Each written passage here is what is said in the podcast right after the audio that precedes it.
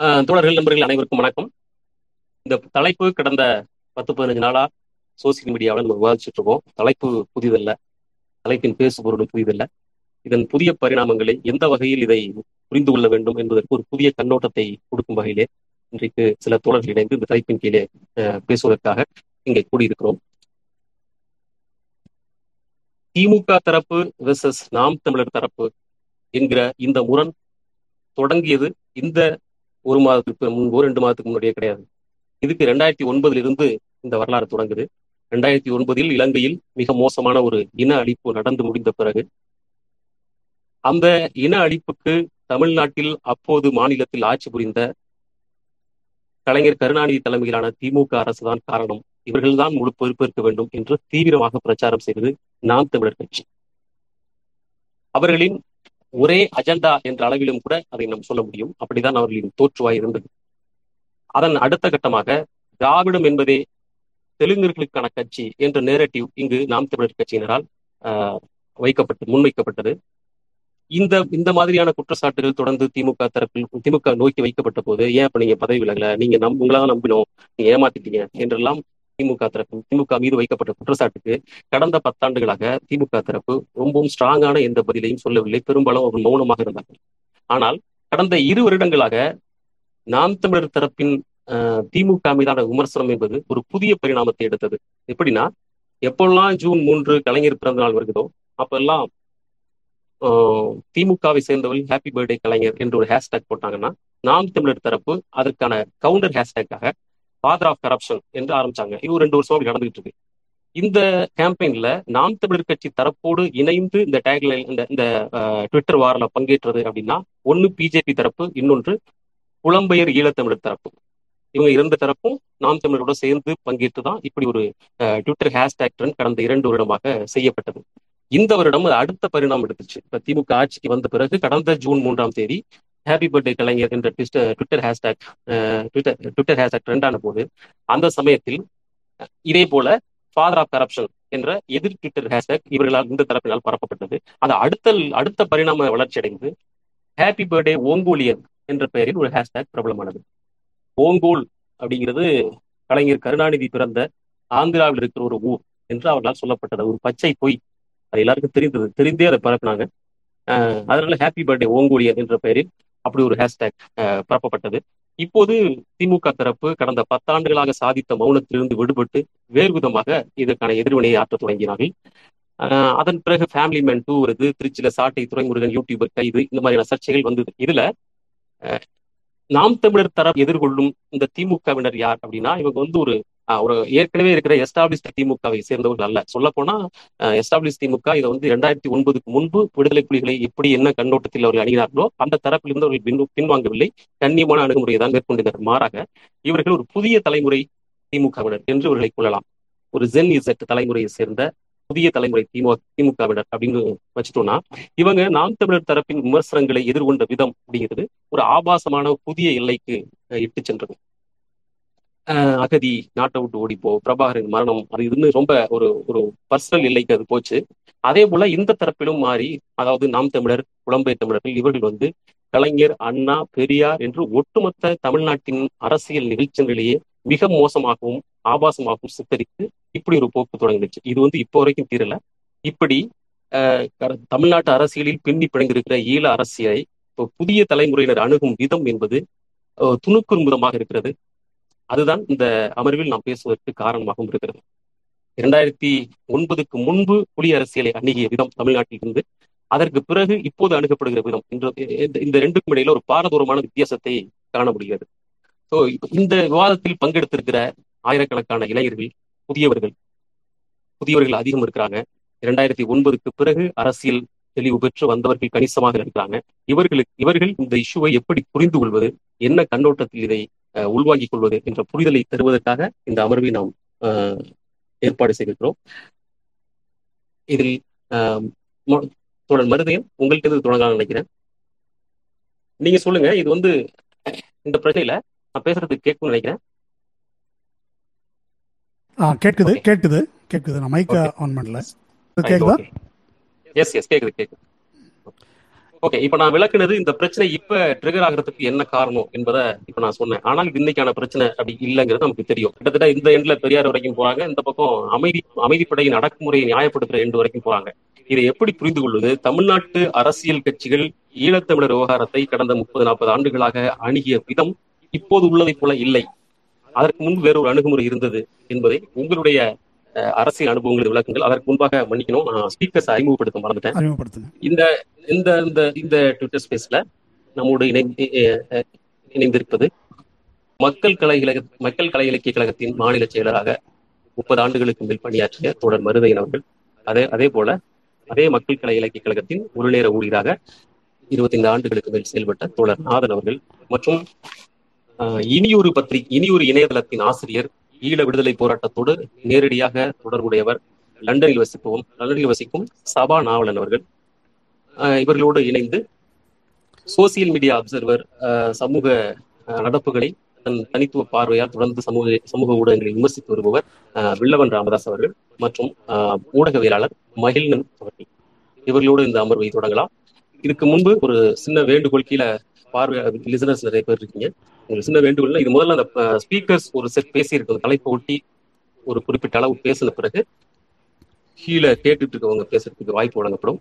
அதே போல இந்த தலைப்பை ஒட்டி யாருக்கு என்ன கேள்வி இருந்தாலும் அவங்க பேசலாம். தலைப்புக்கு இரலவெண்டா இருக்கிற கேள்விகள் வேண்டாம். தலைப்பு ஒட்டி என்ன இருக்கோ அதை பேசலாம்.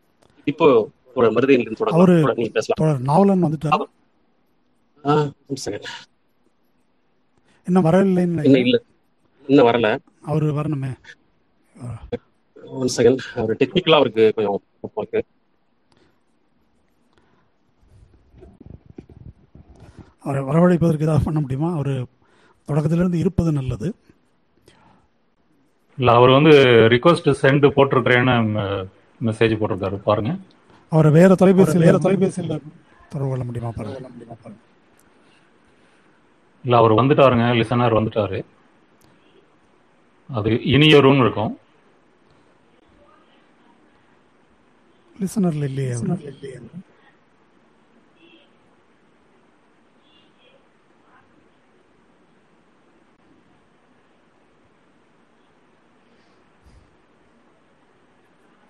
சரி தோழர் நீங்க வந்து பேசுங்க அவரு அது என்னன்னு பார்க்கலாம் நீங்க ஆரம்பிங்க.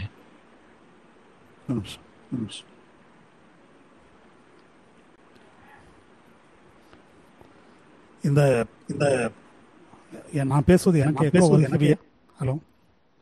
நீங்க பேச ஆரம்பிக்கலாம். நான் அவரை இணைக்கிறதுக்கு நான் வேலையில பார்க்க நீங்க பேச இல்ல நான் ஓகே நான் பேசுவது எனக்கு எக்கோ வருது. சரி பேசுறேன் நான். யாரோ ஸ்பீக்கர்ல போட்டிருக்காங்க. ஓகே சரி. யாராவது ஸ்பீக்கர்ல ஸ்பீக் ஸ்பீக்கர் லிஸ்ட்ல இருக்கிறவங்க யாராவது ஸ்பீக்கர்ல போட்டிருந்தீங்கன்னா தயவு செய்து பண்ணுங்க. அதாவது இந்த விவாதத்தை பொறுத்தவரையில் இந்த ட்விட்டரில் அதிகமாக எனக்கு பரிச்சயம் கிடையாது. ஓரளவுக்கு கேட்டு அறிந்து கொண்ட விஷயங்களிலிருந்து இது ஒரு ஆரோக்கியமற்ற திசையில் இந்த விவாதங்கள் போகிறது என்பதை புரிந்து கொள்ள முடியுது. ஒரு தற்போது நிலவுகின்ற சூழல் எப்படி இருக்குது? இங்கே வந்து மோடியினுடைய அரசு ஒரு இந்துத்துவ பாஸ் அபாயத்தை நாம் எதிர்கொண்டிருக்கிறோம் இங்கே.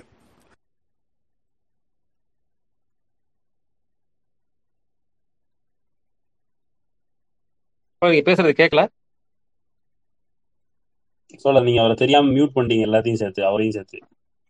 இல்ல நான் இப்ப எடுத்துட்டேன். கேட்குதா ஆஹ் இப்ப கேக்குது. சொல்லுங்க. ஓகே. இந்த ட்விட்டர் விவாதங்கள் பற்றி எனக்கு விரிவாக தெரியாது. அதில் அதிகமாக நான் பரிச்சயப்படவில்லை இருந்தாலும் என்ன நிகழ்கிறது என்பதை நண்பர்கள் தோழர்கள் மூலமாக கேட்டு அறிந்து கொண்டிருக்கிறேன். இப்போ நடைபெறுகின்ற விவாதம் என்பது ஏற்கனவே தோழர் பாரதி தம்பி விளக்கியதைப் போல இப்படி ரெண்டு தரப்பாக இந்த விவாதம் நடக்குது. இதற்கு மேல் கூடுதலாக இதை எப்படி இப்போ நான் அவர் சொன்னதிலிருந்து நான் புரிந்து கொள்வது இது கலைஞர் பிறந்த நாளை ஒட்டி இப்படி நடைபெறுகின்ற கடந்த சில ஆண்டுகளாக நடந்து நடைபெறுகின்ற இந்த விஷயத்தில் முதல்ல புரோகேஷன் என்பது அந்த பக்கத்திலிருந்து நாம் தமிழர் கட்சி மற்றும் புலம்பெயர் தமிழர்களில் சிலர் அவர்கள் தரப்பிலிருந்து வந்த ப்ரோகேஷனுக்கு முன் எப்போதும் இல்லாத வகையில் திராவிட முன்னேற்ற கழக தரப்பிலிருந்து இப்படி ஒரு எதிர்வினை வந்திருக்கிறது என்பதுதான் நான் வந்து அவர் சொன்னதிலிருந்து புரிந்து கொள்கிறேன் இதற்கு முன்னால் திராவிட முன்னேற்ற கழகம் அல்லது திராவிட இயக்கம் சார்ந்த யாரும் இத்தகைய ஒரு எதிர்வினையை ஆற்றியதில்லை. அதாவது கடந்த பத்தாண்டுகளாக கலைஞர் மீதும் திராவிட முன்னேற்ற கழகத்தின் மீதும் முள்ளிவாய்க்கால் துயரத்துக்கான முழு பொறுப்பு அவர்கள்தான் என்ற முறையில் சீமானும் மற்ற பிற தமிழ் தேசிய இயக்கங்களும் விமர்சனங்கள் முன்வைத்த போதும் கூட இந்த முறையிலே அவர்கள் அதனை எதிர்கொண்டதில்லை. இப்பொழுது நான் என்ன நினைக்கிறேன் அப்படின்னு சொன்னால் தேர்தலுக்கு முன்பிருந்தே தொடர்ச்சியாக திராவிட முன்னேற்ற கழகத்துக்கு எதிரான ஒரு அவதூறு பிரச்சாரம் என்பது கணிசமான அளவு நடந்திருக்குது. அதன் தொடர்ச்சியாக இப்போ அவர்கள் பதவிக்கு வந்த பிறகும் கூட இது தொடரும் போது கூடுதல் ஆத்திரத்தோடு இது எதிர்வினை வருது. ஒன்று ரெண்டாவது இந்த பிரிவினர் அவர் குறிப்பிட்டது போல இளம் தலைமுறையினர். அது இல்லாமல் எனக்கு சில ஐயங்கள் இருக்குது. இப்போ ராஜபக்சேவையெல்லாம் வந்து பாராட்டுவது அப்படின்றதெல்லாம் இளம் தலைமுறையினருடைய அறியாமையிலிருந்து வரக்கூடிய விஷயங்களா? அல்லது அகதிகளை வாரி இழிவாக புலம்பெயர் மக்களை ஈழத்தமிழ் மக்களை இழிவாக பேசுவதெல்லாம் அப்படி வருவதா என்ற ஐயம் எழுகிறது. அதனால ரெண்டு பக்கத்திலையுமே வேறு விதமான சக்திகளின் தூண்டுதல் இருக்கிறதா என்ற கேள்வியும் எழாமல் இல்லை. அந்த தரப்பை பொறுத்த வரைக்கும் நாம் தமிழர் கட்சி மற்றும் புலம்பெயர் தமிழர்களின் ஒரு பிரிவினரை பொறுத்த வரைக்கும் தீர்க்கமாக அவர்கள் இந்த நிலையை எடுத்து பேசி வருகிறார்கள். அது நான் தேர்தலுக்கு முந்தைய பேட்டிகளில் சொல்லியிருக்கிறேன். நாம் தமிழர் கட்சியே ஒரு தமிழ் ஆர்எஸ்எஸ் என்று தான் சொல்ல வேண்டும். அந்த முறையில் தான் அவர்களுடைய அணுகுமுறை இருந்து வருகிறது. அதனால அதில் ஒன்றும் நமக்கு புரியுதில்லை அதற்கான எதிர்வினை இங்கேருந்து இப்படி வருது என்பது மட்டும்தான் புரியுது இதை ஒரு ஆரோக்கியமான திசையில் செலுத்துவது இந்த விவாதத்தை என்பது நம்முடைய நோக்கமாக இருக்கணும். ஒரு பக்கம் இந்தியாவில் இப்படிப்பட்ட சூழலும் அங்கே போர்க்குற்றத்துக்கு ஒரு விசாரணை நடவடிக்கை என்றதுக்கு போ- முன்னேற முடியாமல் அங்கே ராஜபக்சேயே அதிகாரத்துக்கு வந்திருப்பது என்பதையும் நாம் வந்து பார்க்கிறோம். இந்த மாதிரி ஒரு சூழ்நிலையில் இப்படி ஒரு விவாதம் என்பது குறிப்பாக இந்த விவாதம் திமுகவை தாக்குவது என்பதை தாண்டி புலம்பெயர் தமிழர்கள் வர்சஸ் தமிழக தமிழர்கள் என்பதை நோக்கி இது வந்து தள்ளப்படுது. அதில் குறிப்பாக புலம்பெயர் தமிழர் தரப்பில் அங்கே யார் வினையாற்றுகிறார்களோ பேசுகிறார்களோ அவர்கள் மொத்தமாக திராவிட இயக்கத்தை இழிவுபடுத்துவது கொச்சைப்படுத்துவது தெலுங்கன் பிறப்பால் தெலுங்கன் என்று பேசுவது என்று அவர்கள் வந்து இன்னொரு எல்லைக்கு அதை வேண்டுமென்றே கொண்டு செல்வதா படுது. அதனால் அது வந்து இந்த விஷயத்தை இப்படி ஒரு தவறான திசையில் செலுத்துவதில் மிக முக்கிய பாத்திரமாற்றுவதாக கருதுறேன். இனி விஷயத்துக்கு வருவோம் நாம. இந்த விஷயத்தை எப்படி பரிசீலிப்பது? ஒன்று திராவிட முன்னேற்ற கழகத்தின் மீதான விமர்சனம். இன்னொன்று புலிகள் பற்றிய விமர்சனம். இதில் திராவிட முன்னேற்ற கழகத்தின் மீதான விமர்சனம் என்பது அது தொடர்ச்சியாகவே பல அமைப்பினராலும் வைக்கப்படுது. சீமான் மட்டும் இல்லை. சீமானுக்கு முன்னதாகவே பல தமிழ் தேசிய இயக்கங்கள் பல பேராலும் இப்போ நான் சார்ந்திருந்த மாகாயகா சார்பாகவும் பல விமர்சனங்கள் வந்து வைக்கப்பட்டிருக்குது வைத்திருக்கிறோம்.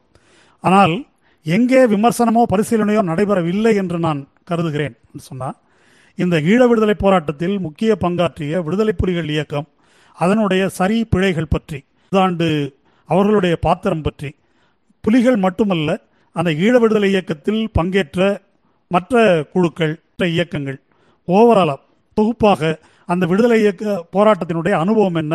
இப்படிப்பட்ட ஒரு பெரிய தோல்வியில் முடிந்ததற்கான காரணம் என்ன? என்ற கோணத்தில் இந்த பரிசீலனை நடத்தப்பட வேண்டும். அவ்வாறு பரிசீலிப்பது என்பது விடுதலை புலிகளை குற்றப்படுத்தும் நோக்கத்தில் செய்யப்படுவது அல்ல. ஒரு மிகப்பெரிய விடுதலை போராட்டம். பல்லாயிரக்கணக்கான மக்களுடைய வாழ்க்கையை இழப்பதற்கும் புலம்பெயர்ந்து போவதற்கும் ஒரு சூழலை ஏற்படுத்தி இருக்கக்கூடிய இந்த ஒரு போராட்டம். அதிலிருந்து என்ன கற்றுக்கொண்டோம்? இனி எந்த திசையை நோக்கி போகிறோம்? என்பதை பற்றிய ஒரு பரிசீலனை என்பது இதுவரையில் இல்லை. அப்படி இல்லாத சூழ்நிலையில் அந்த தரப்பில் இருப்பவர்கள் மொத்த பொறுப்பும் விடுதலை போராட்டத்தின் தோல்வி முள்ளிவாய்க்கால் துயரம் ஆகிய அனைத்துக்குமான காரணம் ஆகிய அனைத்துக்குமான காரணம் திராவிட முன்னேற்ற கழகமும் கலைஞரும் கடைசி நேரத்திலே தலையிடாததுதான். என்பது போல அதை எளிமைப்படுத்தி சுருக்கி முன்வைக்கிறார்கள். அதை நான் ஏற்றுக்கொள்ளவில்லை. அது ஏற்றுக்கொள்ள முடியாது. உண்மைக்கு புறம்பானது என்பது மட்டுமல்ல. அது ஒரு பகுதி அளவு உண்மை சிறு பகுதியளவு உண்மை. இதை பற்றி இந்த அரண்சை தொலைக்காட்சியில் வந்து நான் ரெண்டு நாள் முன்னால் ஒரு நேர்முகத்திலும் கூட அதை பற்றி விளக்கி பேசியிருக்கிறேன். அதனால் அது உண்மையல்ல. அவ்வாறு அதை சுருக்க முடியாது. அப்படிதான் அது வந்து சுருக்கப்பட்டு நாம் தமிழர் கட்சியினுடைய கணிசமான இளைஞர்கள் அதை நம்பத் தொடங்கி இருக்கிறார்கள் இப்பொழுது விவாதத்தில் ஈடுபட்டிருப்பவர்களுடைய வயது என்பது ஒரு முப்பது இருபதுகளில் முப்பதுகளில் இருக்கலாம். அவர்களுக்கு அவர்கள் உண்மையிலேயே ஈழப் போராட்டத்தின் வரலாற்றை கற்றறிந்திருக்கிறார்களா படித்திருக்கிறார்களா என்பதெல்லாம் எனக்கு தெரியல. அப்படி இருக்கிற மாதிரியே எனக்கு தெரியல. மிகவும் எளிமைப்படுத்தப்பட்ட சில சூத்திரங்களை வைத்துக்கொண்டு திராவிட முன்னேற்ற கழகத்தின் மீதும் திராவிட இயக்கத்தின் மீதுமான அவதூறுகள் தொடர்ந்து பரப்பப்படுகின்றன. அவர்கள் இந்த வரலாற்றை தெரிந்து கொள்வது என்பது அவசியமாக இருக்கிறது. புலம்பெயர் தமிழர்களை பொறுத்த வரைக்கும் ஒரு வருந்தத்தக்க விஷயமா நான் நினைப்பது என்ன அப்படின்னாக்கா இத்தனை துயரங்களுக்கு பிறகும் ஒரு ஒரு நடுநிலையான நேர்மையான ஒரு மீளாய்வு தேவை என்று அவர்கள் கருதவில்லை. அது எனக்கு ஆச்சரியம் அளிக்கிறது. அது என்ன காரணத்தினால் என்பது தெரியல. இன்னொன்று இதில் உள்ள புதிர் வந்து புலம்பெயர் தமிழர்களாக இருப்பவர்கள் இதை விவாதிக்கிறார்கள். இந்த மொத்த விவாதத்திலும் இலங்கையிலே இப்பொழுது இருக்கக்கூடிய தமிழ் மக்கள் எந்த அளவுக்கு பங்கேற்கிறார்கள்? அவர்களுடைய பாத்திரம் என்ன? கடந்த காலத்தில் நடந்தது என்ன? இனி நடக்க வேண்டியது என்ன? என்பது பற்றி அவர்களுடைய கருத்து என்னவோ அதைத்தான் நாம் நடைமுறைக்கு கொண்டு செல்ல முடியும் என்று கருதுகிறேன். நாம் தமிழகத்தில் இருந்து கொண்டு இதை செய் அதை செய் என்று சொல்வதற்கோ அல்லது புலம்பெயர் தேசத்தில் அநேகமாக நிரந்தரமாக தங்கிவிட்ட அவர்கள் ஈழத்திலே இலங்கையிலே என்ன செய்ய வேண்டும் என்று அங்கிருந்து கூறுவதோ சரியாக இருக்காது பொருத்தமற்றது என்பது என்னுடைய கருத்து.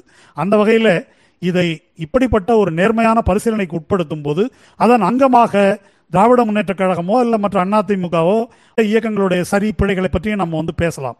அது இல்லாமல் இந்த விஷயத்தை இவ்வாறு சுருக்குவது என்பது உள்நோக்கத்துடன் கூடிய ஒரு அஜெண்டா ஒரு நிகழ்ச்சி நிரலின் அங்கமாக தான் இருக்குது. அதற்கு எதிர்வினையாக வருவதும் அதற்கும் ஒரு உள்நோக்கம் இருக்குமோ என்று கருதத்தக்க அளவிற்கு தரம் தாழ்ந்த எதிர்வினைகள் இந்த பக்கத்திலிருந்து வருகின்றன. ஆகவே இந்த விதமான விவாதத்தை நிறுத்தி இதனை ஒரு ஆரோக்கியமான திசையில் கொண்டு செலுத்த வேண்டும் என்பதுதான் நாம் இதில் பங்கேற்கக்கூடிய தோழர்களுக்கு துவக்கத்தில் நான் கூற விரும்புவது. நான் முடிச்சிட்டேன். நாவலன் தொடர் வந்துட்டாரு. வருக. ஹலோ. பேசுறது? வணக்கம் வணக்கம். விவாதம் தொடங்கி போயிட்டு இருக்கு நான் எல்லாம் கேட்டேன். கேட்டீங்க இல்லையா ஓகே இப்போ இப்ப நடைபெற்று இருக்கிற நடைபெற்று கொண்டிருக்கிற இந்த பிரச்சனையில தமிழக கட்சிகள் ஈழ பிரச்சனையை எப்படி அணுகியது? அதன் மீதான விமர்சனம் என்ன? அப்படிங்கறதெல்லாம் இப்ப மருதையன் தோழர் சொன்னார். உங்கள்கிட்ட நான் கேட்க விரும்புறது ஈழப் போராட்டத்தில் எத்தனையோ இயக்கங்கள் தொடர்ந்து பங்கெடுத்தன டெலோ இபிஆர்எல்எஃப் புலிகள் உள்ளிட்ட எத்தனையோ இயக்கங்கள் இருந்தாங்க. இவங்க தமிழக அரசியலை அணுகிய விதம் என்ன? இவர்கள் திராவிட இயக்கத்தை எப்படி பார்த்தாங்க? புலிகளை பத்தி இங்க இருக்கிற தமிழ் தேசியர்களுக்கும் மற்றவர்களுக்கும் இருக்கிற கருத்து திராவிட இயக்கத்தை பற்றி ஐம்பது ஆண்டுகள திராவிட இயக்க கட்சிகளின் ஆட்சியை பற்றி புலிகளுக்கு திட்டவட்டமான கருத்து எதுவும் இருந்ததா? எனக்கு தெரிந்த அளவில் இதை ஒரு ஒரு வார்த்தையில் சொல்லக்கூடிய ஒன்று அல்ல. புலிகளுக்கு திராவிட இயக்கங்கள் தொடர்பான கருத்து இருந்ததா இல்லையா என்பது. ஆனால் போராட்டம் தொடர்பான போராட்டத்தில் போராட்டத்தின் பங்கு தொடர்பாக உதாரணமாக நான் முதல் தமிழ்நாட்டில் காலடி எடுத்து வைத்த பொழுது ஆயிரத்தி தொள்ளாயிரத்தி எண்பத்தி நாலு ஆரம்ப பகுதிகளாக இருக்கலாம். கப்பலில் படகில் வந்து இறங்கி வேதாரண்யம் வேதாரண்யத்தில் இறங்கி நடந்து வந்து நாங்கள் முதல் போய் தங்கியிருந்த இடமே வேதாரண்யத்தில் அப்பொழுது ஆஹ், பாராளுமன்ற எம்எல்ஏ-ஆக இருந்த மீனாட்சி சுந்தரம் என்பவருடைய வீட்டில் தான் அப்ப நாங்கள் அங்க போகும்போது இயக்கத்தை சார்ந்தவர்களும் இயக்க வேறுபாடின்றி அவருடைய வீட்டில் ஒரு தனி இடமே இருந்தது. குளிக்கு தே- தேநீர் அருந்துவதற்கு அஹ், விடிய காலை நாலு மணிக்கு போகின்ற பொழுது அவரை அவர் எல்லாரையுமே வந்து சந்தித்தார்.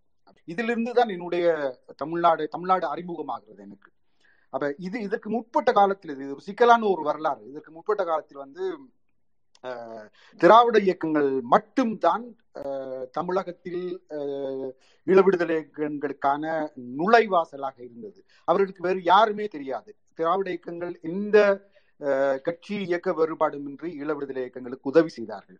அஹ், விடுதலை இயக்கத்தினுடைய வரலாறும் இதனோடு பின்னி பிணைந்ததாகவே இருக்கின்றது. அஹ், திராவிட இயக்கங்களுடைய வரலாறு ஈழ விடுதலை போராட்டத்தோடு பின்னி பிணைந்ததாகவே இருக்கின்றது.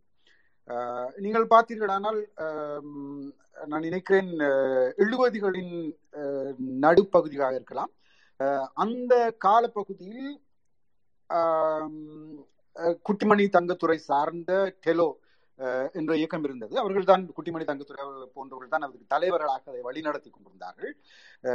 அப்பொழுது ஈழத்தில் இரண்டு இயக்கங்கள் இரண்டு இரண்டு பார்வைகள் இரண்டு போக்குகள் தோன்றின. ஒன்று வந்து ஒரு வலதுசாரி போக்கான ஒரு பார்வை வலதுசாரி இயக்கங்கள் தோன்றின. அது புலிகள் டெலோ போன்ற இயக்கங்கள். அதுக்கு மறு அதன் மறுபக்கத்தில் மக்கள் மத்தியில் கிராமிய உழைப்பாளர் சங்கம் கிராமிய பெண்கள் முன்னணி இவ்வாறான இயக்கங்கள் வெகுஜன அமைப்புகளுக்கூடாக ஈரோஸ் இபிஆர்ல போன்ற இயக்கங்கள் தோன்றின. ஈரோஸ் ஈரோஸ் ஆரம்பத்தில் தொ- தொடங்கியது. ஈரோஸிலிருந்து ஈரோஸில் இருந்து பிரிந்து அதனுடைய மாணவர் அமைப்பு முழுவதுமாக பிரிந்து இபிஆர்ல ஆரம்பிக்கப்பட்டது. அந்த காலத்தில் வந்து தென்னிந்தியாவில் குறிப்பாக தமிழ்நாட்டில் வந்து தமிழ்நாட்டில் தொடர்புகளை பேணிக் கொண்டவர்கள் திராவிட இயக்கங்களுக்கு தொடர்புகளை பேணிக் கொண்டார்கள் நீங்கள் குட்டிமணி தங்கத்துறை இருந்த காலத்தில் எழுபத்தி ஆறாம் ஆண்டுக்கு பிற்பட்ட கால பகுதியில் பிரபாகரன் கூட டெலோவில் ஒரு உறுப்பினராகத்தான் இருந்தார். எண்பத்தி ரெண்டாம் ஆண்டு குட்டிமணி தங்கத்துறை கைது செய்யப்பட்ட பின்பு ஒரு ஆறு மாதங்கள் கூட டெலோவினுடைய உறுப்பினராகத்தான் பிரபாகரன் இருந்தார். அதிலிருந்து பிரிந்து இந்திய ராணுவம் பயிற்சி அளிக்க முற்பட்ட வேளையில் தான் பிரபாகரன் பிரிந்து செல்கின்றார். அதுவரைக்கும் கருணாநிதி தான் இவர்களுடைய பிரதான தொடர்பாக இருந்தது. கருணாநிதிக்கு ஒரு மிக முக்கியமான ஒரு பிரச்சனை இருந்தது. எல்லா இயக்கங்களும் ஒன்றாக இணைந்து செயற்பட வேண்டும் என்று என்பது. அந்த த- அந்த நேரத்தில் பிரபாகரன் அஹ், டெலோவை விட்டு பிரிந்து புலிகளை தனியாக ஆரம்பித்துக் கொண்டு அதுக்கு முதல் புலிகள் என்ற இயக்கம் இருந்தது. தனியாக ஆரம்பித்த பொழுது கருணாநிதியுடைய மிக முக்கியமான பிரச்சனையாக இருந்ததை வந்து இவர்கள் ஏன் பிரிய வேண்டும். எல்லாரும் ஒன்றாக சேர்ந்து போராடலாம் என்பதுதான் அவருடைய முக்கியமான பிரச்சனையாக இருந்தது. அதுக்கு பிறகு அதாவது கர- அஹ், குட்டிமணி தங்கத்துறை கைது செய்யப்பட்டு சிறையில் அடைக்கப்பட்ட பிறகு அவர்கள் கொலை செய்யப்படுவதற்கு முன்பாகவே கருணாநிதி அஹ், ஒரு ஒரு அவர்களுக்கு வீடு அவருடைய குடும்பம் இந்தியாவில் இருந்த அவர் குடும்பத்துக்கு விடுதலை விடுதலை இல்லம் என்ற பெயரில் அஹ், ஆழ்வார் திருநகருக்கு அண்மையில் அவர்களுக்கு அரசு அஹ், அவர் அவருடைய அவருடைய நிதியிலிருந்தே அஹ், வீடு வழங்கப்பட்டது.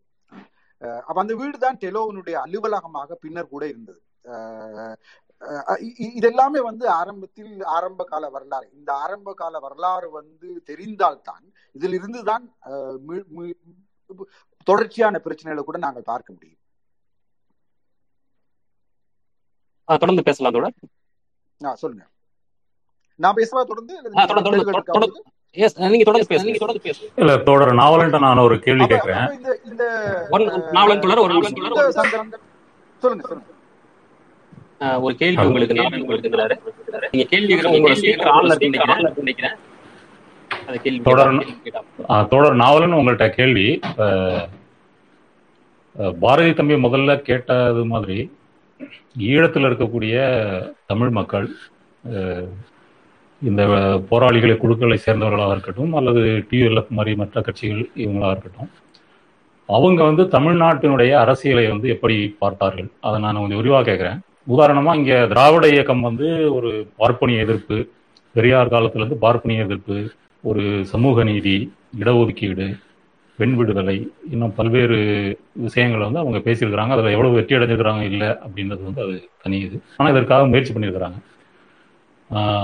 இலங்கையை பொறுத்தவரை அங்கே தமிழ் மக்கள் இருக்கும் பகுதிகளில் தீண்டாமை எதிர்ப்பு இந்த போராட்டம் எல்லாம் முன்பு வந்து கம்யூனிஸ்டுகள் செஞ்சிருக்கிறாங்க அறுபது எழுபதுகளில்.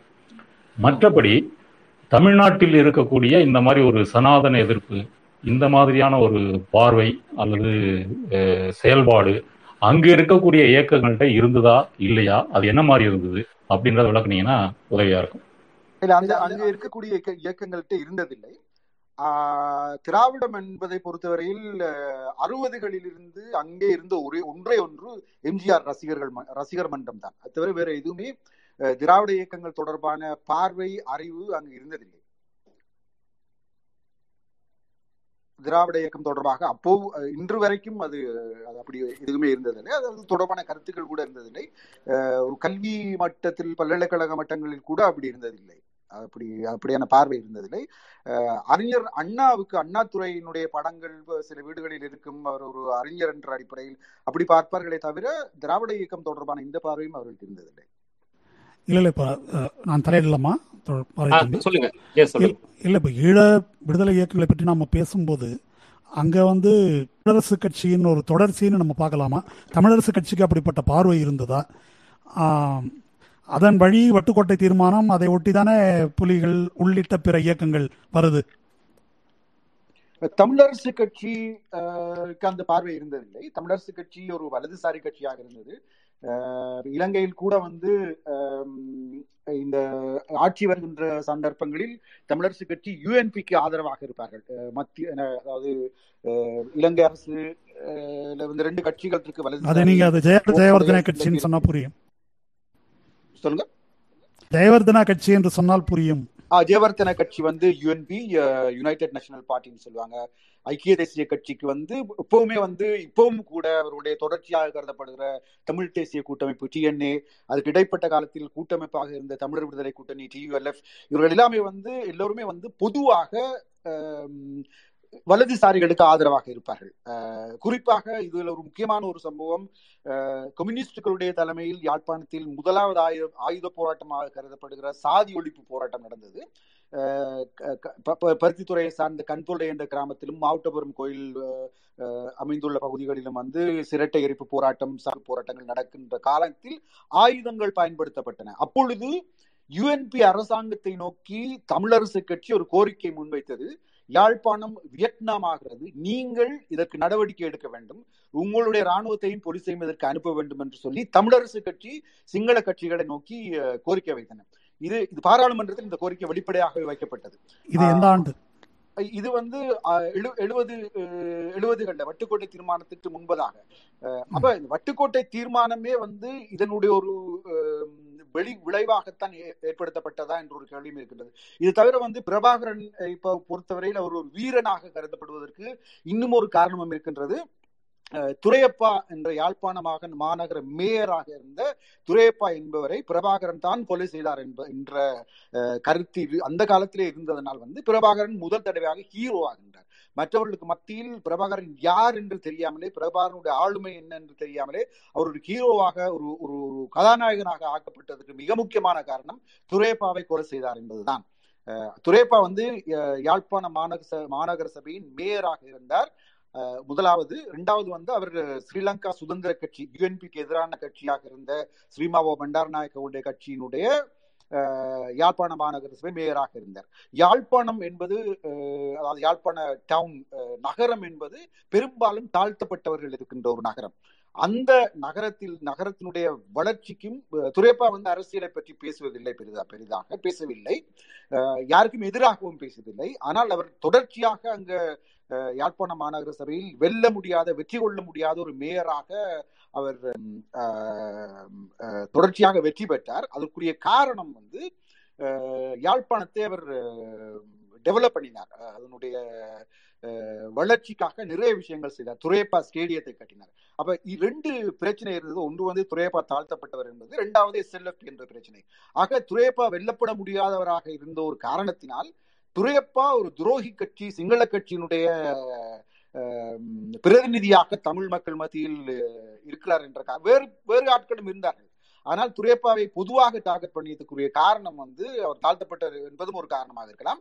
அந்த கொலை வந்து தமிழரசு கட்சியினுடைய அஹ், பிற்கால தலைவராக இருந்த அமிர்தலிங்கம் அவருடைய மகன் பிரித்தானியாவில் இப்போ இருக்கின்றார் பகீதரன் அவர் இப்ப மைல்டான இலங்கை அரசாங்க இலங்கை அரசாங்க ஆதரவாளராகவும் இருக்கிறார் அவர் தான் முதலாவதாக அதை சில சில நண்பர்களோடு சேர்ந்து அவர் அவரை கொலை செய்ய முயற்சித்தார்.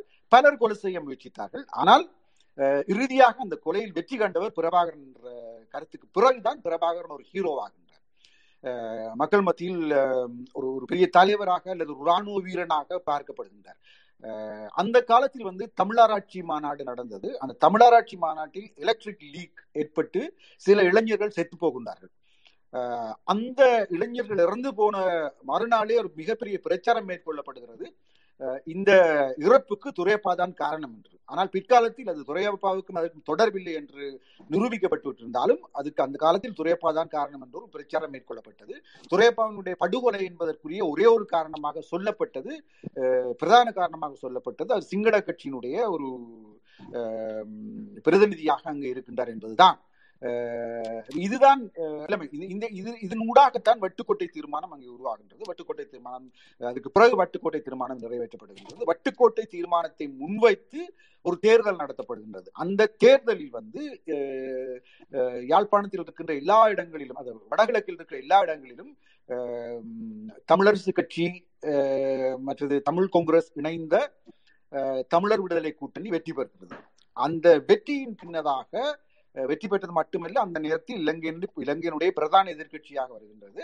வெற்றி பெற்றதாக இவர்கள் சொல்லுகிறார்கள் தமிழ் அஹ், ஈழத்திற்கு வட்டுக்கோட்டை தீர்மானத்திற்கு தங்களுக்கு அஹ், மக்கள் அங்கீகாரம் அளித்து விட்டார்கள் என்று சொல்லி அஹ், அந்த அங்கீகாரத்துக்கு பிறகு அஹ், வட்டுக்கோட்டை தீர்மானத்துக்கு பிறகு வந்து முதல் தடவையாக இந்திய அரசாங்கம் பயிற்சி அளிப்பதற்காக முன்னை நாள் நான் கூ- கூட பேசுறேன்னு சொன்னா நிறுத்துங்க.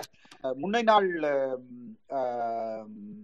தலைவராக இருந்த செல்வநாயக எஸ்ஜேவி செல்வநாயகத்தினுடைய மகன் சந்திரகாந்தன் இந்தியாவில் இருந்தார். அவர் ஊடாக ஆட்களை பயிற்சிக்கு எடுத்து அனுப்பும்படி இந்திய ராணுவம் இந்திய அரசாங்கம் சந்திரகாசனை தொடர்பு கொள்கிறது. இது எண்பத்தி ஓராம் ஆண்டு நடக்க எண்பத்தி ஓராம் ஆண்டு நடக்கின்ற விடயம். ஆனால் அவர்களுக்கு பயிற்சிக்கு ஆட்களை எடுக்க முடியவில்லை. அந்த அந்த நேரத்தில் வந்து அமிர்தலிங்கத்தினுடைய மகனுடைய தலைமையில் பகீதரனுடைய தலைமையில் இந்தியாவில் ஒரு கட்சி ஒரு ஒரு இராணுவ இயக்கம் உருவாக்கப்படுகின்றது. இந்தியாவுடைய வழிகாட்டியின் பேரில். அதற்கு பேர் வந்து TNT Tamil national TNI sorry Navalan தோழர் அந்த பழைய வரலாறு கொஞ்சம் கொஞ்சம் சுருக்கமா சொல்லுங்க. ஆ சாரி அந்த அந்த அந்த ராணுவ பேச்சுக்கு ஆட்களை எடுத்து கொடுக்க முடியாது என்ற காரணத்தினால் வந்து எல்லா இயக்கங்களிடமும் ஆட்களை கேட்கிறார்கள். பிரிச்சு பிரிச்சு எல்லா இயக்கங்களிடமும் ஆட்களை கேட்கின்றார்கள். அதில் முதலாவது புலிகளுக்கு முன்னூற்றி சொச்ச பேர் முன்னூற்றி சில்லறை பேர் என்று சொல்லலாம்.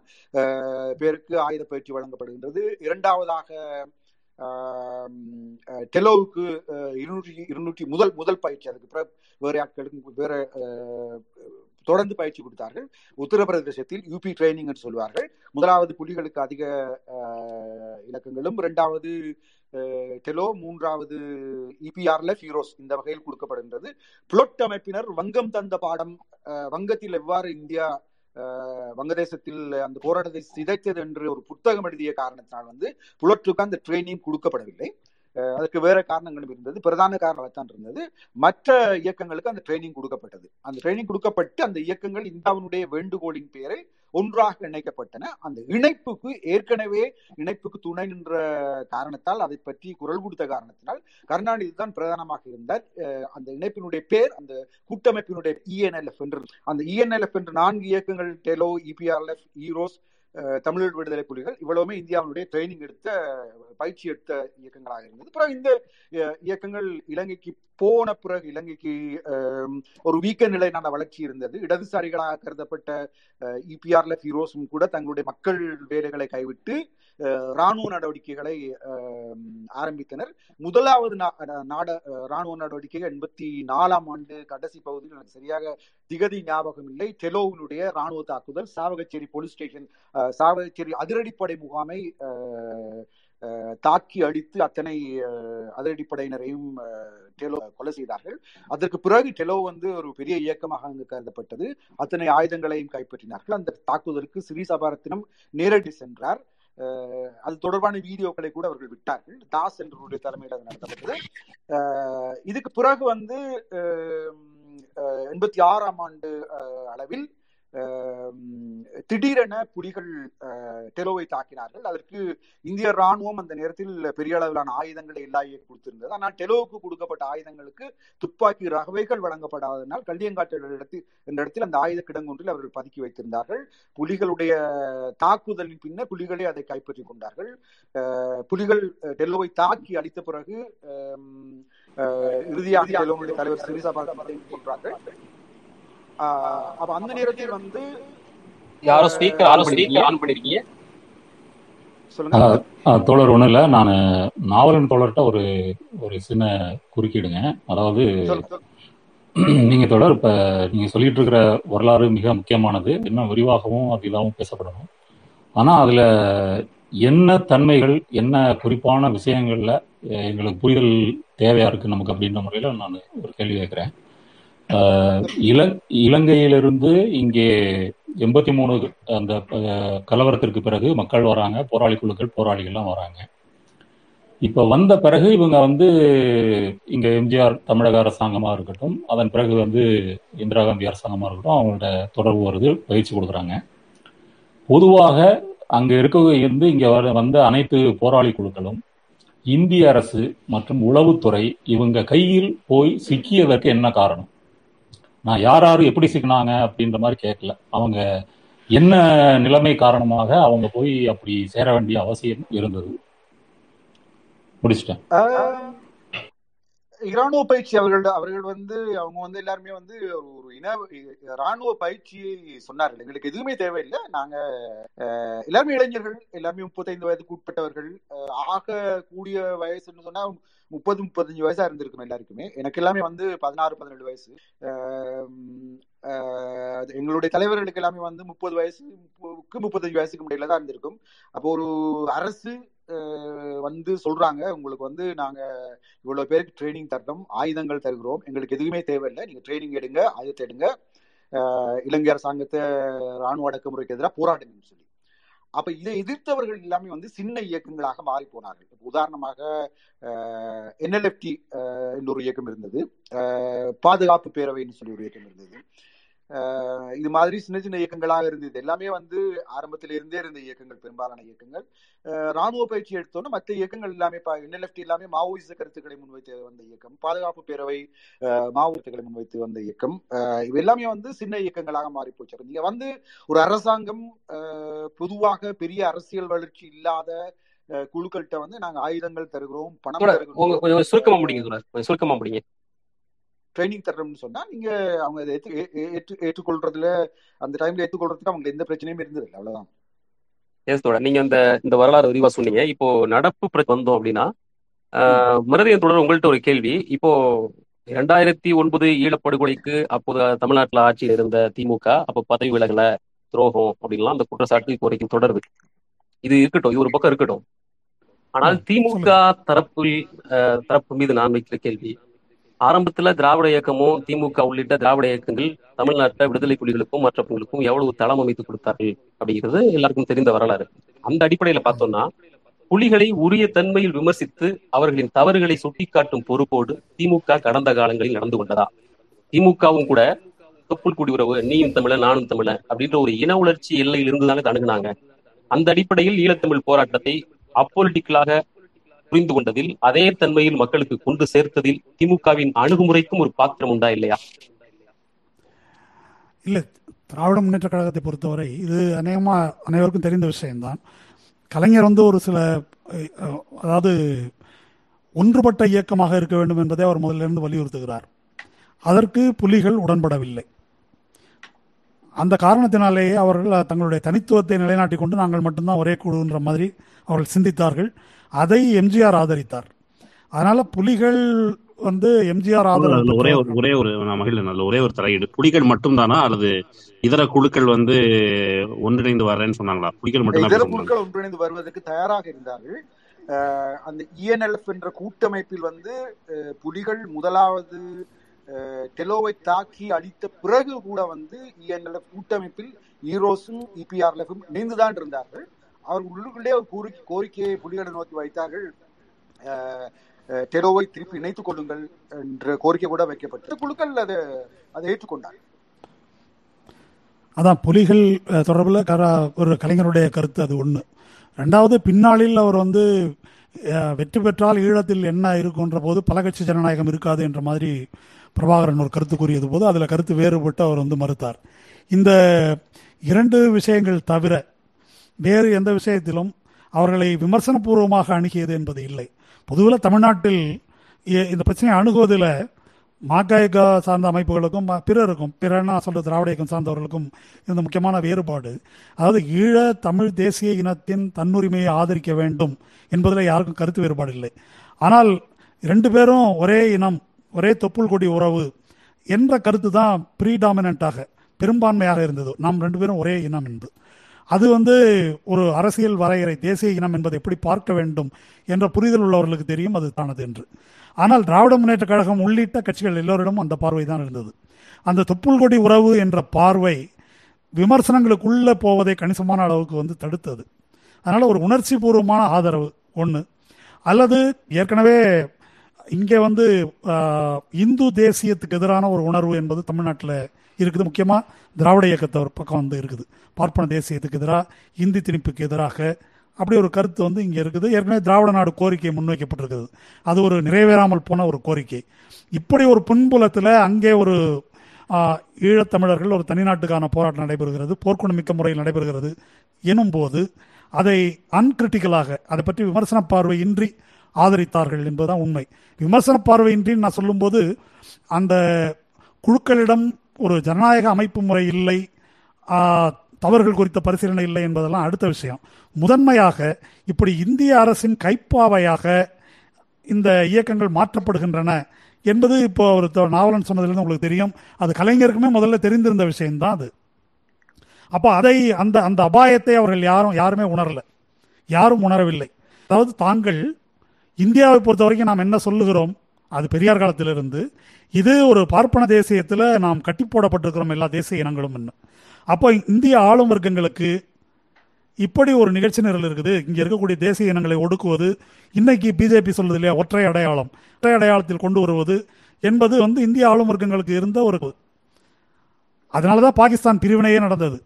ஜின்னா வந்து ஒரு ஃபெடரல் செட்டப்பில் இருக்கலாம் என்று கேட்டபோது அதை இந்திய தரகு முதலாளிகள் ஏற்றுக்கொள்பவர்களாக இல்லை. அதற்கு பதிலாக பாகிஸ்தானை பிரித்து விட்டுட்டு நாம் ஒரு யூனிட்டரி ஸ்டேட்டை கட்ட வேண்டும் என்பதுதான் இவர்களுடைய கருத்தாக இருந்தது. அந்த விஷயங்களுக்குள்ள நம்ம போக தேவையில்லை. அந்த தமிழகத்தையும் இங்கே தமிழ்நாட்டை இந்தியாவுக்குள்ளார இப்படி ஒடுக்கக்கூடிய ஒரு அரசு இலங்கைக்கு ஈழத்தமிழர்களுக்கு ஆயுதம் கொடுத்து பயிற்சி கொடுக்கிறது என்று சொன்னால் இவர்களுக்கு ஒரு அஜெண்டா இருக்குது. இந்த இந்திய ஆளுமருக்கும் அவர்களை கேடாகத்தான் பயன்படுத்திக் கொள்ளும்.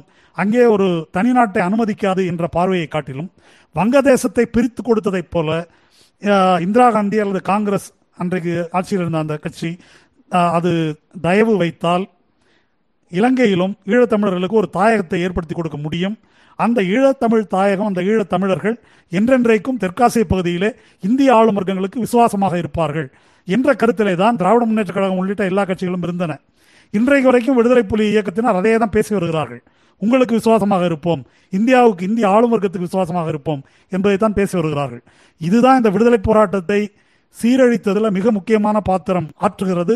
அதுல திராவிட முன்னேற்ற கழகத்தின் பாத்திரம் விமர்சனத்துக்குரியது என்பதில் எந்த ஐயமும் இல்லை. ஆஹ் தோழர் மருதையில் சொன்னதிலிருந்து நாவலர் தொடர் உங்களிடம் ஒரு கேள்வி. உங்களிடம் ஒரு கேள்வி. ஆஹ் நாதன் தொடர் ஸ்பீக்கர் ஆஃப் பண்ணுங்க. ஓகே உங்களிடம் ஒரு கேள்வி. என்னன்னா விடுதலை புலிகள் அமைப்பு பாரதி தம்பி தோழர் பாரதி தம்பி தோழர் அதுக்கு முன்னால சொல்லுங்க. எனக்கு அது ரிலேட்டடா ஒரு கேள்வி அதை மட்டும் கேட்டுறேன்.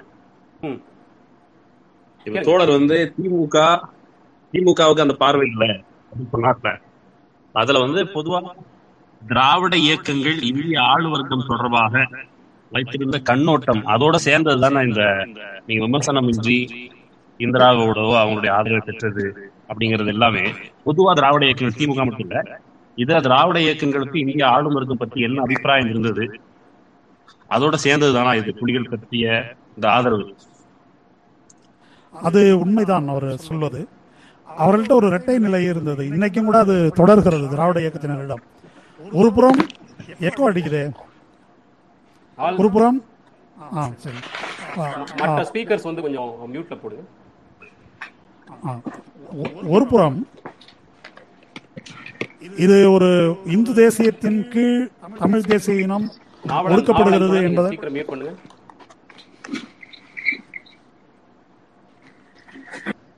எஸ் இப்ப பேசுங்க அவரு- இப்ப பேசுங்க இப்ப பேசுங்க. நான் மியூட் பண்ணலையோ? பண்ணிட்டாரு இப்ப பேசுங்க. ஓகே ஒரு புறம் இந்திய தேசிய இனம் இந்திய தேசியத்துக்குள் தமிழினம் ஒடுக்கப்படுகிறது என்பதையெல்லாம் சொல்லிக் கொண்டிருந்தாலும் இவர்கள் இந்த அரசமைப்பு சட்டத்தின் வர வரம்புக்கு உட்பட்டு இங்கே வந்து தேர்தலில் பங்கேற்கிறார்கள் இதுக்குள்ள வந்துட்டாங்க. பழைய இதெல்லாம் இல்லை. அப்போ ஒரு பக்கம் இந்த விமர்சனங்களை சொல்லிக்கொண்டே இதற்கு அடங்கி இருக்கிறார்கள் இன்னொரு பக்கம் ஒரு பிரமை இருந்தது இவர்களுக்கு. இப்போ இது வங்கதேசத்தை பிரித்து கொடுப்பது போல அப்படி தலையிட்டு வாங்கி கொடுத்தால் அது தவறு என்ற கருத்து இல்லை. ஓவராலாக இந்திய ஆளும் வர்க்கத்தை பற்றி அவர்களுக்கு இருந்த கருத்து இந்திய ஆளும் வர்க்கத்தோடு அவர்களுக்கு இருந்த உறவு அந்த ஸ்ட்ரக்சருக்குள்ள அவர்கள் பங்கேற்றது என்பதற்குள் அடங்கிய ஒரு விஷயம்தான் இது. இன்றைக்கும் கூட புலிகளுக்கு ஏற்பட்ட இந்த பின்னடைவு ஈழத்துக்கு ஏற்பட்ட இந்த பின்னடைவு இதை பற்றி பேசும்போது நீங்க நெடுமாறனோ அல்லது திராவிட இயக்கம் சார்ந்தவர்களோ கூட பார்த்தசாரதி வந்து வெளியுறவுத்துறை செயலாளராக இருந்த வரைக்கும் ஈழ விடுதலை போராட்டத்துக்கு சாதகமான சூழல் நிலவியது. ஜி பார்த்தசாரதி சொன்னதை ராஜீவ்காந்தி கேட்கல. அவர் தீட்சித் சொன்னதை கேட்டாரு. சிவசங்கர் மேனன் சொன்னதை கேட்டாரு. அல்லது எம் கே நாராயணன் சொன்னதை கேட்டாரு. அதனால தான் இப்படிப்பட்ட ஒரு சூழல் உருவாகிவிட்டது என்ற பார்வை இன்றைக்கும் கூட அவர்களிடம் இருக்கிறது. அதிகார வர்க்கம் குறிப்பிட்ட அதிகார வர்க்க பிரிவினருக்கு இதிலெல்லாம் ஒரு பாத்திரம் இருக்கிறது என்றாலும் கூட அவர்கள் அவர்கள் தீர்மானிக்கின்ற அந்த கொள்கை என்பது இந்திய ஆளும் வர்க்கங்களுடைய நலனுக்கு உகந்ததாக இருக்கும் இருக்க வேண்டும். அந்த வரம்புக்குட்பட்டு தான் அது தீர்மானிக்கப்படுகிறது. அப்படிப்பட்ட ஒரு பார்வை அவர்களிடம் இல்லை. சமயத்துக்கு அதை பேசிக் கொள்ளுகிறார்கள் ஆனால் அடிப்படையில் அந்த பார்வை இல்லை என்பதுதான் இதற்கு அடிப்படை. ஒரு கேள்வி. நாவலர் கேளுங்க கேளுங்க கேளுங்க கேளுங்க. ஆஹ், அதாவது எண்பத்தி மூணு கலவரத்திற்கு பிறகு இங்கே மக்கள் வராங்க போராளிகள் வராங்க. அவங்க கிட்ட எதுவுமே இல்லை. அப்ப இயல்பாகவே நம்ம நம்ம மக்கள் விடுதலை அடைவதற்கு என்ன செய்வது என்ன போராடுவது யாரும் நமக்கு உதவி தருவாங்க அப்படின்னு அவங்க இயல்பாக நினைக்கிறது வந்து ஒரு ஒரு யதார்த்தமான விஷயம். ஒன்று இது வந்து இப்போ இந்திய இந்திய அரசு இந்திய ஆளும் வர்க்கம் இதை பற்றியெல்லாம் ஒரு பெரிய ஆய்வு பண்ணி அதற்கு பிறகு ஒரு நிலைப்பாடு எடுக்கிற மாதிரியான சூழல் ஒன்றும் இல்லை. இரண்டாவது நீங்க சொன்ன வங்கதேச உதாரணத்தை கூட எடுத்துக்கிட்டா வங்கதேசத்துல பாகிஸ்தானை வந்து பலவீனப்படுத்தணுன்ற காரணத்திற்காக இந்தியா திட்டமிட்டு உதவி ஷேக் முஜிபுர் ரஹ்மானுக்கு உதவி செய்தது முக்தி வாகினியை வந்து உருவாக்கி பயிற்சி கொடுத்தது. அப்புறம் அவங்க போய் வந்து போராடினாங்க இது பண்ணாங்க. வங்கத்து மக்கள் வந்து பாகிஸ்தான் அடக்குமுறைக்கு எதிராக வந்து கிளர்ந்தெழுந்தாங்க போராண்டாங்க ஆனால் அந்த வங்கதேசம் விடுதலை அடைந்த பிறகு இந்தியா நினைத்தது போல வங்கம் என்பது இந்தியாவுக்கு இந்தியா செல்வாக்கின் கீழ் வரல. முஜிபுர் ரஹ்மான் கொல்லப்படுறாரு ராணுவ புரட்சிகள்லாம் நடக்குதுன்னாலும் கூட காலப்போக்கில் அல்லது அப்போது கூடவே வங்கம் என்பது இந்தியாவினுடைய பிடியிலிருந்து வெளியே இப்படி இருக்கும் பொழுது ஈழ விடுதலையை ஆதரிக்கின்ற தமிழக அரசியலை சார்ந்தவர்களோ அல்லது ஈழ விடுதலையோ இந்திய அரசு உதவியை நாம் பயன்படுத்தி கொண்டு இது செய்வோம் அப்படின்னு அப்படி நேர்மறையா அப்படி அவங்க நினைக்கிறதுல என்ன தப்பு? வங்கதேசத்துல அதெல்லாம் நடந்திருக்குது. முடிச்சிட்டேன். இல்லை அப்படி இல்லை. வங்கதேசத்தை பொறுத்த வரைக்கும் வங்கதேசம் நம்முடைய பப்பட் கவர்மெண்ட்டாக இருக்கும் அப்படின்னு இந்தியா ஆளுநருக்குமா இன்றைக்கு இந்திரா காந்தியோ அப்படி எதிர்பார்க்கல. அவங்களுடைய ஒரே அஜெண்டா என்னவா இருந்ததுன்னா பாகிஸ்தானை ரெண்டாக உடைக்கணும். இரண்டு பக்கமும் லெஃப்ட்லையும் ரைட்லையும் பாகிஸ்தான் இருக்குது. பாதுகாப்பு ரீதியாக இதை சமாளிப்பது வந்து கடினம். ஒரு நெருக்கடி இந்த மாதிரி பிரச்சனைகள் வந்து இந்தியாவுக்கு இருந்தது. அதனால பாகிஸ்தானை பலவீனப்படுத்துவது என்பதற்கு அதை பிளவுபடுத்துவது வந்து ஒரு தேவையாக இருந்தது. அதற்கேற்ப மேற்கு பாகிஸ்தான் அன்றைக்கு இருந்த மேற்கு பாகிஸ்தான் வங்க தேசிய இனத்துக்கு எதிராக அவர்களுடைய மேலாதிக்க கண்ணோட்டம் பஞ்சாபி அவங்களுடைய மேலாதிக்க கண்ணோட்டம் என்பது அதற்கு உதவியாக இருந்தது. அதனால அவங்க பப்பேட்டா இருப்பாங்கன்ற எதிர்பார்ப்பில் அதை செஞ்சாங்க அப்படின்றது அல்ல. இலங்கையை பொறுத்தவரையிலும் கூட குறிப்பாக குறிப்பா இந்த பீரியட்ல எடுத்துக்கிட்டால் ஆயிரத்தி தொள்ளாயிரத்தி எண்பதுல அந்த காலகட்டத்தில் இந்தியா வந்து இந்தோ சோவியத் ராணுவ ஒப்பந்தம் இருந்தது. இந்தியா கோல்டு வார் பீரியட்ல பனிப்போர் காலத்தில் இந்தியா சோவியத் ரஷ்யாவின் பக்கம் இருந்தது. இந்த பக்கம் இலங்கையில் இருந்த ஜெயார் ஜெயவர்தனை அரசு என்பது அமெரிக்க ஆதரவு அரசாக இருந்தது. அமெரிக்க முதலீடுகள் வந்து வந்து- வந்து கொண்டிருந்தன. இந்துமா கடல் அதில் வந்து டீகோ கார்சியா வந்து ஒரு பிரச்சனைக்குரிய முரண்பாட்டுக்குரிய ஒரு இடமாக இருந்தது. அதனால தெற்காசியாவை பொறுத்தவரை தன்னுடைய மேலாண்மையை நிலைநிறுத்திக் கொள்வதற்கு இலங்கையை பலவீனப்படுத்துவது அவர்களுக்கு தேவையாக இருந்தது. நாம் சொல்லலாம் தனி இடம் வாங்கி கொடுத்துவா இந்திரா காந்தி அப்படின்னு. பிரச்சனை அது அல்ல. ஜேஆர்ஜேயை அடக்கி வைப்பது தன்னுடைய கட்டுப்பாட்டில் வைப்பது என்ற அளவில் தான் இந்திய ஆளும் வர்க்கம் பார்த்தது. ஏன்னாக்கா தனிநாடை என்கரேஜ் பண்றது அப்படின்றது. இங்கே உள்ளே ஆ இங்கே உள்ள விளைவுகளை ஏற்படுத்தும் நாகால மிசோவில் காஷ்மீரில் இங்கே பிரச்சனை இருக்கும்போது அவ்வளோ எளிதாக தனி ஈழத்தை வந்து இந்தியா ஆதரிக்கும்னு சொல்ல முடியாது. அது இலங்கை ஆளும் வர்க்கத்தை தன்னுடைய கட்டுப்பாட்டில் வைப்பது என்பது என்ற அளவில் தான் அந்த அஜெண்டா இருந்தது. நான் முடிச்சிட்டேன். Okay okay. நாவலன் தொடர் உங்கள்கிட்ட ஒரு கேள்வி. இப்போ சமீப பிரச்சனைக்கு வருவோம். இப்போ நடந்துட்டு இருக்க அந்த சீமான் வெர்சஸ் திமுக தரப்பு அப்படின்ற பிரச்சனையில ரொம்ப குறிப்பா வைக்கப்படுற குற்றச்சாட்டு என்ன அப்படின்னா புலம்பெயர் ஈழத்தமிழர்கள் தமிழ்நாட்டின் நேரேட்டிவை மாற்ற விரும்புறாங்க. தமிழ்நாட்டு அரசியலுக்குள் அவர்கள் தலையிடுகின்றனர் அப்படிங்கிறது பிரதானமான குற்றச்சாட்டு. ஈழ விடுதலை போராட்டத்தில் ஒரு ஃபஸ்ட் ஸ்டாண்டாக நிறைய விவரங்களை சொன்னீங்க. நீங்களும் ஒரு புலம்பெயர் ஈழத்தமிழர் லண்டனில் வசிக்கிறீங்க. ஒரு நீண்ட அனுபவம் கொண்டவர். இந்த குற்றச்சாட்டை நீங்கள் எப்படி பார்க்குறீங்க? இதில் இருக்கிற உண்மை என்ன? தமிழ்நாடு அரசியல்ல வந்து ஈழத்தமிழர்களுக்கு ஆர்வம் இருக்கிறது. அதில் தலையிடுகிறார்கள் என்பது உண்மை. ஒரு பகுதி. புலம்பெயர் தமிழர்கள் ஒரு பகுதி புலம்பெயர் தமிழர்கள் அதில் த- தலையிடுகிறார்கள் என்பது உண்மை. ஆனால் நீங்க இதை இன்னொரு பக்கத்துல இருந்து பார்க்கலாம் அப்படின்னு சொன்னா இன்னைக்கு இலங்கை அரசாங்கத்தை நீங்க பாத்தீங்கன்னு சொன்னா இலங்கை இலங்கையில வந்து போராட்டத்துக்கான தேவை விடுதலைக்கான தேவை இன்னும் இருக்கு. Right? தேசிய நடக்குமுறை முன்னெப்போதையும் விட இப்ப இப்ப மிக அதிகமாகவே இருக்குது இலங்கை அரசாங்கத்து இலங்கை அரசாங்கம் வந்து ஒரு பாசிச சோவனிச அரசாங்கம் தான். அதில் யாருக்கும் மாற்று கருத்து இருக்க முடியாது. அப்ப அதற்கு எதிரான அதுல அதுல போராட்டத்துக்கான மாற்று தேவை கருத்து இல்ல. இருக்கு. அதுல மாற்று கருத்து இல்ல. ஏன் புலம்பெயர் ஈழத்தமிழர்கள் சீமான் தரப்பை ஏன் புலம்பெயர் தமிழர்கள் ஆதரிக்கிறாங்க? அவர்களுக்கு அவங்களுக்கு இருக்கிற திராவிட இயக்க வெறுப்புக்கு என்ன காரணம்? தமிழ்நாட்டுல இருக்குன்னா அதுக்கு ஒரு ஒரு பாரம்பரியமும் எஸ் சொல்லுங்க. அப்ப இந்த இந்த இலங்கை அரசாங்கத்தினுடைய நரேட்டிவ் என்னைக்கு பாத்தீங்கன்னு சொன்னா அவங்க சிம்பிள் விடுதலை புலிகள் ஒரு பெரிய இயக்கம். பிரபாகரன் ஒரு பெரிய வீரர். இதையே நாங்க அழிச்சிட்டா இனிமே யா- இனிமே இந்த போராட்டத்தை யாருமே திரும்பி போராட முடியாது என்ற ஒரு உளவியல் யுத்தத்தை அவர்கள் கொண்டு வருகிறார்கள்.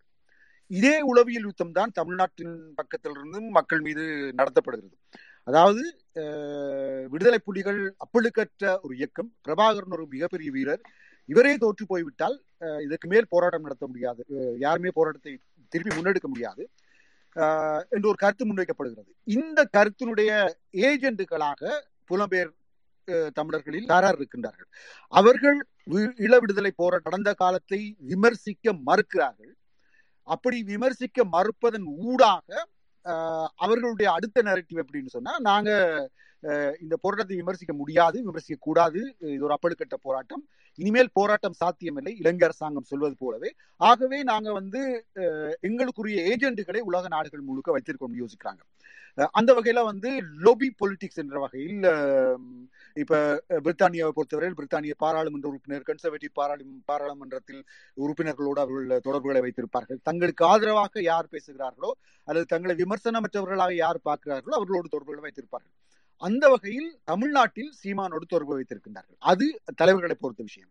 இரண்டாவது நீங்க ஒரு சாதாரண ஒரு சீமான் அரசியல் கப்பால்பட்ட ஒரு அடிமட்ட தொண்டனை நீங்கள் பேசினீர்களானால் அவர் சொல்வார் சீமானை விட்டால் எங்களுக்கு வேறு யார் இருக்கிறார்கள் என்பது. ஆக இது ஒரு அடையாள சிக்கல் சம்பந்தப்பட்ட பிரச்சனை. அவர்களுக்கு ஒரு அடையாளம் தேவைப்படுகிறது. அந்த அடையாளத்தை வந்து இன்றைக்கு சீமான் தனது அது கொடுக்கிறார். பிரபாகரனோடு நான் சாப்பிட்டேன் நாமைக்கரை சாப்பிட்டேன் என்ற- இந்த- என்ற மாதிரியான பிரச்சனைகள் சொன்னாலும் கூட கூட. ஒரு துணை கேள்வி. அடையாளத்தை இன்னமும் தாங்கி பிடித்து தாங்கி பிடித்து பிரபாகரன். பிரபாகரன். சீமான் தான் சீமான் தான் சீமானே வராது. சீமானே வராது. தோழர் அது நாவலன்ட்டு அதை ஒட்டி ஒரு கேள்வி. நம்ம ஈழ விடுதலை போராட்டம் புலிகள் இறந்து போயிட்டாங்க இந்த மாதிரி பிரச்சனை இருக்கும்போது. நமக்காக குரல் கொடுக்கக்கூடியவர் சீமான் நாம் தமிழர் மட்டும்தான் தமிழ்நாட்டுல இருக்கிறாங்க மத்த மத்தவங்க எல்லாம் யாரும் இல்ல. மத்தவங்க எல்லாம் இல்லைன்னு ஏன் நினைக்கிறாங்க? இப்ப சீமான பத்தி ஏன் நினைக்கிறாங்கன்னு நீ சொல்லிட்டீங்க மற்ற கட்சிகள் மற்ற இயக்கங்கள்லாம் நமக்காக குரல் கொடுக்கறவங்க கிடையாது அப்படின்னு அவங்க நினைப்பதற்கு என்ன காரணம்? அதான் நான் முதலே சொன்னேன் அப்படின்னு சொன்னா அதாவது அவங்க விடுதலை போராட்டம் என்பது விமர்சனத்துக்கு அப்பால் பட்டதுன்னு யோசிக்கிறார்கள். அதாவது நீங்க யாராவது இன்னைக்கு ஓகே நாங்க அஹ், அமெரிக்கா உலக நாடுகள் முழுவதுமே சேர்ந்து அழித்து விட்டன. அப்படி அழிப்பதற்குரிய சந்தர்ப்பத்தை நாங்கள் எங்கு கொடுத்தோம்? இதையாவது நாங்கள் ஆராய வேண்டும் என்று சொன்னால் அது எல்லாமே ஆராய தேவையில்லை. நாங்க சரியா தான் நடந்தோம். ஆஹ், இது அழிக்கப்பட்டு விட்டது. பிரபாகரன் கடவுளுக்கு சமமானவர் அல்லது அதற்கு இணையானவர். பேசும்பொழுதே மேதக் என்று சொல்லுகிறார்கள் தமிழ்நாட்டிலிருந்து கூட. லெனினை தோழர் என்று சொல்லுவார்கள் காஸ்ட்ரோவை தோழர் என்று சொல்லுவார்கள் கால்மார்க்ஸை தோழர் என்று சொல்லுவார்கள் ஆனால் பிரபாகரனை மேதக் என்று சொல்வார்கள் அப்ப அந்த- அந்த வகையில் வந்து ஒரு அப்பழுக்கற்ற போராட்டம் தோற்று போனதுக்குரிய மிக முக்கியமான காரணம் வந்து ஏனைய நாடுகள் தான். தவிர மொழிகளுடைய எந்த தவறுகளும் இல்லை என்ற கருத்திலிருந்து அவர்கள் அந்த கருத்தை முன்வைக்கிறார்கள். இந்த கருத்துக்கு முட்டு கொடுக்கிற ஒரே ஒருவர் வந்து பிரபாகர் உம், சீமான் மட்டும்தான். அதை தவிர மிச்ச யாருமே இல்லை. சீமான் மட்டும்தான் அந்த கருத்துக்கு சீமான் மட்டும்தான் அந்த கருத்துக்கு ஆதரவா இருக்கிறவர். அதனால தான் ஈழத்தமிழர்கள் ஆதரிக்கிறாங்கன்னு சொன்னீங்க. இரண்டு நாட்களுக்கு முன்னாடி இதே போல ஒரு ட்விட்டர் ஸ்பேஸ்ல நான் பார்வையாளரா கேட்டுட்டு இருந்தப்போ அதில் பங்கெடுத்த ஒரு ஈழத்தமிழர் ஊடகவியலாளர் சொன்ன தகவல் சொன்ன பகிர்ந்து கூட செய்தி என்னன்னா நீங்க தமிழ்நாட்டுல எப்போவெல்லாம் சீமானை டார்கெட் பண்றீங்களோ எப்போவெல்லாம் அவரை கார்னர் பண்றீங்களோ அப்போவெல்லாம் புலம்பெயர் நாடுகளில் நாடுகள்ல இருக்கிற ஈழத்தமிழர் சீமானுக்கான தங்களுடைய நிதி உதவியை அதிகப்படுத்துறாங்க. அப்படின்னாரு. இது அப்படிதானா? இது அப்படிதான் ஒர்க் அவுட் ஆகுதா? இல்ல அப்படி அதை நேரடியா சொல்லாட்டிலும் வந்து நீங்க அஹ், எப்போ எப்போ எல்லாம் வந்து அரச சார்பில் இருந்து இப்ப நீங்க இன்னைக்கு ஒரு அரச சார்பில் இருந்து ராஜபக்ஷ செய்தது கூட சரிதான்னு சொல்லிட்டு சீமான டார்கெட் பண்ற ஒரு குரூப் இருக்காங்க இல்லையா? அப்படியான ஒரு குரூப் வந்து ஓகே ஓகே புரிஞ்சு புரியுது. டார்கெட் பண்ற நேரத்துல வந்து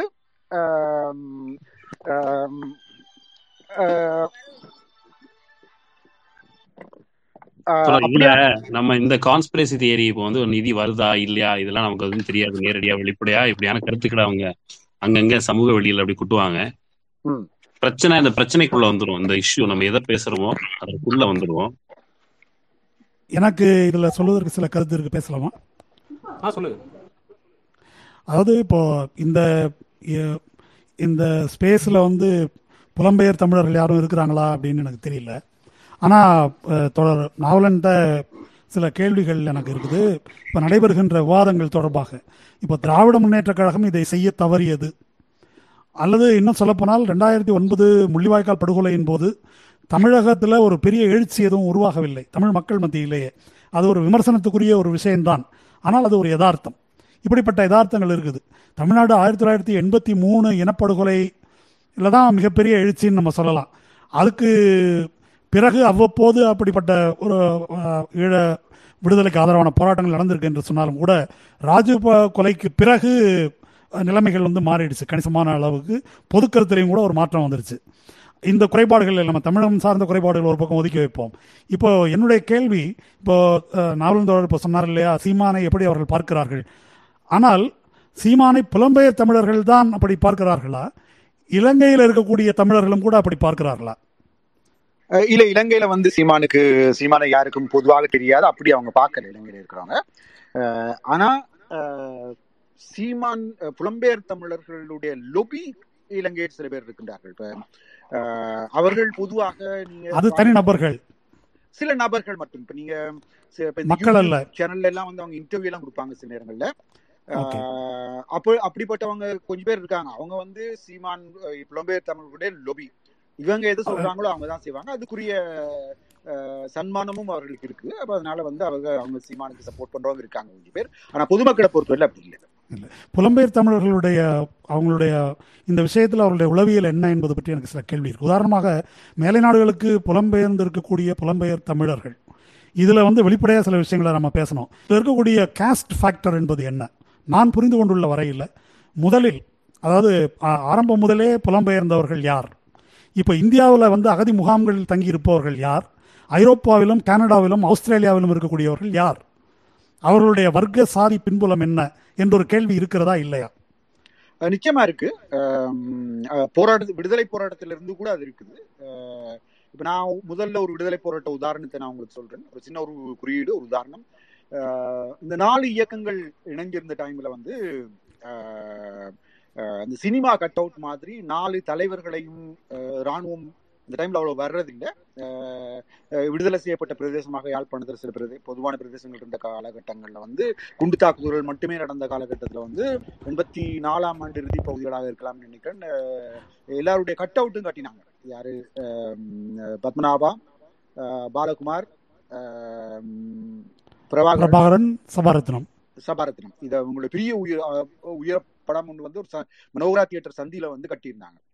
அப்ப அதுல பத்மநாபாவுடைய அவருடைய காலுக்கு கீழே கல்லு பானை ஒன்று காட்டியிருந்தாங்க. இலங்கையில கல் இருக்கிறவர்கள் வந்து தாழ்த்தப்படுவார்கள் மிகவும் தாழ்த்தப்பட்டவர்கள் தலித்துகளாக இருக்கிறவர்கள் சொல்லாமே நீங்க பஞ்சவர்கள்னு சொல்லுவார்கள் நலவர் பறையர் அம்பட்டர் வண்ணார் இந்த இந்த பறையர் இந்த இந்த ஐந்து சாதியை சார்ந்தவர்கள் மிகவும் தாழ்த்தப்பட்டவர்கள் அல்லது ப- நலவர்கள் என்று சொல்லப்படுகிறவர்கள் வந்து சமூகத்தில் மிக கீழனியில் இருக்கிறவர்கள் லோவர் ஸ்டாண்டர்ட் ஆஃப் தி சொசைட்டின்னு சொல்லலாம். அப்போ அவங்க அவங்களோட குறியீடாக வந்து பத்மநாபனுடைய காலுக்கு கீழே கல் மூட்டி கட்டியிருந்தார்கள் யாரோ வந்து விஷமிகள். இபிஆர்எல்எஃப்ஐ வந்து எப்பவுமே அங்க ஒரு தாழ்த்தப்பட்ட இயக்கமாகத்தான் பார்ப்பார்கள்.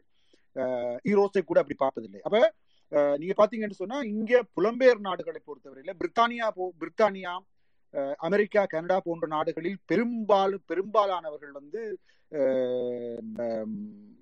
ஆதிக்க சாதியினர் தான் இங்க வந்திருக்காங்க. அஹ், பிரான்ஸ்ல ஜெர்மனில இருக்கிறவங்கள பெரும்பா அஹ், இருக்கிறவங்கள வந்து மற்ற சாதியை சேர்ந்தவர்களும் இருக்கிறார்கள். குறிப்பாக யாழ்ப்பாணத்தை பொறுத்தவரையில் அஹ், யாழ் வடமாகாணத்தை பொறுத்தவரையில் கூ கூலி வறிய விவசாயிகளாக இருக்கிறவர்கள்ல பெரும்பாலானவர்கள் இந்த பஞ்சமர்கள் தாழ்த்தப்பட்டவர்களாக தான் இருப்பார்கள். இந்தியா மாதிரி பார்ப்பனர்கள் மூன்று வீதம் மாதிரி இல்லாமல் இலங்கையை பொறுத்தவரையில அறுபது வீதமானவர்கள் ஆதிக்க சாதிகளாகவும் வெள்ளாள சமூகத்தை சார்ந்தவர்களாகவும் யாழ்ப்பாணத்தில் இருக்காங்க. இது ஒரு பெரிய அமௌண்ட் அப்ப இந்த இந்த இந்திய அஹ், சூழலை வந்து நாங்க ஒப்பிட முடியாது. அப்ப அதுல வந்து தலித்துகளாக இருக்கிறவர்கள் அதாவது இந்த பஞ்சமர்களாக இருக்கிறது இருபது வீதம் தான் இருக்காங்க யாழ்ப்பாணத்தை பொறுத்தவரையில. அதுல இபிஆர்ல பொறுத்தவரையில இப்ப நலவர்களை நலவர் சமூகத்தை சார்ந்தவர்களும் பள்ளர் சமூகத்தை சார்ந்தவர்களும் அதிகமாக இருக்கிறார்கள். தலைவர்கள் வந்து உயர் சாதியினர் தான் அதாவது ஆதிக்க சாதியினர்களாக தான் இருந்திருக்காங்க. புலம்பெயர் நாடுகளை பொறுத்த இப்படிதான் இருக்குது. அஹ் யாழ் அதாவது அஹ் ஆதிக்க சாதியை சேர்ந்தவர்கள் அஹ் பெரும்பாலும் அஹ் பிரித்தானியாவில் அஹ் கனடா அஹ் அமெரிக்கா போன்ற நாடுகளில் இருப்பாங்க. மற்ற நாடுகளை பொறுத்தவரையில ஐரோப்பிய நாடுகள்ல மற்ற நாடுகளை பொறுத்தவரையில மற்ற சாதியினர் கூடுதலாக இருக்காங்க. யாழ்ப்பாணத்துல இருக்கிற அஹ் வந்து நாற்பது வீதமான குடும்பங்கள்ல இருந்தவங்க வந்து குடும்பத்துல ஒருவராவது வெளிநாட்டுக்கு போயிருக்காங்க. அதுல பெரும்பாலானவங்க வந்து வேளாண் சமூகத்தை சார்ந்தவர்கள். இல்லை இதில் இதை ஒட்டி தான் எனக்கு ஒரு கேள்வி இருக்கு. பேசலாமா? பேசுங்க. இப்ப டான் அசோக் அவர் பேச விரும்பினாரு. அவரை நான் ஸ்பீக்கர் லிஸ்ட்ல சேர்த்திருக்கேன். நீங்க இப்ப கேட்க விரும்புறத கேளுங்க. அடுத்தது அவர் அவருடைய கேள்வியில கேட்பேன் ஓகே இல்லை இப்போ தமிழ்நாட்டில் எதிர்வினை இருக்க வேண்டும் ஈழத்துக்காக. அதே போல் கலைஞர் இப்படி தவறு செய்தார். இந்த விவரங்கள் த- தமிழக கட்சிகளுடைய தவறுகள் பரிசீலிக்கப்பட வேண்டும்லாம் பேசும்போது ஈழத்தமிழர்களை பொறுத்தவரைக்கும் எனக்கு சில கேள்வி நாவலனுக்கு கிட்ட கேள்வி. இப்போ பாலஸ்தீன் மீது தொடுக்கப்பட்ட தாக்குதலுக்கு எதிராக ஐரோப்பா முழுவதும் பல போராட்டங்கள் அமெரிக்காவில் நடந்ததை ஐரோப்பாவில் நடந்ததை பார்த்தோம். அதுபோல பிரிட்டனில் நடைபெற்ற போராட்டங்களில் அவர்கள் பங்கேற்றார்களா? எனக்கு பெரும் வருத்தத்தை ஏற்படுத்திய ஒரு விஷயம் வந்து இங்கே தூத்துக்குடி துப்பாக்கி சூடு நடந்தது. பதினைந்து பேர் அப்படி இறக்கமற்ற முறையில் படுகொலை செய்யப்பட்ட அந்த துப்பாக்கி சூட்டுக்கு எதிராக பிரிட்டனில் ஆன்டி வேதாந்த ஆர்ப்பாட்டத்தில் நான் ஈழத்தமிழர்கள் அதிகம் பேரை எதிர்பார்த்தேன். ஆனால் வெள்ளையர்கள் இருந்தார்கள் மற்றவர்கள் இருந்தார்கள். ஆனால் ஈழத்தமிழர்கள் அப்படி ஏதாவது ஒன்று ரெண்டு பேர் இருந்திருக்கலாமா என்று நான் அப்படி பார்க்க முடியவில்லை. இப்போ ஜார்ஜ் ஃபிளாய்டு பிரச்சனை நடந்தபோது பிரிட்டனில் மிகப்பெரிய கலவரங்கள் போராட்டங்கள்லாம் நடைபெற்றது. அதிலே வந்து ஈழத்தமிழர்கள் பங்கேற்றார்களா? புலம்பெயர்ந்தவர்கள் என்ற முறையில் மற்ற புலம்பெயர்ந்த சமூகங்கள்லாம் பங்கேற்றார்கள். இது எனக்கு ஜா இப்போ ஜார்ஜ் ஃபிளாய்டு நடைபெற்ற போது தூத்துக்குடியில் சாத்தத்தில் படுகொலை நடந்தது. சாத்தான்குளம் படுகொலைக்கு எதிராக வெள்ளை இன மக்கள் பல இடங்களில் குரல் கொடுத்தார்கள் போராட்டம் நடத்தினாங்க. இதிலெல்லாம் வந்து புலம்பெயர் தமிழர்களுடைய பாத்திரம் என்ன? ஏன் வந்து அதில் வந்து இன்டிஃபரண்ட்டாக இருக்கிறாங்களா? இன்டிஃபரண்ட்டாக இருக்கிறாங்க அப்படின்னு தான் எனக்கு படுது. அது மட்டுமல்ல இன்று ஒரு ட்விட்டர் செய்து ஒன்று பார்த்தேன். வானதி சீனிவாசனுக்கு பிரிட்டிஷ் தமிழ் ஃபோரம் வந்து வாழ்த்து தெரிவிக்குது வெற்றிக்கு. எங்கே நீங்க வந்து சிங்கள இனவெறி ராஜபக்சேக்கு எதிராக தமிழ் மக்கள் போராட வேண்டும் என்று அவர்கள் எதிர்பார்க்கிறார்கள். ஆனால் இங்கே இருக்கக்கூடிய இந்துத்துவ அரசுக்கு எதிராக அவர்கள் இணக்கமாக இருக்கிறார்கள். இந்த முரண்பாட்டை எப்படி புரிந்து கொள்வது? இவருடைய மனோபாவம் என்பது என்ன? அப்போ இந்த தமிழ் உணர்வு என்பதன் உட்கிடக்கு என்ன என்ற கேள்வி தானாகவே எழுகிறது. தமிழ் பிரித்தானிய தமிழ் பேரவைன்னு சொல்ற அந்த அமைப்பு தமிழ்நாடு எலெக்ஷன்ல நடந்த பொழுது யாருக்குமே வாழ்த்து சொல்லவில்லை. சில பேர் கமலஹாசனுக்கு ஆதரி கமலஹாசனை ஆதரித்தார்கள். அதை தவிர அந்த எலெக்ஷன் முடிந்த பிறகு அவர்கள் வாழ்த்து சொன்ன ஒரே ஒருவர் வந்து வானதி சீனிவாசன் மட்டும்தான். அதுக்கு இன்னொரு காரணம் இருந்ததுன்னு சொன்னா வானதி சீனிவாசன் தமிழ்நாட்டில் இருக்கிற பத்மநாதன் ஐயர் என்ற ஒருவரோட சேர்ந்து புலம்பெயர் நாடுகளுக்கு இந்த எலெக்ஷனுக்கு முற்பட்ட கால பகுதியில ஐநூறுக்கும் மேற்பட்டவர்களை இணைத்து ஜூம் மீட்டிங் நடத்தினாங்க. நாங்க உங்களுக்கு ட்ரைனிங் கொடுக்குற அளவுக்கு வரைக்கும் நாங்க போவோம்னு அந்த மீட்டிங்ல வெளிப்படையாகவே சொல்லியிருக்காங்க. அப்ப அதனால அவங்கள்ட்ட சப்போர்ட் எதிர்பார்த்தாங்க. அடுத்தது வந்து இந்த வேதாந்தா போராட்டம் வந்த நேரத்துல ஒரு மிக முக்கியமான ஒரு சம்பவம் நடந்தது. சீமானுடைய அஹ், வீரத்தமிழர் முன்னணி வந்து சுப வீரபாண்டியனை வந்து அந்த போராட்டத்துல கலந்து கொள்ள வேண்டாம்னு சொல்லி தடை செய்திருந்தாங்க. தவிர அஹ், மற்ற போராட்டங்களை விட தூத்துக்குடி போராட்டங்கள்ல தூத்துக்குடி போராட்டத்துல மட்டும் கொஞ்சம் ஈழத்தமிழர்கள் கலந்து கொண்டார்கள். குறிப்பாக தமிழ் சொலிடாரிட்டின்னு சொல்லி ஒரு அமைப்பு அஹ், அதுல கலந்து கொண்ட அத்து பேர் வரையும் அதுல கலந்து கொண்டிருப்பாருன்னு நினைக்கிறேன். தவிர பறை வாய்ஸ் ஆஃப் ஃப்ரீடம்னு சொல்லி ஒரு அமைப்பு கலந்து கொண்டாங்க. இப்போ அதில் வந்து எல்லாமே சேர்ந்து ஒரு முப்பது நாற்பது பேர் கலந்துருப்பாங்க. கலந்து கொண்டிருப்பாங்க. தமிழர்களுடைய பங்களிப்பு ஓரளவுக்கு மற்ற போராட்டங்களோட மிக அதிகமாக இருந்தது. ஆனால் சுகமான சோகமான சம்பவம். அன்றைக்கு அந்த டைம்ல சுபவி வந்து இங்கே இங்கே இருந்திருந்தாரு. சுபவி வந்து திமுக ஆதரவாளர். திமுக தான் தூத்துக்குடி வேதாந்தா தூத்துக்குடியில நிலை கொள்றதுக்கு காரணமாக ஆர- ஆரம்ப காரணமாக இருந்தது அவங்க தான். அதுக்கு சுபவியை வந்து ஆதரிக்கிறதுனால வந்து சுபவியை தடை செய்கிறோம். வந்தால் சுபவிக்கு எதிராக நாங்கள் பிரச்சனைப்படுவோம்னு சொல்லி வீரத்தமிழர் முன்னணி சொல்லியிருந்தாங்க. ஆனால் அது வீரத்தமிழர் முன்னணியில் யாருமே அதுக்கு வரல. நான் அதுக்கு போயிருந்தேன். அதனால வந்து சுபவி வரல. அந்த அதில் பிரச்சனை வரும்ன்றதுனால வந்து வேறு சிலரும் வராமல் விட்டது உண்மை அடுத்தது வந்து நீங்க இளத்தமிழர்கள்ல பொதுவான ஒரு அபிப்பிராயமா அந்த ஐபிசியில நிறைய டாக்குமெண்ட்ஸ் வந்திருக்குது. டாக்குமெண்ட்ரிஸ் வந்திருக்குது.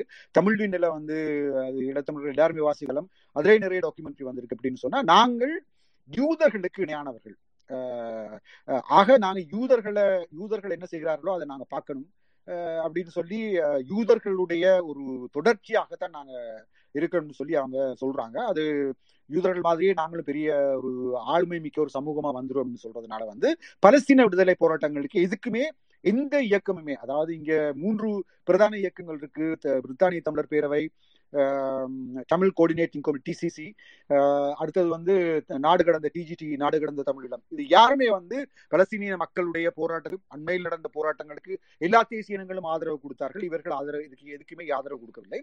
ஜோர்ஜ் ஃபிளைடனுடைய ஒரு போராட்டத்தில் வந்து ரெண்டாவது ஜெனரேஷன் வந்து மிக அதிக அளவில் பங்கு பெற்றிருந்தாங்க. சில போராட்டங்களை அவங்களே ஆர்கனைஸ் பண்ணியிருந்தாங்க. அவங்களையும் பெரும்பாலானவர்கள் வந்து புலிகளுக்கு மறுதலையான ஆதரவாளர்களாக தான் இருக்கார்கள் விமர்சனமற்ற ஆதரவாளர்களா? அதுக்கு அவர்கள் தங்களுடைய மூதாதையர்களிடமிருந்து கடத்தப்பட்ட அந்த இதுதான் காரணம். அது கருத்துக்கள் தான் காரணம். புலிகளுக்கு ஆதரவு திராவிட இயக்கங்களுக்கு எதிர்ப்பு தான் அவங்க இருக்காங்க நன்றி தோழர் நன்றி. இப்போ ஸ்பீக்கர் பிரிவிட மூன்று பேர் லிசனர்ல இருந்து ஆட் பண்ணியிருக்கேன். ஒன்று டானசோக் அசோக் இன்னொன்று அதிசா மற்றொரு கன்னியாரி இந்த மூன்று பேரும் அவங்களோட கேள்வியை கேட்ட பிறகு மற்றவர்கள் வேற யாரும் விரும்பினா அவங்க ஹேண்ட் ரைஸ் பண்ணுங்க. மேலே சேர்க்குறேன். டான் அசோக் நீங்க கேட்கலாம். நீங்க கேட்கலாம். என்னுடைய கருத்து ஒண்ணு இருக்கு. இந்த நிகழ்வின் முன்னுரையை ஒட்டி. பாரதி தம்பி வைத்த முன்னுரையை ஒட்டி பொதுவா சில விஷயங்களை விளக்க வேண்டும் என்றால் சமூக வலைதளங்கள்ல நடக்கிற எல்லாவற்றையுமே நாம வந்து ஒரு விவாதங்களாக எடுத்துக்கொள்ள வேண்டிய அவசியம் இல்லை. எல்லாமே வந்து விவாதங்கள் இல்லை. பாயிண்ட்ஸ் வச்சு அதற்கு பதில் சொல்லி வைக்கிறது. இப்போ உதாரணத்திற்கு கலைஞர் பிறந்த நாளின் போது நடந்த அந்த ட்ரெண்ட் சண்டை என்பது ஸ்பான்டேனியஸ் ரியாக்ஷன் ஈழத்தமிழர்கள் நாம் தமிழர் கட்சியினர் சங்கிகள். மூணு தரப்பும் சேர்ந்து இந்த ட்ரெண்டை செய்றாங்க. வருஷ வருஷம் செய்யறாங்க இந்த தடவை ஈழத்தமிழர்களின் பங்களிப்பு அதுல மிக அதிகமாக இருக்கிறது. ஈழத்தமிழர்கள் நான் சொல்வது புலம்பெயர் தமிழர்களின் பங்களிப்பு அதுல அதிகமா இருக்கு. அப்ப இந்த ஸ்பான்டேனியஸ் ரியாக்ஷன் அப்படிங்கிறது எப்படி ஆரம்பிக்குது திமுக இளைஞர்களிடம் அப்படின்னா இன்னொரு விஷயத்தையும் நீங்க கருத்தில் கொள்ளணும். ரெண்டாயிரத்தி பத்து சமயங்கள்ல இருந்த மாதிரி திமுக ஆதரவு வைப்பு இப்ப இல்ல மிக அதிக அளவு வளர்ந்திருக்கிறது. மிக அதிக அளவு திமுக சார்பான இளைஞர்கள் இணையத்துல இருக்கிறாங்க. ரெண்டாயிரத்தி பத்துல எல்லாம் ஆளே இருக்காது இப்ப அப்படி கிடையாது. அப்ப இவங்களுடைய ஸ்பான்டேனியஸ் ரியாக்ஷன் என்ன ஆகுது அப்படின்னா என் தலைவனை நீ திட்டினா நான் படிப்பதற்கு காரணமான தலைவனை நீ திட்டினா உன் தலைவனை நான் திட்டுவேன் அப்படிங்கிற ரொம்ப ஸ்பான்டேனியஸான விவாதமற்ற ஒரு இன்ஸ்டன்ட் ரியாக்ஷன் அது. அப்ப இதற்கு வந்து நம்ம வேர்களை எல்லாம் தேடி போக வேண்டிய அவசியம் இல்லை. ஆனால் இதற்கு வேறொன்று இருக்கு. என்ன அப்படின்னா என்னை போன்றவர்கள் ரொம்ப கம்மி பேர் ஒரு பத்து பதினஞ்சு பேர் தான் ரெண்டாயிரத்தி பதினொன்னுல இருந்தே ஒரு கருத்தை மீண்டும் மீண்டும் மீண்டும் முன்வைத்துக் கொண்டே இருக்கிறோம். என்ன அப்படின்னா திமுக மீதான ஈழப்பழியை கலைஞரின் மீதான ஈழத்துரோகி பட்டத்தை களைய வேண்டும் என்றால் இந்த ஈழப்போர் பகுப்பாய்வு செய்யப்பட வேண்டும். இதை வந்து மீண்டும் மீண்டும் சீர்தூக்கி பார்க்கப்பட வேண்டும். அதன் இறுதி கட்டத்துல என்னென்ன நடந்துச்சு? ஈழ போராளிகள் அஹ், பக்கம் நிகழ்ந்த தவறுகள் என்ன? இதையெல்லாம் நாங்க பார்க்க வேணுங்கிற ஒரு விமர்சன பார்வையை நாங்க ரெண்டாயிரத்தி பத்து ரெண்டாயிரத்தி பதினொன்று காலத்துல இருந்து தொடர்ச்சியாக வைத்துக் கொண்டிருக்கிறோம்.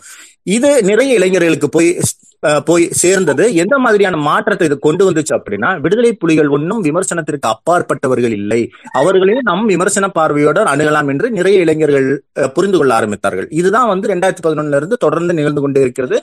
அந்த விடுதலை. புலிகள் விமர்சனம் என்ற நிற்கும் போது அதை யாரும் தவறுன்னு இல்ல வரேன் வரேன். இல்ல இல்ல வரேன் வரேன். முடிச்சுக்கிறேன். முடிச்சுக்கிறேன். முடிச்சுக்கிறேன்.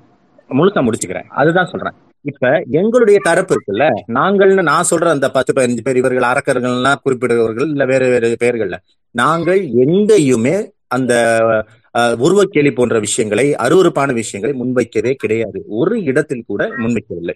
இன்னும் இன்னும் நான் அதுதான் சொல்றேன். நீங்க இப்ப சொல்றீங்கல்ல அருவருப்பான ஆபாசமான எதிர்வினைகள் எல்லாம் அன்னைக்கு அந்த ட்ரெண்டிங்ல நிகழ்ந்த ஸ்பான்டேனியஸ் ரியாக்ஷன் திமுக போன்ற லட்சக்கணக்கான தொண்டர்கள் இருக்கிற ஒரு கட்சியின் தலைவரை எதிர்த்து நீங்க எங்கெங்கயோ உட்கார்ந்துட்டு ட்ரெண்ட் பண்ணும் பொழுது எல்லாரையும் இவர்கள் கட்டுப்படுத்தி வைக்கணும். எல்லாரும் என்னை போலவே எதிர்வினை செய்யணும். நானும் எதிர்பார்க்க முடியாது நீங்களும் எதிர்பார்க்க முடியாது. இப்படிதான் சமூக வலைதளம் என்பது இயங்கும். சமூக வலைதளம் என்பது பெரும்பான்மை ஸ்பான்டேனியஸ் ரியாக்ஷன் ரியாக்ஷனை அடிப்படையாக கொண்டது. இதுதான் நான் வந்து முதல்ல தெளிவுபடுத்த விரும்புறேன். அதனாலேயே இப்ப வந்து மருதனை ஐயா ஐயா கூட கவலைப்பட்டார். இப்படி ஒரு ட்ரெண்ட் உருவாச்சே இல்ல. இவ்வளவு மோசமாகலாம் ட்ரெண்ட் ஆகல. என்னன்னா எல்லா விடுதலை புலிகள் மேல விமர்சனம் வைப்பவர்கள்லாம் மோசமாகவே விமர்சனம் வைக்கிறார்களா? அசிங்கமாக பேசுகிறார்களா? உருவ. பேசுகிறார்களா. அனைத்து விமர்சனங்களும்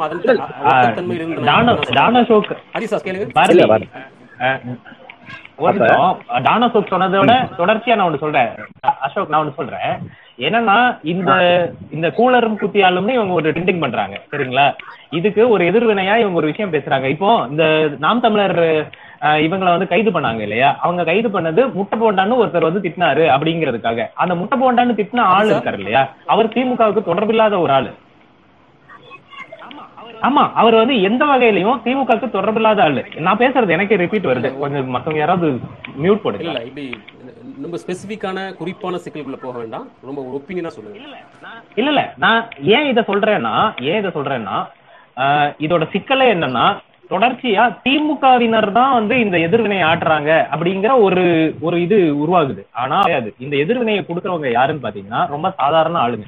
அவங்க வந்து திமுக மேல இருக்கிற ஒரு என்ன சொல்றது ஒரு பாசத்துல அவங்க வந்து இந்த எதிர்வினையை கொடுக்குறாங்க. இதுல அபிஷியலா திமுக ஐடியில இருந்தோ இல்ல திமுகல அபிஷியலா இருக்கக்கூடியவங்களோ இந்த விஷயத்துல வந்து எதுவுமே எந்த கருத்துமே கொடுக்கல. இவங்க எல்லாருமே இந்த கருத்துக்களை கொடுக்கறவங்க எல்லாம் யாருன்னு பாத்தீங்கன்னா திமுக மேல அப்- அபிமானம் உள்ள ஆட்கள் மட்டும்தான். பட் என்ன ஆயிருதுன்னா அந் இது அதுவுமே ஒரு எதிர்வினை தான் என்னன்னா ஒரு ஒவ்வொரு ஆண்டும் பத்து வருஷமா ஒவ்வொரு ஆண்டும் இந்த ட்ரெண்டிங் வந்து உருவாயிட்டே இருக்கு. மே மாசம் ஆச்சுன்னா. அது அதுக்கான ஒரு எதிர்வினையா தான் நான் இதை பாக்குறேன் நான் இது வந்து தானோசர் சொன்னதோட தொடர்ச்சியா தான் சொன்னேன். ஆளும் வர்க்கத்தோடு சமரசம் செய்து கொண்டது என்று பேசி வெளியே மகிழன் உங்க ஸ்பீக்கர் ஆஃப் பண்ணுங்க ஹரிசா தொடர்ந்து தொடர்ந்து பேசுங்க. டானோசர் கண்டினியூ பண்ணுங்க. டானோசர் கண்டினியூ பண்ணுங்க. அதான். இப்ப என்னுடைய தீர்மானம் அல்லது நாங்கள் முடிவு செய்து வைத்த ஒரு வழிமுறை என்ன அப்படின்னா கலைஞர் மீதான துரோக பட்டத்தை துடைக்கவோ அல்லது ஈழத்தமிழர்கள் புலம்பெயர் தமிழர் தொடர்ந்து அந்த மாதிரியான அவதூறுகளை வைக்கும் போதோ திமுகவை தவிர திமுகவுடன் இணக்கமாக இருக்கிற அல்லது பெரியாரிசம் பேசுகிற பெரியாரியத்துக்கு இங்கே ஒரு அத்தாரிட்டியாக இருக்கிற தலைவர்கள் கூட யாருமே முன் வந்து அதை அதை பற்றி எதிர்த்து பேசுவோ அல்ல இப்படி இப்படி எல்லாம் அந்த போருக்கு ஒரு மாநில கட்சியை காரணமாக்காதீர்கள் என்று குரல் கொடுக்கோ யாருமே இல்லாதப்ப இங்க இருக்கிற திமுகவே கூட ஒரு வாக்கு கட்சி என்பதனால இங்க ரொம்ப அமைதி காக்குது ஏன்னா இது வந்து ரொம்ப ஒரு உணர்வு பூர்வமான சிக்கல். மீண்டும் மீண்டும் ஈழப்போரை மருதன ஐயா அவர்கள் சொன்னது போல உணர்வு ரீதியாகவே அவர்கள் அணுகி வருகிறார்கள். என்ன சொன்னாலும் கேட்பதற்கே தயாராக இல்லாத போது அவ்வளவு பெரிய கட்சி அதற்கு பதில் சொல்லவில்லை என்பதற்காகவே அந்த குற்றச்சாட்டுகளை அந்த கட்சி ஏற்றுக்கொண்டதாக நம்ம கருத முடியாது. அப்படி இருக்கிற சூழ்நிலை தன்னார்வலர்களாக சில இளைஞர்கள் இந்த போரை பகுப்பாய்வு செய்தாலே தவிர இந்த பழியை திமுக மீது நீக்க முடியாது அப்படிங்கிற முடிவுக்கு வர்றோம். எங்களுடைய இன்னொரு கருத்து என்ன அப்படின்னா இணையம் எங்கும் நீங்க பதிவு பண்றது இன்னும் நூறு வருடம் இருநூறு இருநூறு வருடங்களுக்கு இருக்க போகுது. அப்ப யாருமே இந்த போரை பற்றி பேசவில்லைன்னா திமுகவின் மீதான குற்றச்சாட்டுகள் மட்டுமே தான் இந்த இணையத்தில் இருக்குமே தவிர அதற்கான பதில்களோ ஏன் அப்படி உண்மையிலேயே நடந்துச்சுங்கிறதுக்கான ஒரு எதிர்வினைகளோ இல்லாம போயிடும் அப்படிங்கிற ஒரு இதுலையும் நாங்கள் இதை தொடர்ந்து செஞ்சோம். ஆனால் ஒரு கட்டத்திற்கு மேல மிக அதிகமாக இவர்கள் போய் மிக அநாகரிகமாக நடந்து கொண்டது ஒரு ஒரு ஒரு உச்சகட்ட அநாகரிகத்தை தான் இந்த கூலரும் கூத்தியாரும்னு கூத்தியாலும்னு கலைஞருடைய படத்தை போட்டு ட்ரெண்ட் செஞ்சாங்க. அதற்கான எதிர்வினையை அவர்கள் தான் எடுத்துக்கொண்டார்கள் திமுக கட்சிக்காரங்க நம்ம எதிர்பார்க்க முடியும் எந்த வகையிலும் கெஞ்சிட்டும் அதை நியாயப்படுத்த முடியாத அருவறுப்பான தவறுகள் ரெண்டும். ஆமா ஆமா. அந்த அதை வந்து மேலும் மேலும் அதை விலக்கி பேசிட்டு இருக்கிற பொருள் இல்ல. இல்ல இத ஒரு வருஷமா பண்ணல. அசோக் ஒரு நிமிஷம். இத அவங்க ஒரு வருஷமா பண்ணல.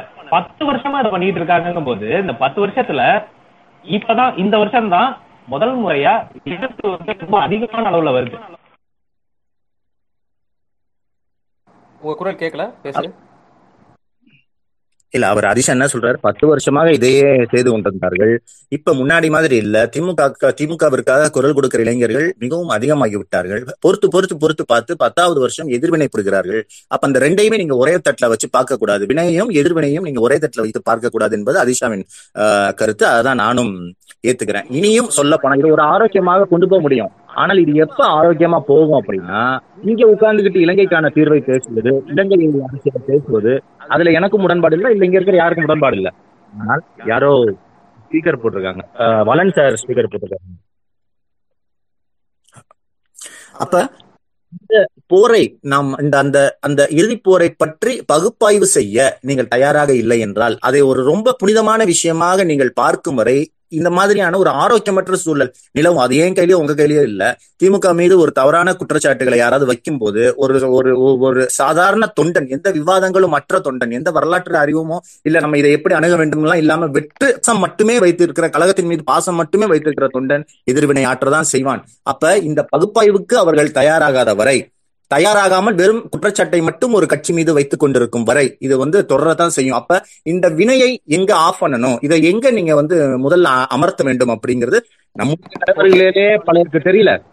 நாம் வந்து பொதுவாக இதை ஒரே தளத்தில் நிறுத்தி விவாதிக்கிற நம்ம பலருக்கே கூட இது தெரியல அப்படிங்கறத பாரதி இன்னொரு விஷயம் ஆட் பண்றேன். ஆட் பண்ணிக்கிறேன். ஒரு விஷயம் சொன்னதுல இருந்து ஆட் பண்றேன். என்னன்னா இந்த பத்து வருஷத்துல கலைஞர் மட்டும் வந்து அவமதிக்கப்படல. தொடர்ச்சியா பெரியாரையும் தெலுங்க மாதிரியான விஷயங்கள் சொல்லி அவர் வந்து வந்தேரி பெரியாரையே வந்தேரின்னு சொல்லி தான் இவங்க வந்து விமர்சனம் பண்ணிக்கிட்டு இருந்தாங்க. அவங்க அவரையே நிராகரிக்கிற வேலையை பார்த்துக்கிட்டு இருந்தாங்க. எனக்கு என்ன ஒரே ஒரு கேள்வி வந்துச்சுன்னா அப்பெல்லாம் வந்து இந்த அளவுக்கு எதிர்வினை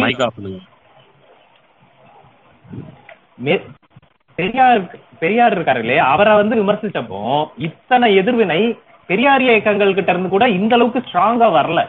ஆனா பிரபாகரனை பற்றி பேசும்போதுதான் இந்த பெரியார் இயக்கங்கள் இவ்வளவு ஸ்ட்ராங்கா இதுக்கு வந்து அரக்கர் கூட்டம் தான் காரணம். திமுக வந்து ஆரம்ப செயல்படுகிறதுன்றாங்க. அதாவது பெரியாரை பற்றி விமர்சித்தப்பமெல்லாம் இந்த மாதிரியான எதிர்வினைகள் வரல. ஆனா பிரபாகரனை பற்றியும் புலிகளை பற்றியும் விமர்சிக்கும் போது நான் மறுபடியும் சொல்றேன் விமர்சிக்கும் போது இப்ப வந்து இவங்க ஆர்எஸ்எஸ் மாதிரி பேசுறாங்க சுப்பிரமணிய சுவாமி மாதிரி பேசுறாங்க அப்படிங்கிற எதிர்வினைகள் ரொம்ப ஸ்ட்ராங்கா வருது. இதுக்கான காரணம் என்ன அப்படிங்கறதையும் நம்ம விவாதிக்கணும்னு நினைக்கிறேன். அதுல ஒரு சின்ன விவரப்படை சதீஷா ஒரே ஒரு விவரப்படை இதுல என்னன்னா பெரியார் குறித்த விமர்சனங்கள் வந்த பொழுது பெரியார் இயக்கங்கள்ல இருந்து விமர்சனங்கள் வந்திருக்கு. அது பொது தளத்துல அவ்வளவு கவனப்படுத்தப்படல. இன்னொன்னு அப்கோர்ஸ் ஒரு விஷயம் பெரியார் குறித்த விமர்சனங்கள் ஆரம்பத்துல இப்போ ரெண்டாயிரத்தி ஒன்பதுக்கு பிறகு அது திமுகல தொடங்கி மெல்ல திராவிட இயக்கம் பெரியாரு அண்ணா அப்படிங்கிற அளவுக்கு அது விரிவடைந்த பொழுது ரொம்ப தயக்கத்தோட அந்த விமர்சனங்கள் கொஞ்சம் இடைவெளி விட்டு அது வந்தது அப்படிங்கிறது மட்டும்தான் ஒழிய தொடர்ச்சி அதுக்கு சின்ன சின்ன வெளியீடுகள் அப்புறம் நிறைய விஷயங்கள் நீங்க. சொல்றத நான் ஏத்துக்கிறேன். நீங்க சொல்றத நான் நிச்சயமா ஏத்துக்கிறேன். ஆனா அந்த தயக்கத்தோட விளைவு தான் இன்னைக்கு இந்த இடத்துல வந்து நிக்குது. பெரியாரையும் திராவிட இயக்கமும் இந்த சமூகத்துக்கு எதுவுமே பண்ணல தமிழ் சமூகத்துக்கு.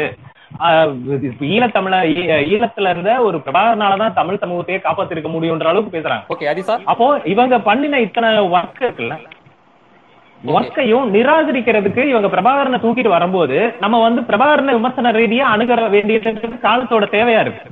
ஓகே சார் நீங்க சொல்றத புரிஞ்சுக்கிறேன். தோழர் மருதையன் உங்களுக்கு ஒரு கேள்வி? இப்ப இவங்க மூணு இதுல ஒரு இதுல இதுல எனக்கு ஒரு தலையீடு இருக்குது. சொல்லுங்க.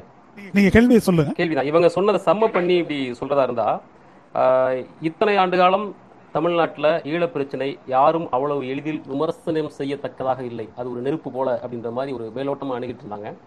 அதே போல இத்தனை ஆண்டு காலம் பிரபாகரன் அப்படின்ற பிம்பமும் இங்க விமர்சனத்துக்கு அப்பாற்பட்டதாக யாரும் தொட தயங்கியதாக இருந்த நிலையில் திடீர்னு இதுல ஏன் ஒரு மாற்றம்? இனிமேல் தமிழ்நாட்டின் தேர்தல் அரசியலுக்கு புலிகள் தரன் தேவையில்லை அப்படின்னு இதை புரிஞ்சுக்கிறதா? அல்லது சீமான் இவர்களின் வாக்கு வங்கி வளர்ச்சி தமிழ் தேசிய வாக்கு வங்கியின் வளர்ச்சி இதை தடுக்க வேண்டுமாயின் அவர்களுடைய திருவுருவாக இருக்கிற பிரபாகரனின் பிம்பத்தை உடைக்க வேண்டும் அப்படின்னு இந்த ஜென் இசட் புதிய அலை திமுகவினர் நினைக்கிறார்களா? இதை இந்த அடிப்படையில் புரிந்து கொள்ள முடியுமா? இல்லை இந்த ஏற்கனவே அவர் டான் அசோக் இல்லை அதீஷா அவங்க சொன்னதை ஒட்டி நான் சில கருத்து சொல்ல விரும்புகிறேன் அதாவது பெரியாரிய இயக்கங்கள் ஏன் பிரபாகரன் மீது விமர்சனம் வைக்கும்போது முந்தி கொண்டு வருகிறார்கள் ஆனால் பெரியாரை விமர்சிக்கும் போது தரந்தாழ்ந்து விமர்சிக்கும் போது கூட அப்படி வரவில்லை அப்படின்னு ஒரு விஷயம் சொன்னாங்க. அது ஒரு உண்மைன்னு கருதுறேன் நான். இதில் மாக்காய்காவினுடைய அனுபவம்னு ஒன்று இருக்குது. அது பலருக்கு ஓரளவுக்கு இந்த அரசியல் அரங்கில் அனுபவம் உள்ளவர்களுக்கு தெரியும். ஈழ விடுதலை போராட்டத்துக்கு ஆதரவு அளித்த அதே நேரத்தில் புலிகள் இயக்கத்தினுடைய பாசிச போக்கை தொடர்ந்து விமர்சித்து வந்திருக்கிறோம். அப்படி விமர்சனம் செய்த காரணத்தினாலேயே இவர்கள் ஈழத்துக்கு எதிரானவர்கள் இவர்கள் ரா ஏஜென்ட்டுகள் என்று பல முத்திரைகளை வந்து சுமந்திருக்கிறோம். சொல்லப்போனால் ஐபிகேஎஃப் ஆக்கிரமிப்பு வந்தபோது பல அடக்குமுறைகளை எதிர்கொண்டு வெளிப்படையாக புலிகள் இயக்கத்தினுடைய விடுதலை போராட்டத்தை ஐபிகேவுக்கு எதிரான போராட்டத்தை ஆதரித்து களத்தில் நின்றவர்கள் ராஜீவ்காந்தி படுகொலைக்கு பிறகு கடப்பட்ட அடக்குமுறையின் போது அதன் நியாயத்தை பேசியவர்கள் மாகாய அமைப்பை சேர்ந்தவர்கள். இருந்தாலும் கூட எது கேந்திரமா எல்லாருக்குமே ஒரு பாயிண்டா இருந்துச்சுனாக்கா விமர்சனமற்ற முறையில் புலிகளையும் பிரபாகரனையும் அணுக வேண்டும் என்பதுதான் இவர்கள் அனைவரும் வைத்த முன்னிபந்தனை. அதனால பெரியார் இயக்கத்தை பொறுத்த வரைக்கும் இயக்கம் சார்ந்த தோழர்களை பொறுத்த வரைக்கும் என்னுடைய கேள்வியும் என்னுடைய கோரிக்கையும் என்ன அப்படின்னு சொன்னாங்க ஒரு விமர்சன பார்வையை தான் வந்து பெரியார் கற்றுக் கொடுத்திருக்கிறார். அப்படி ஒரு விமர்சன பார்வையை நாம் இழந்தது ஏன்? இன்றைக்கு கூட என்ன மாதிரி இதற்கு வே- இப்போ திராவிட முன்னேற்ற கழகத்தை ஆதரிக்கக்கூடிய பெரியார் திராவிட இயக்க சார்பாளர்கள் அவங்க இப்போ என்ன சொல்கிறாங்கன்னா சமூக ஊடகங்களில் நாம் தமிழர் கட்சியை விமர்சனம் செய்யுங்கள் நீங்கள் ஏன் பிரபாகரனை விமர்சனம் செய்கிறீர்கள்? என்று அதுக்கு ஒரு ஒரு அவங்க ஒரு கருத்தை சொல்கிறாங்க நான் உருவக்கேலி செய்வதை பற்றி சொல்லல. பிரபாகரனை விமர்சனம் செய்வதே அவ்வளவு கசப்பான ஒரு விஷயமாக. புலிகளை விமர்சனம் செய்வதே கசப்பான விஷயமா அவங்களுக்கு இருக்குது. இதுல நான் எப்படி பார்க்கிறேன்னாக்கா இந்த இப்போ புலம்பெயர் தமிழர்களை எடுத்துக்கொண்டால் அவர்களுடைய சீமான் ஆதரவு என்பதும் திராவிட இயக்க எதிர்ப்பு என்பதும் தனித்தனி விஷயங்கள் அல்லன்னு பார்க்குறேன். திமுகவை பலரும் இங்கே விமர்சிக்கலையா தமிழ்நாட்டில்? நாங்கள் விமர்சித்திருக்கிறோம்.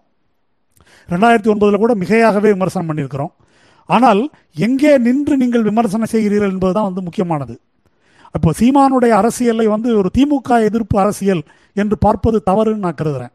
அது தமிழ் மக்களுக்கு எதிரான அரசியல் அது. தமிழகத்துக்கு எதிரான அரசியல் அது. அவர் வந்து ஒரு பிஜேபியுடைய ட்ரோஜன் ஹார்ஸ். அது வந்து தமிழ்நாட்டில் திராவிட இயக்கத்தின் சார்பாக வந்திருக்கக்கூடிய பல முற்போக்கு விழுமியங்களை அழிக்கக்கூடியது. இந்த சோழ பரம்பரை ஜாதி பரம்பரை பெருமை பேசுவதையெல்லாம் பெரியார் தகர்த்திருக்கிறார் கேள்விக்குள்ளாக்கி இருக்கிறார். திமுகவே கூட அப்படி முன்வைத்த போது அதை எதிர்த்து விமர்சனம் செய்திருக்கிறார். இன்னைக்கு திரும்ப வந்து ராஜராஜ சோழன் ராஜேந்திர சோழன் பரம்பரை அதுக்கப்புறமா பிரபாகரன். இப்படி தான் அதை வந்து அவங்க சீமான் தரப்பினர் வந்து அதை பிரசன்ட் பண்றாங்க.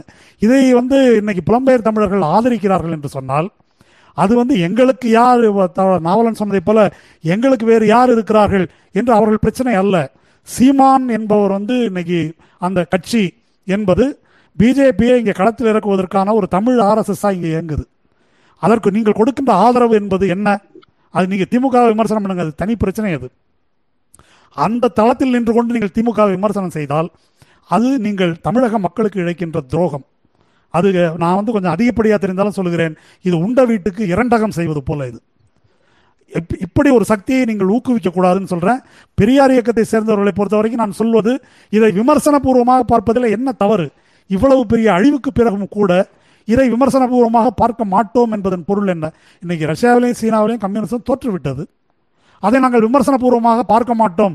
என்ன இருந்தாலும் சரிதான் என்று பேசிக்கொண்டிருப்பதில் என்ன பொருள் இருக்கிறது? ஒரு பொருளும் கிடையாது. அப்போ விமர்சனத்துக்கு எல்லோரும் உட்பட்டவர்கள் தான் அதனால தான் அதை வந்து நம்ம வந்து பெரியாரை விட அதுக்கு மேலே வச்சு பார்க்குறோமா? பெரியாரையே விமர்சனபூர்வமாக பார்க்கலாம் என்று சொன்னால் பிரபாகரனையும் புலிகள் இயக்கத்தையும் விமர்சனபூர்வமாக பார்ப்பதில் என்ன தவறு? இதில் உள்ள பிரச்சனையே எங்கே வருகிறது என்று சொன்னால் இது ஒரு இனத்தினுடைய விடுதலை போராட்டம் அந்த இனத்தினுடைய ஜனநாயக உரிமைக்கான போராட்டம் என்று பார்ப்பதை காட்டிலும் அந்த இனத்திற்கு மேலே மேம்பட்ட நலனை கொண்டவர்களாக ஒரு புலிகள் இயக்கத்தையும் அதன் தலைவரையும் பார்ப்பது தான் அடிப்படை பிரச்சனை. அது ஒரு ஜனநாயக மறுப்பு கண்ணோட்டம் அது. ஜனநாயகத்தை மறுத்துட்டு அப்புறம் தேசிய இன விடுதலை எங்க இருக்குன்னு எனக்கு தெரியல. சிங்களம் சிங்களவர் மீதான ஒடுக்குமுறைக்கு பதிலாக சிங்களவன் தமிழனை ஒடுக்குவதற்கு பதிலாக இன்னொரு ஒடுக்குமுறை சக்தியை கொண்டு வருவதற்கு பேரா இன விடுதலை போராட்டம். இன விடுதலை போராட்டத்தையும் ஜனநாயகத்தையும் பிரிக்க முடியுமா? பிரிக்க முடியும் என்று அவர்கள் கருதுகிறார்கள். அதுதான் மிகவும் ஆபத்தான பிரச்சனையாக நான் பார்க்குறேன். இதிலிருந்து தான் பல பிரச்சனைகள் கிளர்ந்து எழுகின்றன. இன்றைக்கு வானதி சீனிவாசனுக்கு அவர்கள் வாழ்த்து தெரிவிக்கிறார்கள். அதற்கு நாவலன் சொன்னார் மீண்டும் பயிற்சி கொடுக்கிறோம் என்று. இப்போ இலங்கையில் வந்து பிஜேபி ஆர்எஸ்எஸ் என்ற பேச்செல்லாம் வருது. இதை பார்க்கும்போது இப்போ இரண்டாவது ஆட்டம் தொடங்குகிறதா என்ற ஐயம் எனக்கு தோன்றுது. ஆயிரத்தி தொள்ளாயிரத்தி ஒரு தகவல் ஆயிரத்தி தொள்ளாயிரத்தி நான் முடிச்சிடறேன். ஒரு. ஒரு ஒரு ஒரு வரை முடிச்சிடுறேன் நான். ஆயிரத்தி தொள்ளாயிரத்தி ஆயிரத்தி தொள்ளாயிரத்தி எண்பதுல ஜேஆர்ஜே ஏ கட்டுக்குள் வைப்பதற்காக இந்திரா காந்தி தலையிட்டார். அன்றைக்கு ஒரு கோல்டு வாரனுடைய வேறொரு பிரதிபலிப்பாக இங்கே இருந்தது. இன்றைக்கு வந்து சீனா இலங்கையில் ஆதிக்கம் செலுத்துகிறது. இந்தியா வந்து அமெரிக்காவோடு சேர்ந்து குவாட்ல இருக்குது. இப்போ அதையும் ஈழத்தில் ஆர்எஸ்எஸ் ஈழத்தில் பிஜேபி அங்கே இந்து தமிழர்கள் என்ற முறையில் ப்ரமோட் பண்ணப்படுவது. இதுல மீண்டும் ஈழத்தமிழர்கள் வெட்டுக்காயாக பயன்படுத்தப்படுகிறார்களா?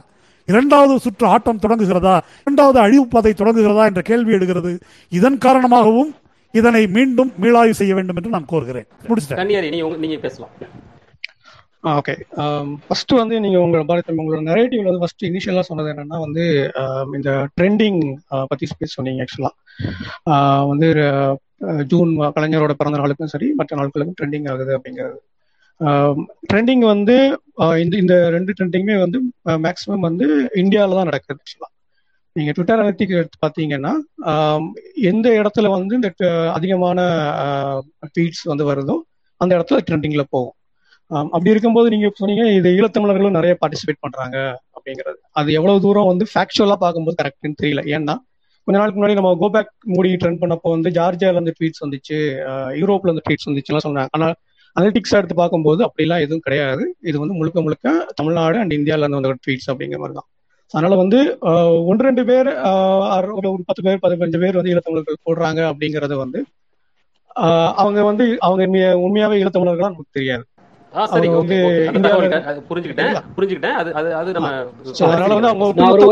ஒட்டுமொத்தமா வந்து அது ஈழத்தமிழர்கள் வந்து இதை வந்து சேர்ந்து பண்றாங்கங்கிறது வந்து அது வந்து கிட்டத்தட்ட ஒரு அபாண்டமான குற்றச்சாட்டு. நம்பர் நான் ஒன் ஒட்டுமொத்தமான்னு சொல்லல.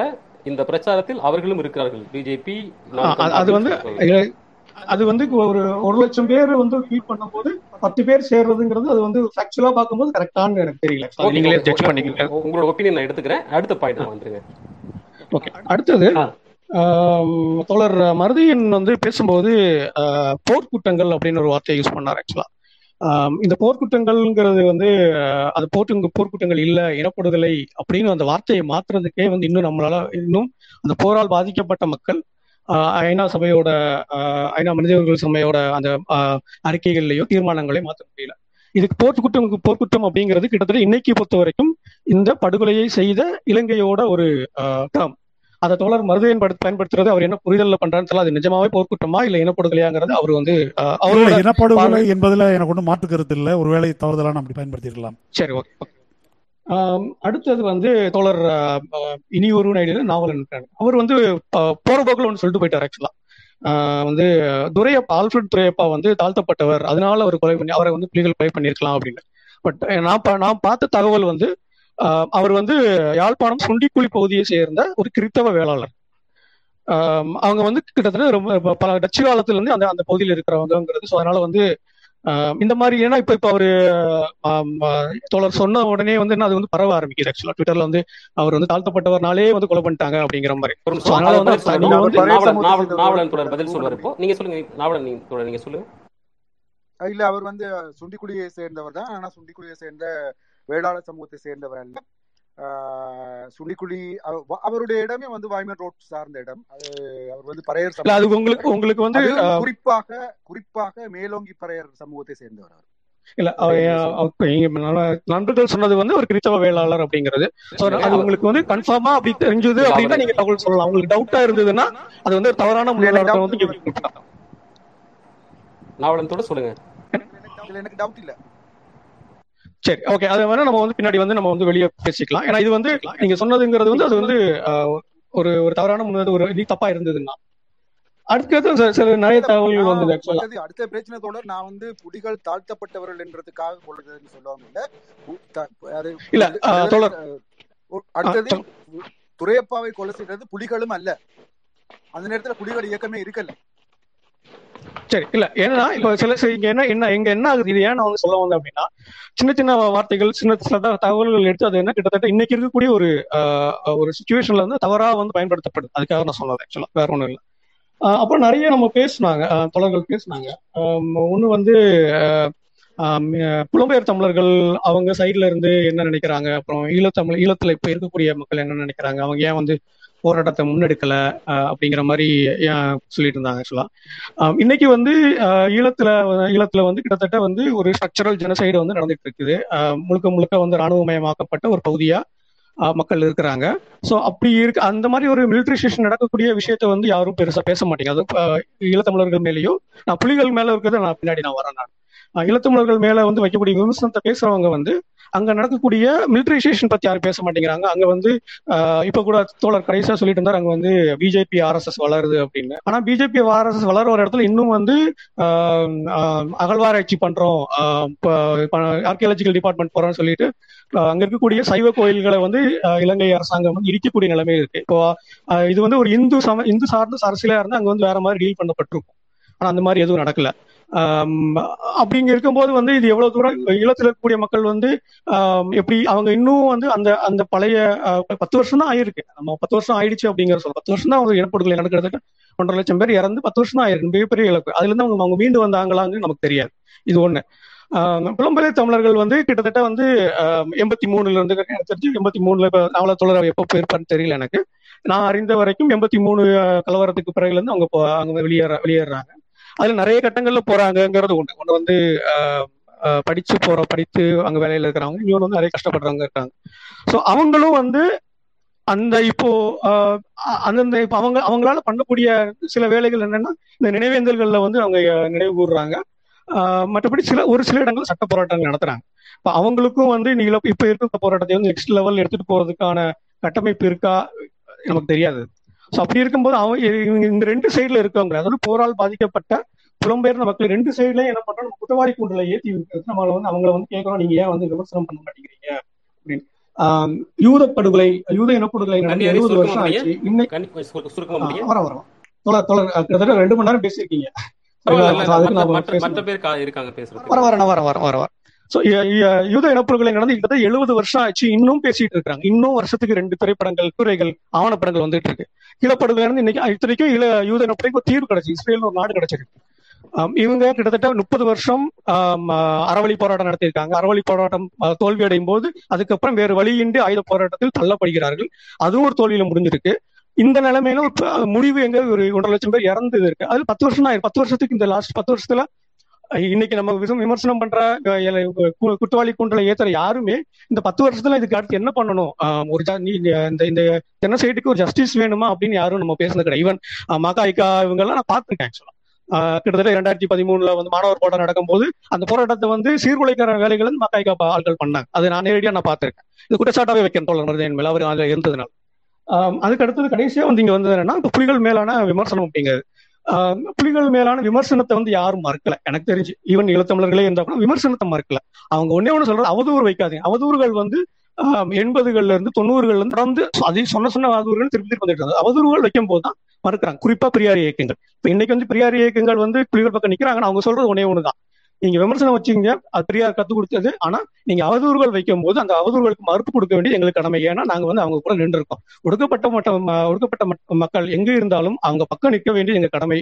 அப்படிங்கிறதுல ஒடுக்கப்பட்ட மக்களுக்காக போராடிய புலிகளை வந்து அவங்க புலிகளை வந்து அவங்க ஆதரிக்கிறாங்க. அது இன்னொன்னு வந்து நாங்க பெரியாரை விமர்சிக்கும் போது வந்து யாரும் பேசாம இருந்தாங்க. அப்படிலாம் கிடையாது. எல்லா இந்த இன்னைக்கு இருக்கக்கூடிய பெரியார் இயக்கங்கள் எல்லாமே நாம் தமிழர் கட்சியை சேர்ந்த சிலர் வந்து இன்னைக்கு தான் வந்து அது பெரிய எஃபர்ட்டா இருக்கு. கிட்டத்தட்ட ஒரு ஏழு வருஷத்துக்கு முன்னாடி இது ஆரம்பிக்கும் போது பெரியார் இயக்க தோழர்கள் கடுமையான அதாவது இன்னைக்கு இருக்க திமுக ஆட்களை விட கடுமையாக நாம் தமிழர் கட்சியை எதிர்த்தவர்கள் வந்து பெரியார் இயக்கங்களை சேர்ந்தவர்கள். அவ்வளவுதான் தோழர் எனக்கு தொடர் நான் சில பதில் சொல்லாம சில விஷயங்களுக்கு கருத்து சொல்லாமா? ஆ சொல்லுங்க சொல்லுங்க. ஓகே. முதலாவது தொடர் நீங்க வெளிநாட்டுல இருந்து இந்த களத்துல எந்த தொடர்பும் இல்லாம பேசுற ஒரு குழு வந்து இப்படித்தான் பேசுவாங்க. முதலாவது வந்து யாருமே புலிகளுக்கு மேல சீரடிக்கல. புலிகள் சம்பந்தமான இந்த போராட்டம் சம்பந்தமான ஒரு மதிப்பீடு இதுவரைக்கும் யாராலும் முன்வைக்கப்படலை. இதுக்கு மிக முக்கியமான காரணங்கள் வந்து இந்த லோபிக்கு பின்னால மல்டி பில்லியன் பிசினஸ் இருக்கலான்றதெல்லாம் வேற பிரச்சனை. அது அது இந்த இந்த போராட்டம் தொடர்பான மதிப்பீடு இருந்தா தான் போராட்டத்தை எதிர்கால போராட்டத்தை கூட அது வந்து செழுமைப்படுத்தும். அது யாருமே பண்ணல. நீங்க எல்லாமே என்ன செய்றீங்கன்னு சொன்னா சில வார்த்தைகள் இருக்கு. இலங்கையில கட்டமைக்கப்பட்ட இனப்படுகொலை இருக்குது. இப்ப இலங்கை வந்து ஒரு பேரினவாத இந்தியா எப்படி பார்ப்பனித்தியால கட்டமைக்கப்பட்டிருக்கோ இலங்கை வந்து சிங்கள பௌராதிக்கத்தால கட்டமைக்கப்பட்ட ஒரு அமைப்பு. அங்க பல தேசிய இனங்கள் இருக்குது. மலையக தமிழர்கள் ஒரு தேசிய இனமா இருக்காங்க. அவங்க இந்த போராட்டத்துல பங்கு பெறல. அவங்க ஒரு அவங்க அவங்க கூட சுயநிர்ணய உரிமை கேட்கிற ஒரு தேசிய இனம் தான் அதே மாதிரி முஸ்லீம்கள் ஒரு தேசிய இனமா இருக்காங்க. வடகிழக்கு தமிழர்கள் ஒரு தேசிய இனமா இருக்காங்க. சிறுபான்மை தேசிய இனங்கள் அங்க ஒடுக்கப்படுது. இந்த சிறுபான்மை தேசிய இனங்கள் பிரிஞ்சு போகிற வரைக்கும் சிங்கள மக்களுக்கு கூட விடுதலை இருக்காது. இது ஒரு அடிப்படை அடிப்படை பிரச்சனை. இதனால வந்து சும்மா அந்த கட்டமைக்கப்பட்ட இனப்படுகொலை நடக்குது. அஹ், எங்கேயோ ஒரு இடத்துல வந்து யாராவது ஒரு ஆர்கியோலஜிக்கல் அவர் எவிடன்ஸ் சொல்லிட்டான்னு சொன்னா எல்லா சைவ கோயிலையும் அவங்க இது இது பண்றாங்க. அது எல்லாமே வந்து ஒரு அதீதமான கற்பனை அங்கு அங்க மக்கள் வாழுகிறார்கள் எலெக்ஷன் நடக்குது. ஆனா பேரினவாதம் இருக்குது தேசிய இன ஒடுக்குமுறை இருக்குது தேசிய இன ஒடுக்குமுறைக்கு எதிரான போராட்டம் தேவை பிரிஞ்சு போறதுக்குரிய உரிமை எங்களுக்கு எல்லாருக்குமே தேவை. ஈழத்தமிழர்களுக்கு தேவை அங்க பிரிஞ்சு போகணும்ன்றது உண்மை. அதுக்கு முதலாவது நாங்க முன் நிபந்தனையா இருக்கிறது அப்படின்னு சொன்னா விடுதலை புலிகள் மட்டுமல்ல இந்த ஐம்பது வருட போராட்டம் ஐம்பது வருட போராட்டம் தொடர்பான ஒரு மதிப்பீடு தேவை. அந்த மதிப்பீடு இதுவரையில யாராலையுமே முன்வைக்கப்படல. அதை முன்வைக்கிறதுக்கு முன்வைக்க வந்த உடனே வந்து நீ மற்றவங்க எல்லாமே சொல்ற விஷயம் இல்ல அவங்க அப்படி போறாங்க இப்படி போறாங்க நாங்க அதை அதை- விமர்சிக்க முடியாது. நீ யார் விமர்சிக்கிறதுக்கு?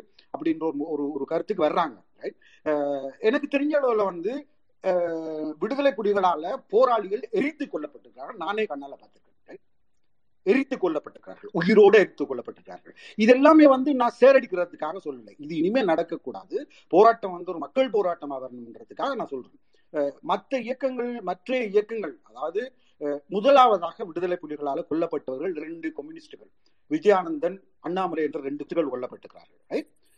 அப்ப விடுதலை புலிகள் ஒரு வலதுசாரி இயக்கமாக அவர்களே சொன்ன விஷயம். அன்னைக்கு ஏதோ ஒரு ஒரு இணையதளத்துல வந்து திருமுருகன் காந்தி சொல்றார் விடுதலை புலிகள் வந்து மார்க்சிச லெனின்ஸ் இயக்கம்னு சொல்லி. கொஞ்சம் கொஞ்சம் அருவருப்பா இல்லை இதெல்லாம் கேட்கறதுக்கு உண்மை கவலையா இருக்கு. ஒரு- தோழர் இல்ல சொல்றேன். சொல்றேன் சொல்றேன் நீங்க வந்து ஈழத்தமிழர் சாரி விடுதலை புலிகள் வந்து பாசிஸ்ட் அண்ட் வலதுசாரிகள் சொல்றீங்க. ஆனா வந்து அவங்களோட டிக்ளரேஷன் வந்து இது வந்து தமிழீழ சோசியலிச குடியரசாக இருக்கும் அப்படிங்கிறது அரசாங்கத்தினுடைய பேர் என்ன தெரியுமா தோழர் உங்களுக்கு? சொல்லுங்க. இலங்கை அரசாங்கத்தினுடைய பேர் இலங்கை ஜனநாயக சோசலிச குடியரசு. அப்ப சரி.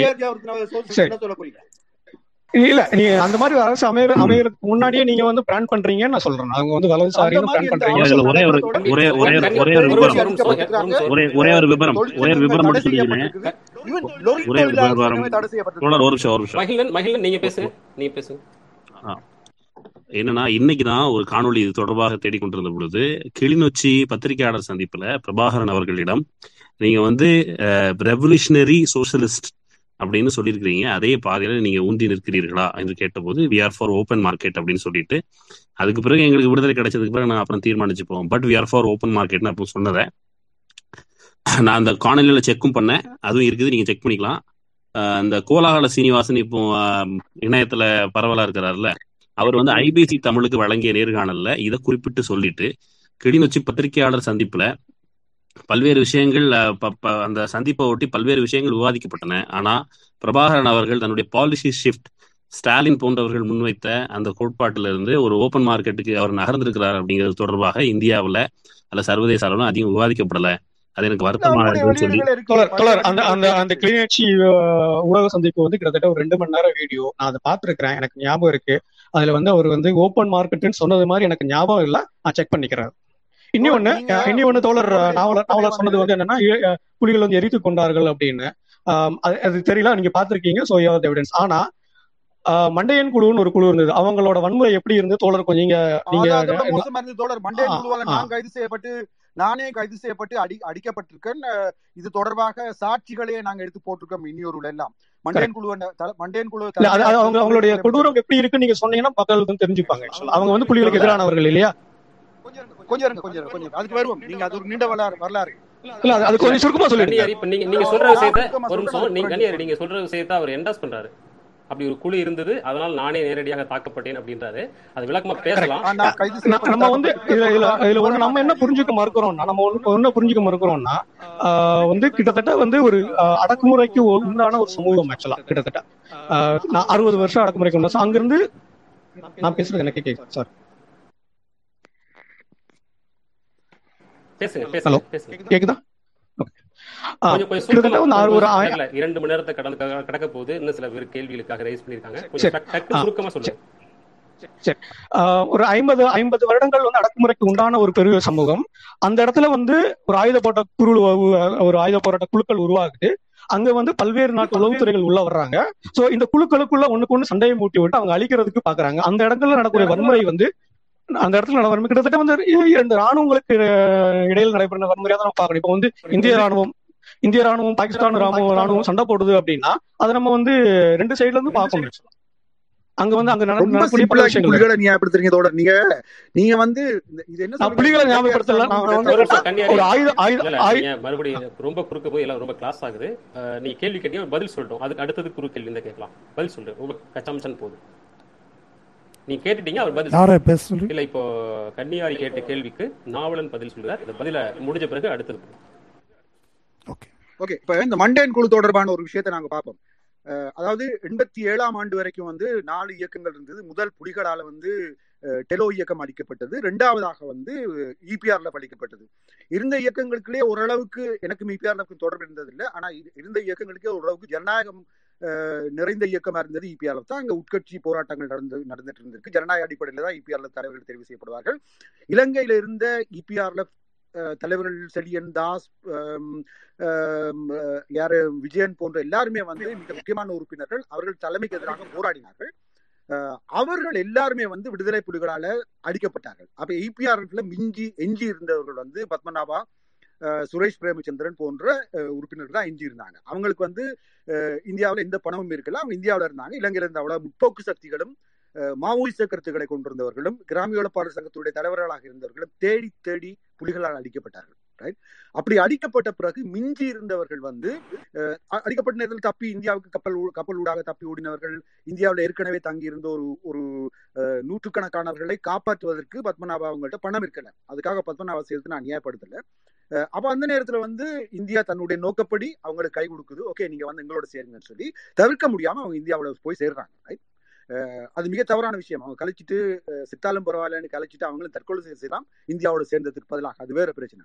அதுக்கு பிறகுதான் இந்திய ஒடுக்குமுறை ராணுவம் இலங்கையை நோக்கி வந்து இலங்கையை ஆக்கிரமிக்குது. அப்ப வர்ற நேரத்துல வந்து வந்தது இபிஆர்எஃப் இல்ல. இந்திய ராணுவ துணைக்குழு. அது நீங்க இபிஆர்எஃப் சொல்லாதீங்க. ரைட் அப்ப அதோட வந்தவர் தான் சுரேஷ் பிரேமச்சந்திரன். இன்னைக்கு வந்து அதுக்கு பிறகு அவர்கள் புலிகளுடைய புலிகளால் உருவாக்கப்பட்ட தமிழ் தேசிய கூட்டமைப்புல வந்து மிக முக்கிய உறுப்பினர் சுரேஷ் பிரேமச்சந்திரன். அதனுடைய ஆரம்பகால அமைப்பாளரை வந்து பிரபாகரன் சார்பில் சுரேஷ் பிரேமச்சந்திரன் தான் இருந்தார். அதுவே பிரச்சனை. இதே சுரேஷ் பிரேமச்சந்திரன் தான் ஒரு ட்ரில்லரை வச்சுட்டு அந்த ட்ரில்லர் கூடாக புலிகள் என்று சந்தேகப்பட்டு பிடிக்கிறவர்களை வந்து இந்திய ராணுவத்தின் சார்பாக இந்திய ராணுவத்தோட தான் அவங்க வந்திருந்தாங்க. அவங்க தனி எப்பவுமே இயங்கினதில்லை இந்திய ராணுவ துணைக்குழுவாக ராணுவம் அதற்கு தான் இயங்கினாங்க அசோக் ஹோட்டல் எடுத்த ஒரு ஹோட்டல்ல இருந்து இந்த மண்டேன் குழுன்ற அவங்க வந்து புலிகள் புலிகள் சம்பந்தப்பட்டவங்க இந்திய ராணுவத்துக்கு எதிரானவர்கள். நான் உட்பட மிக தீவிரமான சித்திரவதை செய்யப்பட்ட மிக பயங்கரமான சித்திரவதை செய்யப்பட்டிருக்கு இந்திய ராணுவத்தால.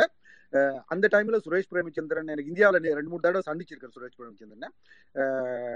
நானும் சித்திரவதை செய்யறேன் அது வந்து இந்திய ராணுவத்தினுடைய துணைக்குழு. அதை நீங்க இபிஆர்எஃப்னு சொல்லாதீங்க.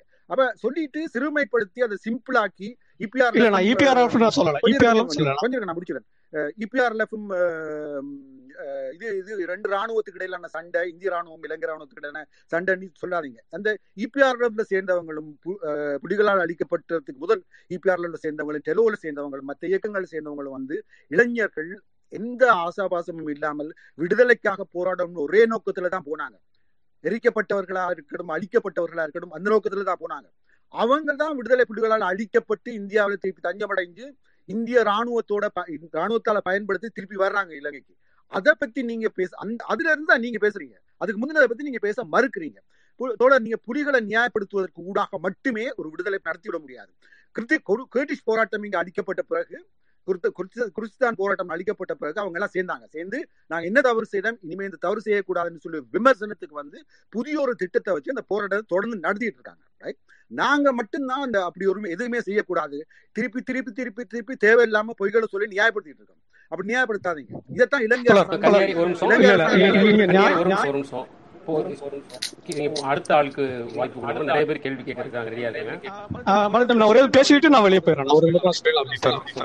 ஒரு ஓகே தோழர் வந்து குர்திஷ் போராட்டம் வரைக்கும் போனார். நம்ம அவ்வளவு தூரம் போக தேவையில்லை ஆக்சுவலா இங்க வந்து என்னன்னா புலிகள் வந்து சில குழுக்களை அழித்தார்கள்ங்கிறது அவங்க ஏன் அழித்தாங்கிறதுனா அவங்க வந்து இந்திய உளவுத்துறையோட இணைந்து புலிகளுக்கு எதிராக செயலாற்றினாங்க அப்படிங்கிற ஒரு காரணத்துக்காக. கிட்டத்தட்ட வந்து என்னன்னா ராணுவத்துல நான் வெயிட் பண்ணல முடிக்க விடுங்க முடிக்க விடுங்க முடிக்க விடுங்க சொல்லுங்க. கிட்டத்தட்ட வந்து என்ன ஒரு ராணுவத்துல வந்து மார்ஷியல் லா எப்படி அப்ளிகபிள் ஆகுமோ கிட்டத்தட்ட அப்படிதான் நம்ம வந்து ஆயுத போராட்ட குழுக்கள்ல இருக்கக்கூடிய அவங்களோட தண்டனைகளோ இல்ல வந்து அவங்களோட எதிர்வினைகளோ நம்ம பார்க்க முடியும். அது மட்டும் தான் தேங்க்யூ நன்றி நன்றி. இந்த சொல்லாதீங்க. எப்பவுமே வந்து எந்த இயக்கங்களுமே வந்து இந்திய ராணுவத்துடைய துணை குழுக்களாக இருந்ததில்லை. புலிகளால் அழிக்கப்பட்ட பிறகு திருப்பி அவங்க துணை குழுக்களா வந்தாங்க. அவ்வளவுதான். ஆ, விஜய் விஜய் ஸ்பீக்கர்ல விஜய் பெரிய விஜய்னு ஒருத்தர் ஸ்பீக்கர்ல இணைஞ்சிருக்காரு நீ கேட்கலாம். ஆம். வணக்கம் சார். என்னோட கேள்வி வந்து நாவலன் தோழருக்கு இப்போ தோ இப்போ நீங்க இப்போ நீங்கள் வந்து ஒரு சின்ன இவ்வளோ நேரம் பேசுனீங்க பார்த்தீங்களா இதுதான் வந்து இங்கே வந்து நடக்கிற விஷயங்க அதாவது அவங்க வந்து புலிகளை வந்து விமர்சனம் பண்ணலாம் அப்படின்னு சொல்லுவாங்க. ஆனா நீங்க வந்து எதை- நீங்க நீங்க எந்த டாக்குமெண்ட் கொடுத்தாலும் சரி இப்போ வந்து யூஎன்னுடைய டாக்குமெண்ட் டாக்குமெண்ட் கொடுத்தாலும் சரி இல்ல எந்த ஒரு ஆதாரம் சரி இது வந்து இலங்கை அரசோடது. அதாவது அதே அதே யூஎன் டாக்குமெண்ட்ல பாதி பேஜ் பாதி பாதி பேஜ் வச்சுக்கிட்டு பாத்தீங்களா எப்படி வந்து ராஜபக்சேக்கு வந்து இனப்படுகொலை பண்ணிருக்கான்னு காமிப்பாங்க. சார் அடுத்த அடு- நீ வந்து அடுத்த பக்கத்தை போட்டு அங்க வந்து புலிகளை பத்தி பேசுறீங்க அப்படின்னா அப்படி இல்ல அதெல்லாம் ஏத்துக்க முடியாது அப்படிம்பாங்க. சோ வந்து இதுதான் வந்து இங்க வந்து நடந்திருக்கக்கூடிய விஷயம் அப்படிங்க. இப்போ கூடுதலா இப்போ இப்பதான் இப்பதான் வந்து நம்ம வந்து உடைச்சு பேச ஆரம்பிச்சிருக்கோம். எனக்கு உடைய கேள்வி வந்து அந்த அந்த காத்தன்குடி படுகொலைன்னு சொல்லிட்டு முஸ்லீம்கள் படுகொலை பத்தி சொல்றாங்களே அதுல வந்து அதுல வந்து என்ன நடந்தது? அதுல வந்து சில சில சில போட்டோ எல்லாம் பாக்குறாங்க வந்து சின்ன குழந்தைகள் எல்லாம் வந்து கொல்லப்பட்டிருக்காங்க அப்படின்னு சொல்லி சொல்றாங்க. இதை வந்து இங்க இருக்கக்கூடிய பதவர்கள் வந்து நியாயப்படுத்துறாங்க. எப்படின்னா வந்து முஸ்லீம்கள் வந்து தங்களுக்கு எதிராக செயல்பட்டாங்க அப்படின்னு நியாயப்படுத்துறாங்க. ஆனா வந்து இப்ப அதுல அதுல கொல்லப்பட்டதுல வந்து குழந்தைகள்லாம் இருக்காங்க அப்படின்னு சொல்லி அந்த போட்டோ இதெல்லாம் பாக்குறோம் எது என்ன உண்மை? அது அது என்ன சம்பவம்? அதை பத்தி கொஞ்சம் காத்தான்குடியில தொடர் குழந்தைகள் எல்லாம் கொல்லப்பட்டாங்க. தொழு தொழுகையில் ஈடுபட்டிருந்தவங்க தொழுகையில் ஈடுபட்டிருக்கிற இடத்துல எல்லாம் கொல்லப்பட்டாங்க. ஆனா அதனுடைய மறுபக்கத்துல வந்து காத்தான்குடி வந்து ஒரு சிறப்பு ஒரு ஸ்பெசிஃபிக்கான ஒரு இடம். அங்க வந்து ஆஹ், சவுதி அரேபியாவில இருந்து நேரடியா ஃபண்ட் பண்ற ஃபன் ஒரு அடிப்படைவாத குழுக்கள் அங்க இருக்குது. இப்ப இருக்கிற அந்த சஹ்ரான் இப்போ இப்ப தாக்குதல் நடத்தினவங்க இருக்காங்க இல்லையா? அந்த உயிர்த்த ஞாயிறு தாக்குதல் நடத்தினவங்க எல்லாம் அந்த காத்தான்குடி பக்கத்துல இருந்து வந்தவங்க. அவங்க ஒரு தமிழர்கள் மீது ஒரு ஆக்கிரமிப்பு யுத்தம் நடத்துறாங்கன்றது கூட வந்து உண்மைதான். சுத்தவர இருக்கிற நிலங்கள் எல்லாம் ஆக்கிரமிச்சிருக்காங்க. அது ஒரு பக்கம். காத்தான்குடி படுகொலை அப்படித்தான் நடந்தது. ஆனா யாழ்ப்பாணத்துல இருந்த முஸ்லிம்கள் புலிகளால வந்து இன சுத்திகரிப்பு மாதிரி முழு பேருமே வெளியேற்றப்பட்டாங்க. அவங்கள இருந்த பெரும்பாலானவர்கள் வந்து புலிகளுடைய ஆதரவாளர்களா இருந்திருக்காங்க. அஹ், அதுல தங்கராஜ் என்ற ஒருவர் வந்து அவர் தமிழ் பேரா இருக்கும் ஆனால் முஸ்லீம் தான். தங்கராஜ் என்ற ஒருவர் வந்து புலிகளுடைய ராணுவ தளபதியாக இருந்து எண்பத்தி அஞ்சாம் ஆண்டு அவர் செத்து போயிட்டார். ரைட் ராணுவ தாக்குதல் செத்து போயிட்டார். அவங்க புலிகளுக்கு ஆதரவா இருந்தாங்க. அங்க இருக்கிற ஒரு அனஸ் ஒப்டிக்ஸ் சொல்லி ஒரு கண்ணாடி கடை இருந்தது. அவங்க அங்க அது ஒரு ஒரு புலி ஆதரவு கடைன்றது எல்லாருக்குமே தெரியும். அப்படி இருந்தும் கூட வந்து அது ஒரு இன சுத்திகரிப்பு மாதிரி அவங்கள வெளியேற்றினாங்க. அதுக்கு காரணம் அவங்கள்ட்ட இருந்து நகை அவங்க எல்லாம் வியாபாரிகள் அவங்கள்ட்ட நிறைய நகைகள் இருந்தது. அந்த நேரத்தில் வேர்ல்ட் மார்க்கெட்ல பவுன் தங்க தங்கத்தினுடைய விலை அதிகமா இருந்ததுனால வந்து அஹ், அது அதை பறிமுதல் செய்யறதுக்காக வெளியேற்றினாங்கன்னு சொல்றது கேபியினுடைய ஆலோசனை பேர்ல அதை வெளியேற்றினாங்கன்னு சொல்லி ஒரு தகவல் இருக்கு. அது தொடர்பான எந்த ஆதாரம் இல்லை. ஆனா அவங்க வெளியேற்றப்பட்டாங்க. அது உண்மை. அஹ், இதுக்கு மேல நான் ஒரு சின்ன விஷயத்தை நான் சொல்லணும் அப்படின்னு சொன்னா இலங்கை அரசாங்கம் எதை சொல்லுதோ அதைத்தான் இந்த புலி ஆஹ், புலியை விமர்சிக்க கூடாது இலங்கை அரசாங்கம் அப்படிதான் சொல்றாங்க. அவங்க சொல்றாங்க புலிகள் வந்து மிகப்பெரிய ஒரு இயக்கம் ஃபிளைட் வச்சிருந்தாங்க ராணுவம் வச்சிருந்தாங்க எல்லா படைகளும் வச்சிருந்தாங்க. பிரபாகரன் ஒரு மிகப்பெரிய வீரன். இப்படிப்பட்ட ஆளே ஒரு ஆளே நாங்க அழிச்சிட்டோம். சோ இனிமே நீங்க போராடவே முடியாது. இதே தான் எல்லாருமே சொல்றாங்க. ரைட் இவங்க என்ன சொல்றது தான் வந்து மற்றவங்களும் சொல்றாங்க. நாங்க அதை சொல்றது நாங்க சொல்றோம். புலிகள் தவறு செய்திருக்காங்க. அந்த தவறுகளை நீங்கள் அஹ், சுய மதிப்பீடு செய்தீங்கன்னு சொன்னா இன்னொரு போராட்டத்தை உருவாக்குறதுக்கு சாதகமா இருக்கு. இன்னொரு போராட்டம் உருவாக முடியும். மக்களுக்கு நம்பிக்கையை கொடுக்க முடியும். இங்க இங்கதான் நாங்க தவறு செய்திருக்கிறோம். இந்த தவறுகளை நிவர்த்தி செய்து கொண்டு தொடர்ந்து போராடுவோம்ன்றதா எங்களுடைய நிலைப்பாடு. சார் கூடுதலா எனக்கு இன்னும் இன்னும் ஒரே ஒரு கேள்வி இந்த கேள்வி இந்த கேள்வியோட முடிச்சுக்கிறேன். பாரதி தம்பி ஓகேவா? கேட்கலாமா? கேளுங்க கேளுங்க. சுருக்கமா கேளுங்க. ஆஹ் சார் இப்போ அது இங்க வந்து அது புலம்பெயர் ஈழத்தமிழர்கள் அப்படிங்கிறவங்க இருக்காங்க இல்லையா இப்போ அது என்னன்னா இப்போ அது வந்து இந்தியாவில் வந்து அவங்கள வந்து பார்க்கக்கூடிய பார்வைக்கும் ஆனா ஆக்சுவலா வந்து இப்போ புலம்பெய் புலம்பெயர் புலம்பெய் ஈழத்தமிழருக்கு வந்து பெரிய வேறுபாடு இருக்கிற மாதிரி தெரியுது எனக்கு வந்து அங்க சொல்லப்பட்டதற்கும் வந்து ஆன் சைட்ல இருக்கக்கூடிய நண்பர்கள் இல்ல நான் இங்க வந்து பாக்குறதுக்கும் இருக்கக்கூடிய வேறுபாடு வந்து பெரிய பெரிய வேறுபாடு மாதிரி தெரியுது. அது நீங்க வந்து தமிழ் மொழி அப்படிங்கறத வந்து தூக்கிட்டு ரெண்டு பேருமே அது இங்கிலீஷ்ல பேச ஆரம்பிச்சாங்க அப்படின்னா எனக்கு தெரிஞ்ச பார்ப்பனர்களுக்கும் இங்க இருக்கக்கூடிய புலம்பெயர் தமிழருக்கும் பெரிய வேறுபாடு இருக்கிற மாதிரி எனக்கு தெரியல. அதாவது நான் சொல்றது எப்படின்னா ஆஹ் பரதநாட்டியமா இருக்கட்டும் இல்ல கர்நாடிக் மியூசிக் அதனுடைய அதுல இருக்கிறதா இருக்கட்டும். ரெண்டாவது வந்து திமுக எதிர்ப்பு காங்கிரஸ் எதிர்ப்பு பிஜேபி ஆதரவு. அப்படிங்கிறதுல வந்து எந்த அது மொழி அப்படிங்கிற தா- தாண்டி பொலிட்டிக்கல் வியூ அப்படின்னு பாத்தீங்கன்னா புலம்பெயர் ஈழத்தமிழர்களும் பார்ப்பனர்களும் வந்து ஒரே மாதிரி தான் ஒரே மாதிரி இருக்கிற மாதிரி இருக்குது இங்க வந்து- பார்க்குறப்ப பாக்குறப்ப. ஸோ ஆக்சுவலி வந்து அவங்க அது மாதிரி அதாவது பொருளாதார நிலைமையிலும் பாத்தீங்க அப்படின்னா அங்க இந்தியாவில் சொல்லப்படும் போது ஐயோ ரொம்ப பாவமா வந்து ரொம்ப அது ஒரு ஒரு குற்ற உணர்ச்சிக்குள்ள அது அது தமிழ்நாட்டில் கூடிய தமிழர்களை வந்து ஒரு குற்ற உணர்ச்சிக்குள்ளாக்குற மாதிரியான ஒரு அப்படிங்கிற மாதிரி இருக்கும். ஆனா இங்க வந்து பார்க்கும்போது ரொம்ப கொஞ்சம் அவங்க வந்து அவங்களுடைய வசதிகளும் ரொம்ப நல்லா இருக்காங்க. அவங்களுடைய வாழ்க்கை தரம் என்னவா இருக்குது? அது மிகப்பெரிய பொருளாதார இந்த மாதிரி பார்க்லைஸ் இந்த மாதிரியான நிறுவனங்கள் வந்து மிகப்பெரிய பொறுப்புல இருக்கிறதா சொல்றாங்க. அதனுடைய உண்மை உண்மையான அவங்களுடைய வாழ்க்கை தரம் என்னவா இருக்குது? அஸ் அ கம்யூனிட்டி ஒரு கம்யூனிட்டியுடைய வாழ்க்கை தரம் ஒரு ஒரு ஒரு ஒரு சமூகத்தினுடைய வாழ்க்கை தரம்னு சொல்லி பாத்தீங்கன்னு சொன்னா புலம்பெயர் மக்களுடைய புலம்பெயர் தமிழர்களுடைய வாழ்க்கை தரம் வந்து மேம்பட்டதாக தான் இருக்குது. மற்ற சமூகங்களோட ஒப்புற நேரம் உதாரணமாக பல ஆப்பிரிக்கர்களோட ஒப்புற நேரம் சோமாலியன்ஸோட ஒப்புற நேரம் எல்லாம் வந்து மேம்பட்டதாக தான் இருக்குது பொதுவாக இங்க இருக்கிற அந்த ஹை தரம் உயர்ந்த ஸ்கூல் சொல்லுவாங்க கிரம ஸ்கூல்ஸ் சொல்லுவாங்க. பிரித்தானியா பொறுத்தவரை இந்த கிரம ஸ்கூல்ல வந்து அறுபது வீத மாணவர்கள் புலம்பெயர் தமிழர்களுடைய பிள்ளைகள் தான் படிக்கிறாங்க ஆனா ஆனா இதுல வந்து இப்ப கேங்ஸ் எல்லாம் இருக்கு அது வேற தொழிலாளர்களா இருக்காங்க. அவங்களுக்கு ஒரு மெத்தட் இருக்குது. அந்த அந்த அதன்படிக்கு ஒரு ஒரு பகுதி தொழிலாளர்களா இருக்காங்க. ஒரு பகுதி வந்து நல்ல வேலைகள்ல இருக்காங்க. இங்க வந்து படிச்சு வேலைகள்ல இருக்காங்க. ஆனா ஒரு ஒரு கம்யூனிட்டின்னு சொல்லி நீங்க பாத்தீங்கன்னு சொன்னா பொதுவாகவே அவருடைய வாழ்க்கை தரம் வந்து மற்ற கம்யூனிட்டியோட ஒப்பிடு மற்ற புலம்பெயர்ந்த சமூகங்களோட ஒப்பு நேரத்துல வந்து உயர்ந்ததாகத்தான் இருக்குது. அதுக்கு அவருடைய முயற்சி வந்து மிக மிக முக்கியமான காரணம்.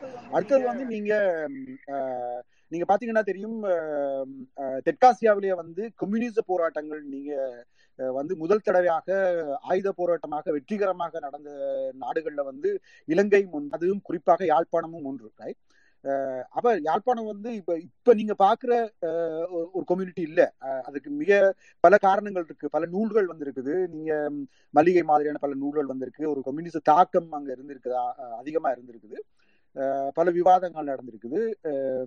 இதுக்கு பல காரணங்கள் இருக்கு. விடுதலை போராட்டமும் ஒரு காரணம். இந்தியாவுடைய தலையீடு ஒரு காரணத்தினால வந்து நிறைய மாற்றங்கள் ஏற்பட்டிருக்குது. புலம்பெயர் தமிழர்கள் மத்தியில அடையாள சிக்கல் ஒன்று இருக்கிறதுனால வந்து சில பிரச்சனைகள் இருக்கு. தமிழர்கள் நாங்கள் எங்களுடைய அடுத்த அடையாளம் என்ன? உதாரணமா வந்து நீங்க உங்களுடைய ஒரு ஒரு ஒரு குடும்பம் தங்க த- ஒரு தமிழ் அப்படி அந்த அடையாளத்தை வந்து பிரதானப்படுத்தி அதுக்கு அதை நோக்கி அவங்க போவாட்டி வந்து அவங்களுடைய வந்து ஒரு வெள்ளக்காரனையோ குறிப்பாக கற்பினத்தை சார்ந்தவரையோ திருமணம் பண்ணிட்டா வந்து அவங்களுக்கு ஒரு பெரிய பிரச்சனை இருக்குது.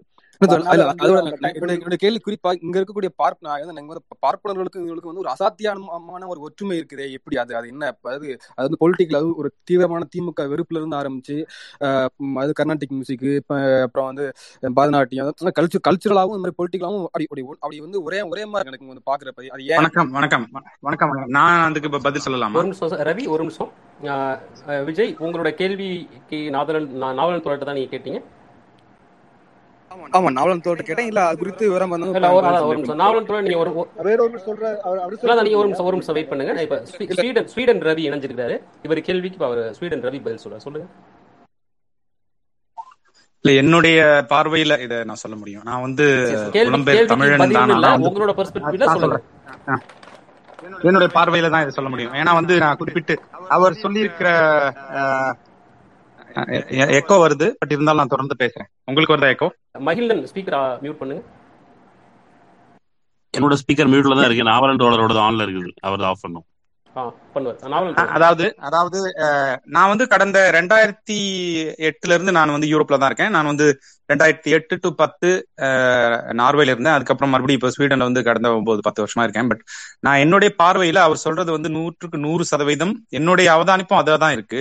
அதே சமயம் வந்து தமிழக பார்ப்பனர்களோட ஒப்பிட்டாரு. நான் வந்து கேரள பார்ப்பனர்களோட ஒப்பிடுறேன். அதாவது உணவுல இருந்து அரசியல்ல இருந்து எல்லாமே அதாவது அவர் சொன்ன மாதிரி திமுக எதிர்ப்பு கர்நாடக சங்கீதத்தின் மேல் ஒரு கிரேஸ் பிளஸ் வந்து உணவு முறைகள் எல்லாமே வந்து அந்த மாதிரியான ஒரு இதுதான்.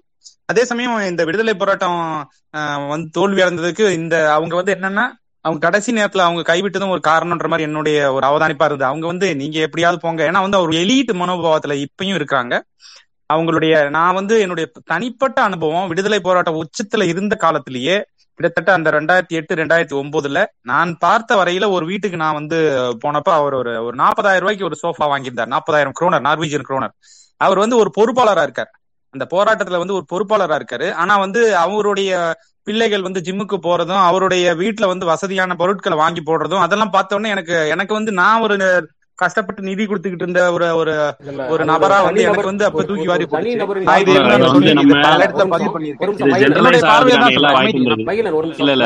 பேசுறதுக்கு பேசி. முடிக்க பேசி முடிக்க விடுங்க எஸ் சொல்லி முடிங்க.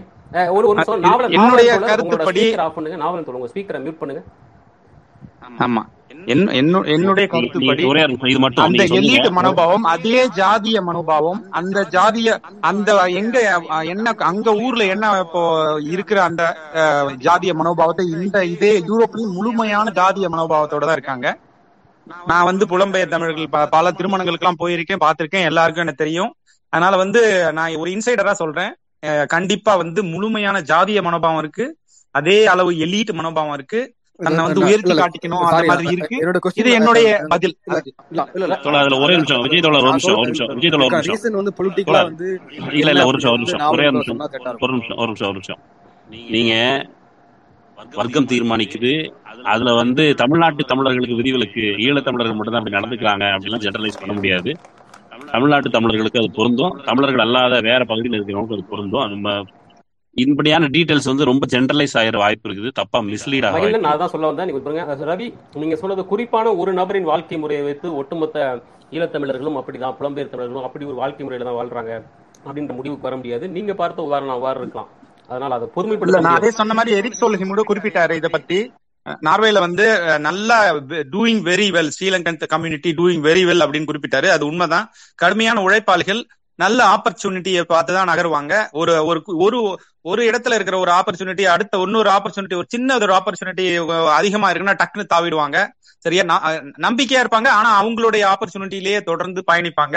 இப்ப சில எடுத்துக்காட்டு நான் சொல்றேன். இப்போ அதே சமயம் நீங்க வந்து நீங்களும் புலம்பெயர் தமிழர்களா இருக்கிறீங்க அப்படின்றதுக்காக உங்களுக்கு வந்து ஒரு ஒரு கன்செஷன் எல்லாம் கொடுக்க மாட்டாங்க. ஃபார் எக்ஸாம்பிள் இப்ப விசா எல்லாம் போடுறாங்க அப்படின்னா நீங்க அதே ஊர்ல இருப்பீங்க நீங்களும் கஷ்டப்பட்டுட்டு தான் இருப்பீங்க. ஆனா வந்து உங்களுக்கும் அதே அளவுக்கு சார்ஜ் தான் பண்ணுவாங்க.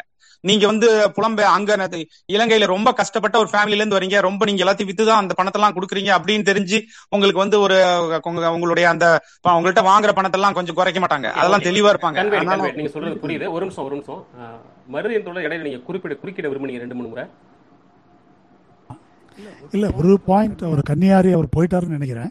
இருக்காரு இருக்காரு. மாணவர் இருக்காரு. கேட்டுட்டு தான் இருக்காரு சொல்லுங்க. சரி மாணவர் போராட்டத்தை சீர்குலைத்ததாக அப்படி சொன்னார். அந்த விவாதத்துக்குள்ள நான் போகல. அது என்ன குறிப்பான சம்பவம்?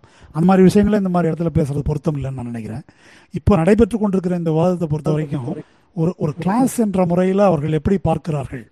நான் குறிப்பிட்டு சொன்னதும் கூட புலம்பெயர்ந்தவர்கள் இந்தியாவுக்கு புலம்பெயர்ந்த ஈழத்தமிழர்கள் யார்? ஐரோப்பாவுக்கும் கனடாவுக்கும் ஆஸ்திரேலியாவுக்கும் புலம்பெயர்ந்த ஈழத்தமிழர்கள் யார்? என்பதில் ஒரு டிஸ்டிங்ஷன் இருக்க தான் செய்யுது.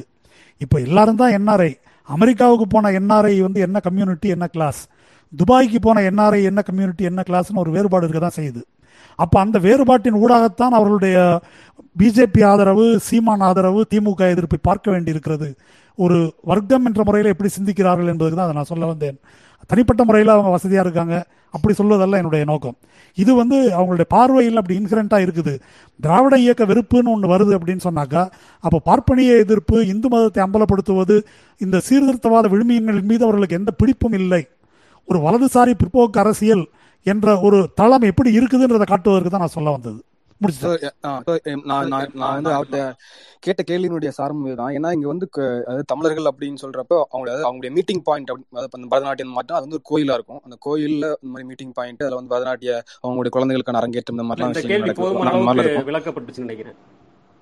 சரி okay okay fine right okay Ashok Don Ashok திரும்ப வந்திருக்காரு. கேட்க விரும்புறாரு. சொல்லுங்க அசோக். இல்ல இது வந்து ஒரு தனிப்பட்ட மனிதரை பற்றி ரவி சொன்னாலும் ஆரம்பத்திலே அவர் வந்து அந்த போராட்டத்தில் பொறுப்பில் இருக்கும் ஒருவரை பற்றி சொன்னதுனால அதை ஆனால் இது இது அவர்கள் இல்ல இல்ல ஒண்ணு அது ஒண்ணு. இல்ல இல்ல அது அந்த ஜெனரலைசேஷனுக்குள்ளே நான் வரல. நம்ம எல்லாம் அந்த பாயிண்ட விட்டோமோன்றதுனால அதை சுட்டிக்காட்ட விரும்பினேன் இன்னொன்னு விஜய் தோழருடைய கேள்வி வந்து நானும் இதை நிறைய முறை எக்ஸ்பீரியன்ஸ் பண்ணியிருக்கேன். இது நான் இது என் தரப்புல இது வந்து குற்றச்சாட்டுலாம் இல்லை. அவர்களுடைய வாழ்க்கை முறையை தேர்வு செய்வதற்கான முழு உரிமை அவங்களுக்கு இருக்கு. மற்றபடி இங்க இருக்கிற பார்ப்பனர்களோட அவங்கள ஏன் இவர் ஒப்பிடுறாரு அப்படின்னா அந்த இவர் மருதையன் சார் சொன்ன மாதிரி இப்ப இது பரதநாட்டியத்தின் மீதான இது அவ- அவர்கள் கொஞ்சம் அந்த உயர் சாதி மேட்டுமைத்தனம் எங்கெல்லாம் இருக்கிறதோ அப்ப அவங்களுக்குன்னே சில ஸ்டாண்டர்ட்ஸ் அவங்க வச்சுக்கிறாங்க. கர்நாடக கர்நாடக சங்கீதம் படிச்சாதான் அந்த சொசைட்டில மதிக்கப்படுவோம். நம்ம குழந்தைங்க பரதநாட்டியம் கத்துக்கணும். இதெல்லாம் எப்படி தமிழ்நாட்டு பார்ப்பனர்களிடம் பார்ப்பனர்களிடம் இருக்கிறதோ அந்த மாதிரி சில ஈழத்தமிழர்களிடம் அந்த அதாவது இல்லைங்க அது உயர் சாதி ஈழத்தமிழர்கள் காணப்படுகிற ஒரு விஷயமா நான் பார்க்கிறேன் இலங்கையிலேயே யாழ்ப்பாண தமிழர்கள் அதான் மத்தியில அதான் அதான். கலாச்சார அங்க இருந்தா ரீதியாக இது வெளிநாட்டுக்கு போகுது. அதுதான் அங்க இருந்து தான் இது வெளிநாட்டுக்கு போகுது. கிட்டத்தட்ட ஒரு இரண்டே கால் மணி நேரமா அந்த விவாதம் சரி இரண்டே கால் மணி நேரமா விவாதம் தொடர்ந்தாலும் ஒரு விஷயம் நடக்கல நான் நினைக்கிறேன். சொல்லுங்க. தலைப்பு புலிகள் திமுக தியாகி துரோகி இதுக்குள்ள நடந்தது. இதுக்குள்ளேயும் இப்ப அதிகம் போகலன்னு நினைக்கிறேன். இன்னொன்னு அங்க பொதுவா இங்க இப்ப நிறைய கேட்கறவங்க நிமிஷம் கூட நிறைய நண்பர்கள் இன்பாக்ஸ்க்கும் அனுப்பி வைச்ச செய்தி. ஒண்ணு ஆஹ், அந்த இறுதி யுத்தம் தொடர்பாக அல்லது நடந்த இனப்படுகொலை தொடர்பாக இது எல்லாத்தையும் டிஸ்கார்ட் பண்ணிட்டு புலிகள் அப்புறம் ஈழத்தமிழர்கள் இவங்கள பற்றிய பகுப்பாய்வா இது சுருங்கி போச்சு அப்படின்னு ஒரு விமர்சனம் வைக்கிறாங்க. இன்னொன்னு என்னன்னு கேட்டா பொதுவா இங்க இந்த இந்த துரோகி தியாகி இந்த இந்த பிம்பங்களை பற்றிய விவாதமே நடக்கல. இது பொதுவா ஒரு ஒரு முப்பது வருஷம் இயக்கம் பற்றிய ஒரு வரலாற்று தொகுப்பு. அந்த எல்லை அதுக்கு பிறகு அந்த ஜனசைட் தொடர்பாகவும் பொதுவா நடக்கல அப்படின்னு நிறைய நண்பர்கள் சிலர் அதிருப்தி தெரிவிச்சு அனுப்பியிருக்கிறாங்க. துரோகி தியாகி என்ற சொல்லை பயன்படுத்தி இந்த விவாதம் நடைபெறாமல் இருக்கலாமே ஒழிய இந்த முப்பதாண்டு வரலாறு இதனூடாக நாவலன் தோழர் சந்தித்த அனுபவம் மருதையன் தோழர் குறுக்கிட்ட அவருடைய கண்ணோட்டம் இதெல்லாம் சேர்ந்து இந்த தலைப்பை ஒட்டிய விவாதத்தை தான் நம்ம நடத்தியிருக்கிறோம் நம்புறேன் எனிவே நீங்க சொன்னதை மனசுல வச்சுக்கிட்டு இறுதியா விருந்தினர்கள் மகிழ்னு சொன்ன கருத்தையும் மனதில் வைத்துக்கொண்டு ஒரு இறுதியா சம்ம போல எல்லாரும் ஒரு ஐந்து நிமிடங்கள் ஸ்பீக்கர்ஸ் சொல்லிட்டீங்கன்னா அதை முடிச்சுக்கலாம். முதலில் நாவலன் தொடர் உங்கள்கிட்ட இருந்து ஆரம்பிக்கிறேன். இரு- இந்த நிகழ்வின் இறுதியாக நீங்க ஒரு சம்ம பண்ணி சொல்லுங்க. அஹ் தோழர் வணக்கம். இது நீங்க இதுல நான் முக்கியமா சொல்ல விரும்புறது என்னன்னு சொன்னா இந்த இந்த போராட்டம் சம்பந்தமான ஒரு மதிப்பீடு அது ஒரு சேரடிப்பாக இல்லாமல் நியாயமான ஒரு மதிப்பீடு தேவை. அந்த மதிப்பீடுன்றது வந்து இறுதி யுத்தத்துல இருந்து ஆரம்பிச்சு வேணும்னு சொன்னா அஹ், அந்த போராட்டத்துடைய ஆரம்பம் வரைக்கும் போகலாம். அதே மாதிரி மற்ற பக்கத்துல வந்து இப்போ டான் அசோக்கனுடைய உரைகள் நிறைய நான் கேட்டிருக்கேன். அவருடைய வீடியோ பார்த்திருக்கேன். அதுல வந்து ஒரு புலம்பெயர் தமிழர்கள் மீதான ஒரு வெறுப்பு ஒரு போராட்டம் மீதான வெறுப்பு எனக்கு தெரியுது. அது ஒரு வெறுப்பாக வளரக்கூடாது. அந்த விமர்சனம் என்றது வந்து இந்த போராட்டத்தினுடைய விமர்சனம் என்றது இனிமேல் ஒரு போராட்டத்தை செழுமைப்படுத்துவதற்கான ஒரு ஆரம்பமாக தான் இருக்கணுமே ஒழிய அதை அதை மழுங்கடிக்கிறதுக்காக அல்லது அதை அடிக்கிறதுக்கான ஒரு வழிமுறைக்கு போயிடக்கூடாது அடுத்த பக்கத்துல வந்து திரும்பவும் டானசோக்கு வந்தால் டானசோக் எப்படி அவர் போன்றவர்கள் அவர் சார்ந்தவர்கள் எப்படி இளப்போராட்டத்தை விமர்சனம் செய்யணும் அதை சுயமதிப்பீடு செய்யணும் அஹ், அது தொடர்பான விமர்சனங்கள் முன்வைக்கப்படும் எதிர்பார்க்கிறாங்களோ அதே மாதிரி திராவிட இயக்கங்கள் தொடர்பாகவும் அஹ், கருணாநிதி தொடர்பாகவும் அஹ், திமுக தொடர்பாகவும் ஒரு விமர்சனம் இந்த பிரச்சனை சார்ந்து முன்வைக்கப்பட வேண்டும். அஹ், அது இந்த சுய விருப்பு வெறுப்புகளுக்கு அப்பால் அந்த விமர்சனம் முன்வைக்கப்பட்டால் மட்டும்தான் ரெண்டு பக்கத்திலே நியாயம் கிடைக்கும். அஹ், இதற்கு எதிராக அதாவது விடுதலை புலிகள் மீதான விமர்சனத்தை அஹ், அல்லது விடுதலை புலிகளை இன்றைக்கு சீமான் மட்டுமல்ல பிஜேபி ஆர்எஸ்எஸ் போன்றவர்களும் பயன்படுத்திக் கொள்கிறார்கள். அவர்களை அவர்கள் இது பயன்படுத்தாமல் தடுக்க வேண்டும் என்று சொன்னால் இந்த விமர்சனம் அஹ், எவ்வளவுக்கு எவ்வளவு இந்த போராட்டம் தொடர்பாக முன்வைக்கப்படுகிறதோ அஹ், விடுதலை புலிகள் தொடர்பாக முன்வைக்கப்படுகிறதோ அதே அளவுக்கு வந்து திமுக தொடர்பாகவும் திராவிட இயக்கங்களுடைய பங்களிப்பு தொடர்பாகவும் அதனுடைய நடவடிக்கைகள் தொடர்பாகவும் முன்வைக்கப்பட வேண்டும் நன்றி நன்றி தோழர். இதற்கு நான் ஒரு சின்ன ஏதாவது ஒரு இடத்தில் சார். இல்ல அத நீங்க ஓகே ஏதாவது ஒரு இடத்தில் ஒரு மிகுந்த கோபத்தின் வெளிப்பாடாக எங்காவது நான் பேசியது உங்களுடைய உங்களை போன்றவர்களின் மனதை புண்படுத்தியிருந்தால் அதற்காக நான் வெளிப்படையாக வருத்தம் தெரிவித்துக் கொள்கிறேன். மற்றபடி என்னுடைய எண்ணம் என்பது எப்பொழுதுமே ஒரு எதிர்வினையாற்றுவதாகத்தான் இருந்திருக்கிறதே தவிர இன்னும் சொல்ல போனா இலங்கையை இலங்கை போரை பகுப்பாய்வு செய்வது என்பது என்னுடைய வேலையாகவோ வினையாகவோ அல்லது ஒரு ஒரு அடிப்படை அரசியல் பணியாகவோ நான் எந்த காலத்திலும் க அஹ், கருதுனதில்லை. நானும் சரி என்னுடன் பணியாற்றுகிற தோழர்களும் சரி நாங்கள் இதில் இதை இதில் இருக்கிற ஒரு உண்மையை வெளிக்கொண்ட வந்தாலே ஒழிய திராவிட இயக்கத்தின் மீது திமுகவின் மீது வைக்கப்படுகிற ஒரு போலியான பழியை துடைக்க முடியாது என்பதில் உறுதியாக இருக்கிறோம். அதைத்தான் நாங்க செய்யறோம் மற்றபடி திமுகவின் மீது இவர்கள் வைப்பது என்பது நீங்கள் ஊக்கப்படுத்தித்தான் இவர்கள் செய்ய வேண்டும் என்கிற அவசியம் இல்லை. அங்கே போர் ஆரம்பிச்ச அதுக்கு ஆ- ஆரம்பித்த காலத்திலிருந்து இவர்கள் அதைத்தான் செய்து கொண்டிருக்கிறார்கள். இனியும் தாராளமாக தொடரட்டும். ஆனால் அதை நாகரிகமாக நன்றி நன்றி தொடர்ந்தால் அசோக். நாக- இந்த நாகரிகம் பக்கம் இருந்து நாகரிகம் வருவது இருதரப்புக்கும் நாகரிகம். வேண்டும். நாகரிகம் இருதரப்புக்கும் வேண்டும். நன்றி நன்றி. அதிசா உங்களோட கேள்வி இறுதியான கருத்து ரெண்டு சேர்த்து சொல்லிடுங்க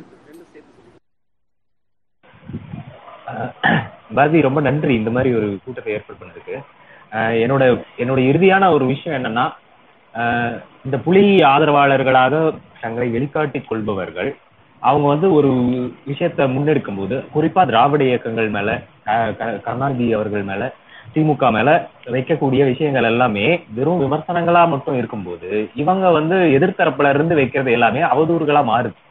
இந்த போக்கு இருக்கு இல்லையா? இது ஒரு ஒரு அடிப்படையில ஒரு விமர்சனமும் நேர்மையான இருக்கு அவதூறும் இருதரப்புல இருக்கு. நீங்க சொல்ல முடியாது. ஆமா. இல்ல என்னன்னா இப்போ இப்பதான் இந்த வருஷம் தான் இவங்க எதிர்த்தரப்புல இருந்து ஒரு விமர்சனத்தை வைக்கிறாங்க. வைக்கிற எல்லா விமர்சனத்தையும் அவதூறுன்னு அவங்க புறக்கணிச்சிட்டு போறது இருக்கு இல்லையா? அதுக்கு நே இவங்க வைக்கிறது எல்லாமே ஒரு விமர்சனம் தான் யாரும் வந்து அவதூறு பண்றவங்க எல்லாம் தாண்டி பெரியாரிய இயக்கங்கள்ல நோக்கியும் பெரியாரிய இயக்கங்களை இவங்க வந்து விமர்சிக்க ஆரம்பிக்கும் போதுதான் இவங்க தொடர்ச்சியா ரொம்ப இன்னும் வீரியமா புலிகள் இயக்கத்தை வந்து எனக்கு சொல்ல வேண்டிய சொல்லுங்க இந்த பாயிண்ட் நம்ம ஏற்கனவே நான் உண்மையில இந்த என்னோட என்னோட இறுதியான ஒரு விஷயம் என்னன்னா இந்த விவாதங்களால பலனடைய போவது யார் அப்படிங்கிற கேள்வி வந்து இங்க ரொம்ப முக்கியமானது. இந்த விவாதங்களால உண்மையில யாருக்கு லாபம்? இதனால ஈழத்துல இன்னமும் இன்னைக்கும் வந்து பல துயரங்களை சந்திச்சுட்டு இருக்கிற மக்களுக்கோ இல்ல அகதிகளாக பல்வேறு நாடுகள்ல புலம்பெயர்ந்து இருக்கிற மக்களுக்கோ எந்த வகையிலாவது இது வந்து பலனளிக்குமா அப்படிங்கறதையும் நம்ம இந்த டைம்ல யோசிக்கணும். ஏன்னா இந்த விவாதங்கள் வந்து ஒரு கட்டத்துல ரொம்ப எல்லை மீறி போய்கிட்டு இருக்கிற ஒரு சூழல்ல இது யாருக்கு இதனால லாபம் அப்படிங்கறத நம்ம யோசிக்கணும்னு நான் நினைக்கிறேன். இது நன்றி நான் சொல்ல விரும்புற கருத்து. என்னன்னா நன்றி மகிழன் உங்களுடைய இறுதி கருத்தா சொல்லுங்க. மகிழன் கேக்குறீங்களா? கேட்ட மைக் ஆன் பண்றது டைம் ஆயிடுச்சு. தோழர் இது ஒரு கலந்தாய்வு என்கிற அளவில் அது ஓகே தான். எனக்கு மகிழ்ச்சி. பட் அந்த வகையில இப்ப நீங்க சொன்ன ரெண்டு பக்கமும் வலியுறுத்தின அந்த நாகரிகம் இருக்குல்ல அது இன்னும் மேம்பட்ட அளவுல இன்னும் அரசியல் பூர்வமாக நடக்கணும் அப்படிங்கிறது தான். இப்போ இந்த ஒட்டுமொத்த விவாதத்துல சின்ன கொஞ்சோண்டு வெளிச்சம் கிடைச்சிக்கலாம் ஒழிய இதுல இருந்து கேட்கிற தோழர்கள் முன்முடிவுக்கு வந்துடாம இருக்க. இங்க இதுக்கப்புறம் மருதையன் தொடரோ அல்லது நான் தொடரோ பேசும் பொழுது ஓரளவாவது தொகுத்து. இது வந்து ஒரு நண்பர் இது குறித்து எழுதியிருக்கிறாரு. நண்பர் இதுலயும் இருப்பாருன்னு நினைக்கிறேன். ராஜபக்சே குறித்து பேசல இனப்படுகொலை குறித்து பேசல பிரபாகரன் குறித்து மட்டும் பேசுறதன் வழியாக அவங்களுடைய நோக்கம் என்ன அப்படிலாம் கேட்டிருக்கிறாங்க. தோழர்களை மிஸ்லீட் பண்றதுக்கும் வாய்ப்பு இருக்குது. அதை குறித்து தோழர்கள் முடிக்கும் போது அதை கொஞ்சம் தெளிவுபடுத்தணும்னு கேட்டுக்கிறேன். அதான். சரிங்க பேசலாம் பேசலாம். நாதன் தொடர் உங்களுடைய இறுதி கருத்தாவும் சம பண்ணி சொல்லுங்க. அதான் தொடர் இந்த நம்ம இப்ப பாஜக மோடி அரசின் கீழ் வந்து இந்தியா வந்து பல பிரச்சனைகளுக்கு இடையே சிக்கி இருக்குது அதே போல இந்தியாவுக்குள்ள தமிழகத்தினுடைய பிரச்சனைகளும் சரி அல்லது இப்ப திமுக சொல்லுகின்ற மாநில சுயாட்சி மற்ற பிரச்சனைகளும் சரி இதற்கு வந்து நீட் பிரச்சனைகள்லாம் வந்து மோடி அரசு எதிராக இருக்கு. அதே போல இலங்கையில இந்த இனப்பொழுவு படுகொலை முடிந்தது பிறகு வந்து தமிழர்களுக்கான அந்த போராட்டமோ அல்லது அவர்களுடைய குரலோ இன்னமும் வந்து ஒரு பலவீனமான நிலையில இருக்குது. இலங்கை சிங்கள பேரின அரசு ஒரு பலமான இடத்துல இருக்கு. அப்போ ஈழத்தமிழர்களுக்காலும் சரி தமிழ்நாட்டு தமிழர்களுக்கும் சரி நம்ம ரெண்டு பேருக்குமே வந்து புதிய எதிரி தான் இருக்கிறாங்க. புதிய எதிரின்றது இங்க மோடி அரசு அங்க வந்து சிங்கள அரசு. ரெண்டு பேருக்கு இடையில பல ஒற்றுமைகள் இருக்கு. அதே போல நம்ம வந்து இந்த இரண்டு அரசுகளையும் எதிர்த்து போராடுவதில் வந்து எதிர்த்து போராடுறதுலையும் நம்ம வந்து பரஸ்பரம் வந்து பரிமாறிக்கொள்வதற்கும் பகிர்ந்து கொள்வதற்கும் நிறைய இருக்கு. தமிழ்நாட்டை பொறுத்த வரைக்கும் இத்தகைய ஒரு திராவிட இயக்கத்தினுடைய பங்களிப்பு இன்னைக்கு வந்து தமிழ்நாடு வந்து எண்பதுகளிலிருந்து இந்த போராட்டத்துக்கு ஒரு களமாக இருந்திருக்கிறது. அது கூட இருந்துச்சா குறைவா இருந்துச்சா? இல்ல ராஜீவ் கொலை என்பது குறைஞ்சிருந்தா இதெல்லாம் இருக்கலாம். இருப்பதற்கு காரணம் அது வெறுமனே வந்து அங்க தமிழ் பேசுறாங்க. நம்ம தொப்புள் குடி என்பதற்காக மட்டுமல்ல இப்படி ஒரு பின்னணி வந்து அதுல இருந்திருக்கு. இந்திய எதிர்ப்பு போராட்டமா இருக்கட்டும் அல்லது நீதி கட்சியில தொடங்கி பெரியாருக்கு பிறகு அது அல்லது ஐம்பதுகளில் வந்து கம்யூனிஸ்டுகள் நடத்திய போராட்டமா இருக்கட்டும் அப்படி பல காரணங்கள் இருக்கு. அதை வந்து ஈழத்தமிழர்கள் வந்து கற்றுக்கொள்ள வேண்டும். திராவிட இயக்கத்தினுடைய வரலாறு என்ன? இங்க இருக்க கம்யூனிஸ்டுகள் என்ன போராடினாங்க? அதை அவர்கள் வந்து கற்றுக்கொள்ள வேண்டும். அதே போல இப்ப சில நண்பர்கள் இப்ப மகிழ்வன் சொல்லும்போது சொன்னாரு அல்லது முன்னாடி பேசுற சொன்னாரு இது வந்து இனப்படுகொலை பற்றியோ ராஜபக்சேவை பற்றியோ ஏன் பேசவில்லை அப்படின்னு சொல்றாங்க. ராஜபக்சேவை பற்றியோ இனப்படுகொலை பற்றியோ நம்ம நிறைய பேசியிருக்கிறோம். நம்மளால் முடிந்த அளவு போராடி இருக்கிறோம். அதனால நம்ம வந்து ஒரு மாற்றங்களை கொண்டு வரக்கூடிய அளவுக்கு நம்மால் வலுவாக நாம் வந்து இல்லை. ஆனால் வந்து அதை போராடி இருக்கிறோம். ஆனா நம்ம தரப்புல செய்ய வேண்டியது இதுல ரெண்டு விஷயம் இருக்கு தோழர். ஈழ போராட்டத்தை எதிரி எப்படி உடக்கினா அது ஒன்று. ரெண்டாவது எதிரி நம்மை வெற்றி கொள்ளும் வகையில் நாம் என்ன தவறு செய்தோம் பலவீனம் செய்தோம் இதைத்தான் நாம் வந்து முதன்மையாக பரிசீலிக்க வேண்டும் என்னோட கருத்து. அதாவது இலங்கை அரசு எதிர்ப்பது ராஜபக்சே வந்து எதிர்ப்பது தண்டிக்க வேண்டும் என்று சொல்வது ஐநாவில் போராடுவது உலக நாடுகள்கிட்ட வந்து போராடுவது என்பது நாம் வந்து பலர் வந்து செய்கிறாங்க அதில் நம்ம வந்து பெரிய எந்த அளவு வெற்றி அடைய முடியும் என்பதெல்லாம் வந்து இருந்தாலும் அந்த முயற்சி செய்கிறாங்க ஆனால் இந்த தலைப்பில் நாம் பரிசீலிக்க வேண்டாமா வேண்டுமா வேண்டாமா? அது வந்து ரொம்ப ரொம்ப முக்கியம். இப்போ உதாரணமாக முன்னாடி பேசின அந்த திமுக ஆதரவு நண்பர்கள் வந்து சில தன்னெழுச்சியான இளைஞர்கள் வந்து திமுக மேல வந்து இந்த மாதிரி கலைஞர் மேல சொல்லிட்டாங்கன்னு சொல்லி அவங்க வந்து அப்படி வெளிப்படுத்தினாங்கன்னு சொல்றாங்க. ஆனா இப்ப நாங்கள் சார்ந்திருந்த மாக்காய்க்காவில இருந்து சில வரலாறு குறிப்புகள் வந்து சொல்றாங்க. நாங்க வந்து இங்க எண்பத்தி மூணு அந்த படுகொலை கலவரத்திற்கு பிறகு இங்க மக்கள் வர ஆரம்பித்து இங்க இந்திய உளவுத்துறை வந்து போராளி குழுக்களை கையில் எடுத்துக் கொள்ளும் இதை புதிய ஜனநாயகம் புதிய கலாச்சாரம் இதழ்கள் வாயிலாக பல கட்டுரைகளை சொல்லியிருக்கிறோம். இங்க எங்க தோழர்கள் மருதியன் தோழர்கள்லாம் தெரியும் அந்த அப்போ இருந்த தோழர்கள் இங்க இருக்கிற பல போராளி குழுக்களை வந்து சந்தித்திருக்கிறாங்க. அப்ப சந்தித்த போது அந்த போராளி குழுக்களுடைய தோழர்கள் சொன்னது தோழர் நீங்க சொல்றதெல்லாம் சரிதான். ஆனால் இங்க இருக்கிற எம்எல் குழுக்களை சந்திக்க கூடாது என்பது உத்தரவு. தயவு செஞ்சு வராதிங்க. இது ஒண்ணு. ரெண்டாவது நீங்களே உண்டியல் வசூல் பண்ணிட்டு இருக்கிறீங்க. நீங்க எப்படி எங்களுக்கு உதவ முடியும்? இது வந்து ரெண்டாவது. அடுத்ததாக புலிகளை பற்றி இதே கோணத்துல வந்து புலிகளை பற்றி நாங்கள் வந்து விமர்சனம் செய்யும் பொழுது புலி உதாரணத்துக்கு வந்து ஈழத்து பிரபாகரன் தான் எம்ஜிஆர்னு ஒரு புதிய ஜனாக்கள் ஒரு அட்டைப்பட கட்டம் வந்துச்சு. என்ன?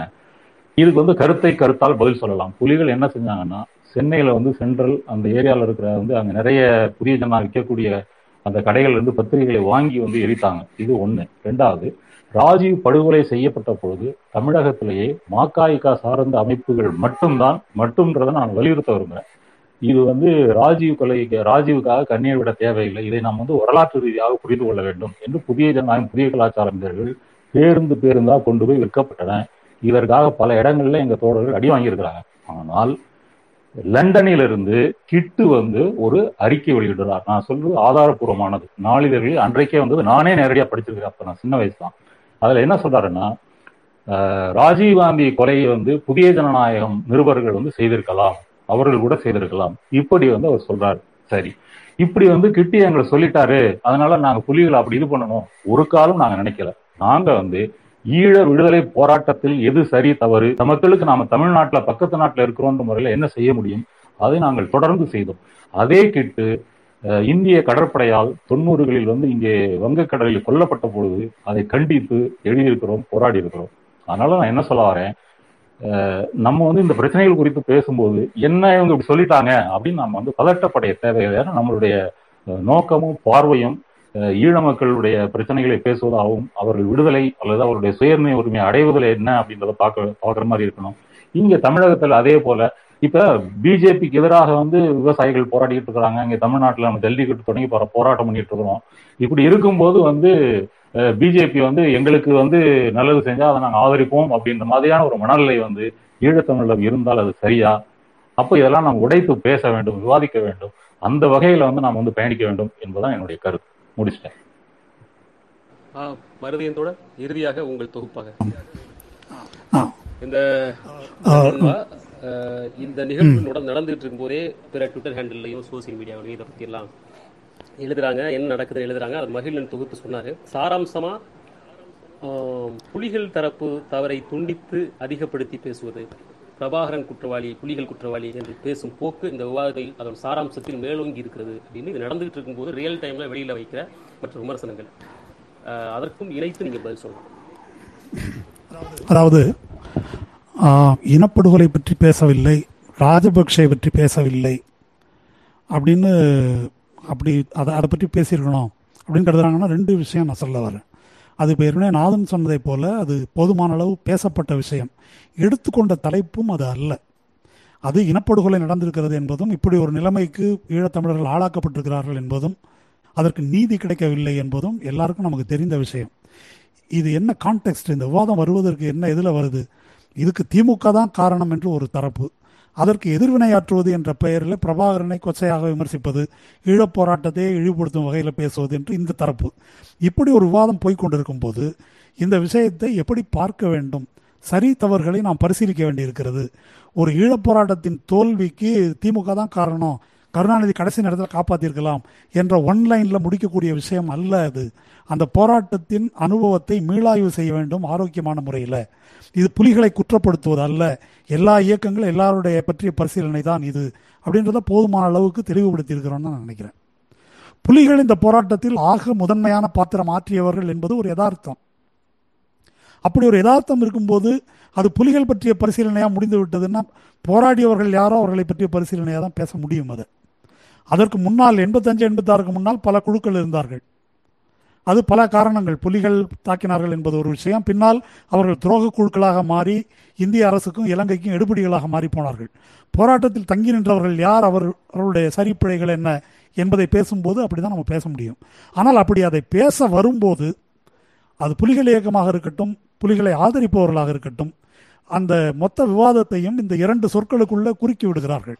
அவர்கள் களத்தில் நிற்பவர்கள் அவர்கள் தியாகிகள் உயிரை வெறுத்திருக்கிறார்கள் இவ்வளவு இழப்புகளை சந்தித்திருக்கிறார்கள். ஒரு போராட்டத்தில் இதெல்லாம் நடக்கிறது சகஜம். அதை பற்றி எப்படி பேசலாம்? அதை பற்றி விவாதத்துக்கோ விமர்சனத்துக்கோ யாராவது ஈடுபட்டால் அவர்களுக்கு ஒரு உள்நோக்கம் இருக்கிறது. அவர்கள் அரசின் கையாளாக இருக்க வேண்டும்.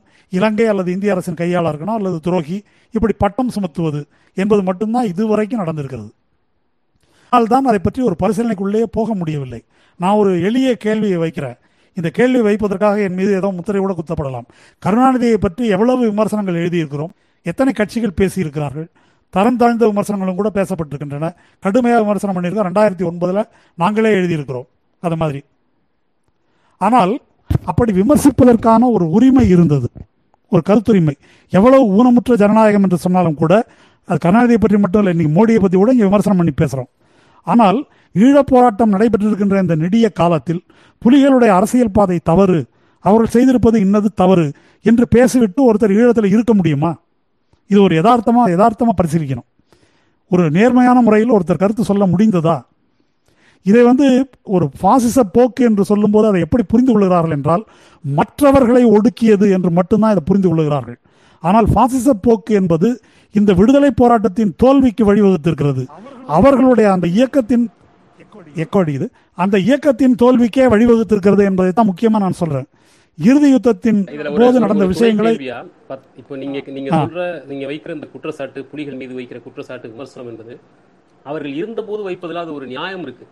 பத்தாண்டுகள் ஆச்சு போர் முடிந்து மறுபடியும் பழசை தோண்டி எடுத்து அதையே பேசிட்டு இருக்கிறது அப்படிங்கிறது. அது யாருக்கு சாதகமா முடியும்? அது சரியா அப்படிங்கிறது இன்னொரு தரப்பில் எழுப்பப்படும் கேள்வி. அதுக்கும் சேர்த்து நீங்க பதில் சொல்லலாம். ஆ சொல்றேன்.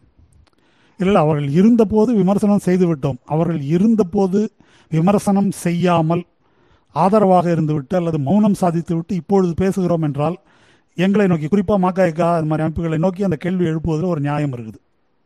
ஆனால் இருந்த போதும் பேசியிருக்கிறோம். இப்போ அழிந்த பிறகு ஏன் பேச வேண்டி இருக்கிறது இந்த இப்படி ஒரு அழிவு ஏற்பட்டு பத்தாண்டுகள் ஆகிவிட்டன. இப்போ அவர் நவாலன் சொல்லும்போது சொன்னார் குர்தீசின மக்களுடைய போராட்டம் பற்றி சொன்னார். அப்படி ஒரு ஏன் ஒரு மீளாய்வு என்பது போராட்டத்தில் ஈடுபட்டவர்கள் தரப்பிலிருந்தே வரவில்லை என்ற கேள்வியை தான் வந்து எழுப்புறோம். இப்போ அந்த பிரச்சனையை பற்றி தொகுக்கும் போது அதை எளிமையாக திராவிட இயக்கம் இப்படி பண்ணி கெடுத்துட்டாங்க. திராவிட தெலுங்கர்கள் ஓங்கோலியர்கள் அப்படின்னு அதற்கு வேறொரு வேறொரு தொகுப்புரை வழங்கப்படுகிறது. அப்படி வழங்கப்படும் போது அதற்கு எதிர்வினை விகாரமாக வருது. அப்போ அந்த நேரத்தில் இதை யதார்த்தமாக பரிசீலிக்க வேண்டும் என்ற கோரிக்கை எழுவது தவிர்க்க இயலாதது. ஒரு போராட்டத்தையே நேர்மறையில் பரிசீலிச்சிருக்கணும். இப்படி ஒரு சூழல் ஏற்படும் போது அந்த பிரச்சனையை எழுப்பத்தான் வேண்டி இருக்கிறது நீங்க இறுதி நேர அழிவை பற்றி அந்த தொலைக்காட்சி பேட்டியிலும் கூட நான் குறிப்பிட்டேன். ரெண்டாயிரத்தி ஒன்பது முள்ளிவாய்க்கால் போர் இதை பற்றிய விஷயங்கள். இதுக்கு மு- சில நாட்களுக்கு முன்னால எரிக் சொல்ஹைமுடைய பேட்டியை வந்து நான் கடைசியில் ஒரு பத்து பதினஞ்சு நிமிடம் கேட்டேன். அதில் அவர் ஒன்று சொன்னார் ராஜீவ் கொலையை பற்றி சொல்லும்போது அது பாலசிங்கத்துக்கு தெரியாது. பின்னால் தான் பாலசிங்கத்துக்கு அவர்கள் தெரிவித்தார்கள். அது பிரபாகரன் ஒரு சர்க்கிளுக்குள்ளே தான் இருந்திருக்குது. அதன் பிறகு பாலசிங்கம் என்டி டிவிக்கு அளித்த பேட்டியில் வந்து அதை பற்றி குறிப்பிட்டு அது ஒரு துன்பியல் சம்பவம் என்று சொன்னார். அவர் அப்படி சொன்னது இவர்களுக்கு பிரபாகரனுக்கும் மற்றவர்களுக்கும் பிடிக்கவில்லை. அதோடு அவர்களுடைய உறவு சீர்குலைந்து விட்டது அப்படின்னு சொன்னார். இப்போ இந்த ஒரு இந்த ஒரு பிரச்சனை எடுத்துங்க. அது வந்து ஒரு அரசியல் நடவடிக்கை என்ற முறையில் பிழை. மற்றபடி ஒரு உணர்ச்சி பூர்வமான எதிர்வினை என்ற முறையில் அப்படி நடக்கக்கூடிய வாய்ப்புகள் இருந்தது. அப்படிதான் நாங்கள் எழுதியிருக்கிறோம் ஏற்கனவே. அதனால்தான் இப்போ தோழர் நாதன் சொன்னதை போல நாதன் சொன்னதை போல அதை எழுதிவிட்டு அதற்கான பிரச்சனைகள் எல்லாம் எதிர்கொண்டிருக்கிறோம். இப்போ இந்த சூழலை பற்றி பா- இப்படி ஒரு பாரிய முடிவை டெமோக்ராட்டிக்கா பேசி எடுக்கக்கூடிய கலந்தாலோசனை செய்து முடிவெடுக்கக்கூடிய ஒரு அமைப்பு முறை இல்லை. ஒரு முப்பது ஆண்டுகளாக முதல்ல ஒரு ராணுவ குழுவாக தொடங்கியிருக்கலாம். அதற்கு முன்னால ஒரு பார்ட்டியாக இருந்ததா? ஒரு டெமோக்ராட்டிக் டிபேட் டெலிபரேஷன் விவாதம் முடிவெடுக்கும் முறை ஏதாவது இருந்ததா என்றால் இல்லை.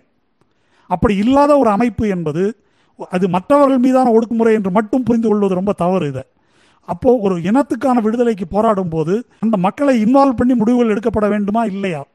அதனுடைய ஒரு அமைப்பிலேயே கூட அதனுடைய பிரதிநிதிகளை இன்வால்வ் பண்ணி முடிவு எடுக்கணுமா? இல்லையா? அப்படி ஒரு முறை இல்லாத போது அது திருக்குறள் தான். இடிப்பாறை இல்லாத ஏமராமன்னன் மன்னன் கெடும் என்பது போல இந்த ஈழ ஈழ விடுதலை போரின் இறுதி நாட்களை வந்து பரிசீலியுங்கள். அதை இப்போ நினைத்து பார்த்தாலும் இந்த தோல்விகளுக்கு பின்னால் ஏதோ ஒரு கட்டத்தில் இந்த பின்னடைவை ஒப்புக்கொண்டு தற்காலிகமாக ஒரு முடிவுக்கு வந்திருந்தால் இதனை அரசியல் ரீதியாக இந்த போராட்டத்தை தொடர முடிந்திருக்குமா? இப்படி ஒரு பேரழிவை தடுத்திருக்க முடிந்திருக்குமா? என்ற கேள்வி எழத்தான் செய்கிறது. ஆனால் அப்படி ஒரு நிலைமை ஏற்படாததுக்கு என்ன காரணம்? ஒரே காரணம்தான். ஒன்று உள்ளுக்குள்ளே முடிவெடுப்பவர்கள் அவர்கள் தான் முடிவெடுப்பார்கள் என்பது. அவர்கள் கலந்தாலோசனை செய்து கொள்வதற்கு தமிழகத்தில் ரெண்டு பிரிவுகள் இருந்தார்கள். ஒன்று அவர்களை ஆதரிக்கக்கூடிய நெடுமாறன் வைகோ சீமான் போன்ற ஒரு பிரிவினர். பாஜக ஆதரவு என்ற முறையில் அன்னைக்கு இருந்தாங்க. ஜெயலலிதா ஆதரவு என்ற முறையில். இந்த பக்கம் காங்கிரஸ் திமுக. இப்படி கலந்தாலோசனை செய்துதான் இந்த முடிவு எடுக்கப்பட்டது. அந்த இறுதி நாட்களை பற்றி இவர்கள் பேச மறுக்கிறார்கள். மிக முக்கியமாக பிரபாகரன் கொல்லப்படவில்லை என்று தீர்க்கமாக அறிவித்த இன்று வரை பேசிக் கொண்டிருப்பவர்கள் அந்த இறுதி நாட்களில் என்ன நடைபெற்றது என்பதை பற்றி சொல்ல பேச மறுக்கிறார்கள். இதை இதை இதை வந்து எப்படி அவங்க பரிசீலிக்கிறாங்க? இதை எப்படி அவர்களால் ஜீரணித்துக் கொள்ள முடிகிறது என்று எனக்கு புரியல. அவர் இருக்கிறார் என்று சொல்லுகிறார்கள் ஆதாரம் காட்ட மறுக்கிறார்கள். அப்படி இருக்க வாய்ப்பில்லை என்று சொன்னால் நம்மை ஆதாரம் கேட்கிறார்கள். இது என்ன விதமான பரிசீலனை முறை? இது யாரை எங்கே கொண்டு போய் சேர்க்கும்?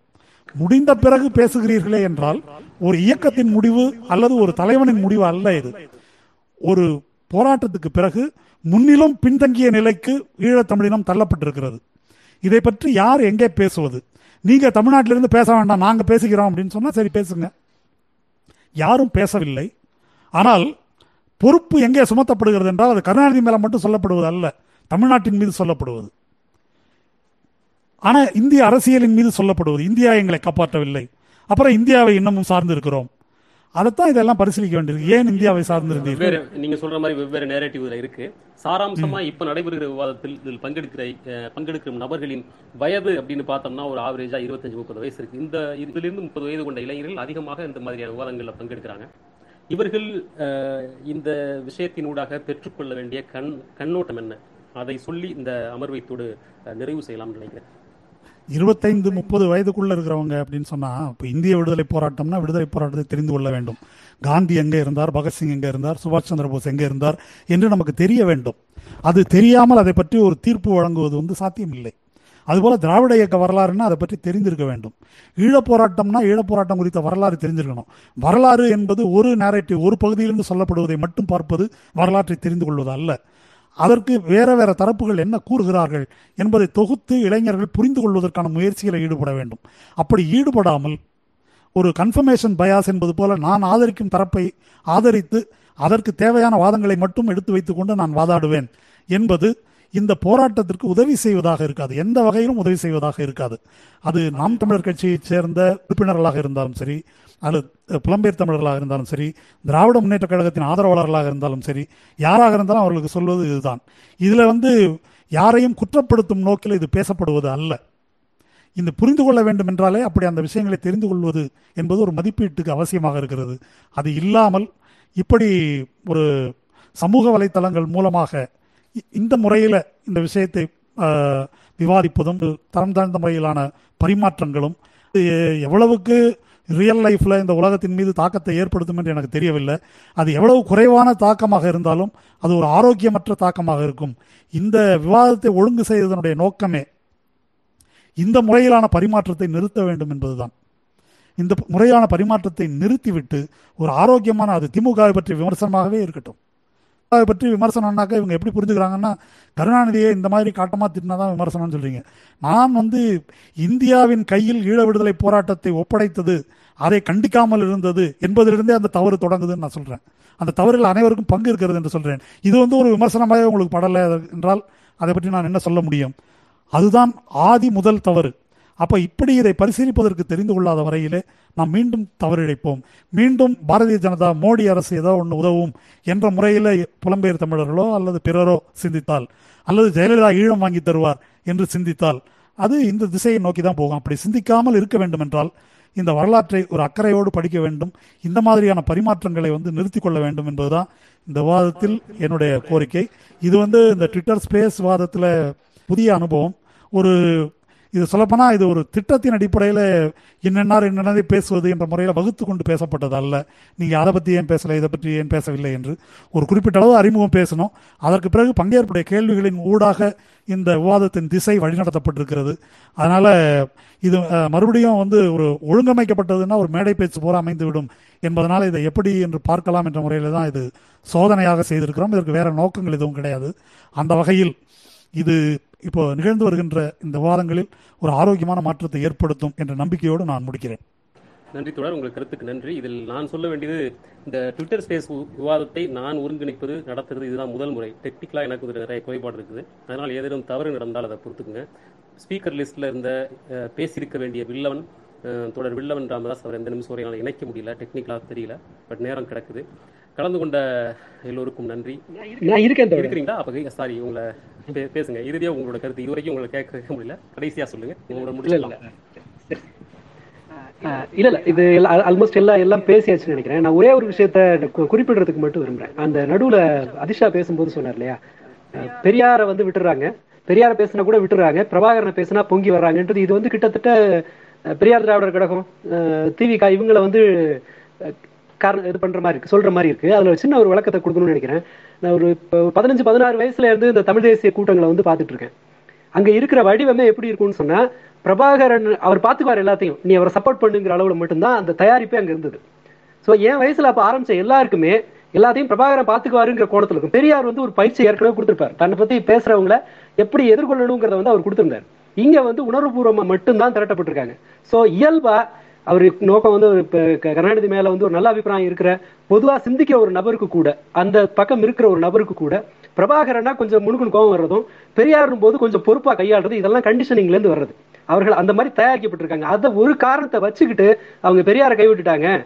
பிரபாகரனை மட்டும் தூக்கி சுமக்குறாங்கன்னு வந்து நம்ம லேபிள் பண்றது அவ்வளவு நல்லதில்லை. அது அதன் மூலமா என்ன செய்வோம்னா நம்ம பக்கத்துல நிக்க வேண்டிய ஒரு ஆளை சீமான் பக்கம் தள்ளி வர்ற மாதிரி எனக்கு தோணுது.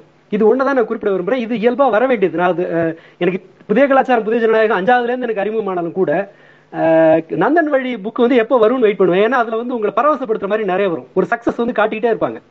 அஹ் இந்த இந்த ஆயுதம் வந்தது. பால்ராஜ் வந்து பிரிகேடியர் பால்ராஜ் இந்த மாதிரி ஒரு ரொம்ப குறைவான படையை வச்சு ஒரு பெரிய இதை மடக்கினாரு மடக்குனாரு. அப்படிங்கறதெல்லாம் சொல்லும்போது இயல்பா ஒரு சின்ன வயசுல இருக்கவங்களுக்கு அது ஒரு பெரிய எக்ஸைட்மெண்ட் கொடுக்கும்.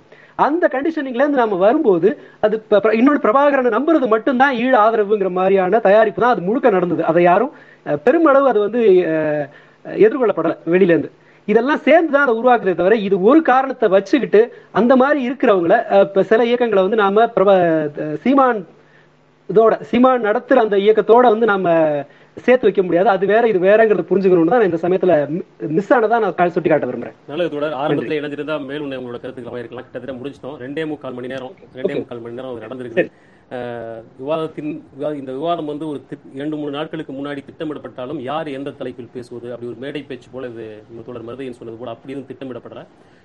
ஒரு சின்ன உரை அதுக்கு பிறகு இடையில என்ன கேள்வியில் இருந்தோ அதை ஒட்டி தான் இந்த விவாதம் அமைந்தது. ஓரளவு பயனுள்ளதா அமைஞ்சிருக்கும் நம்புறோம். ஒரு கண்ணோட்டம் என்ற அளவிலே இந்த பிரச்சனையில ஒரு ஒரு ஒரு நிலை கண்ணோட்டத்தை எட்டுவதற்கு இந்த விவாதம் உதவி இருக்கக்கூடும்.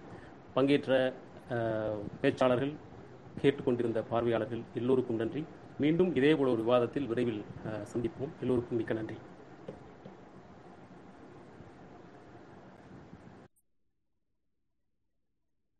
நான் என் பண்ணுறேன் எல்லாம் கேட்டுக்கு நினைக்கிறேன். விடைபெறுவோம்.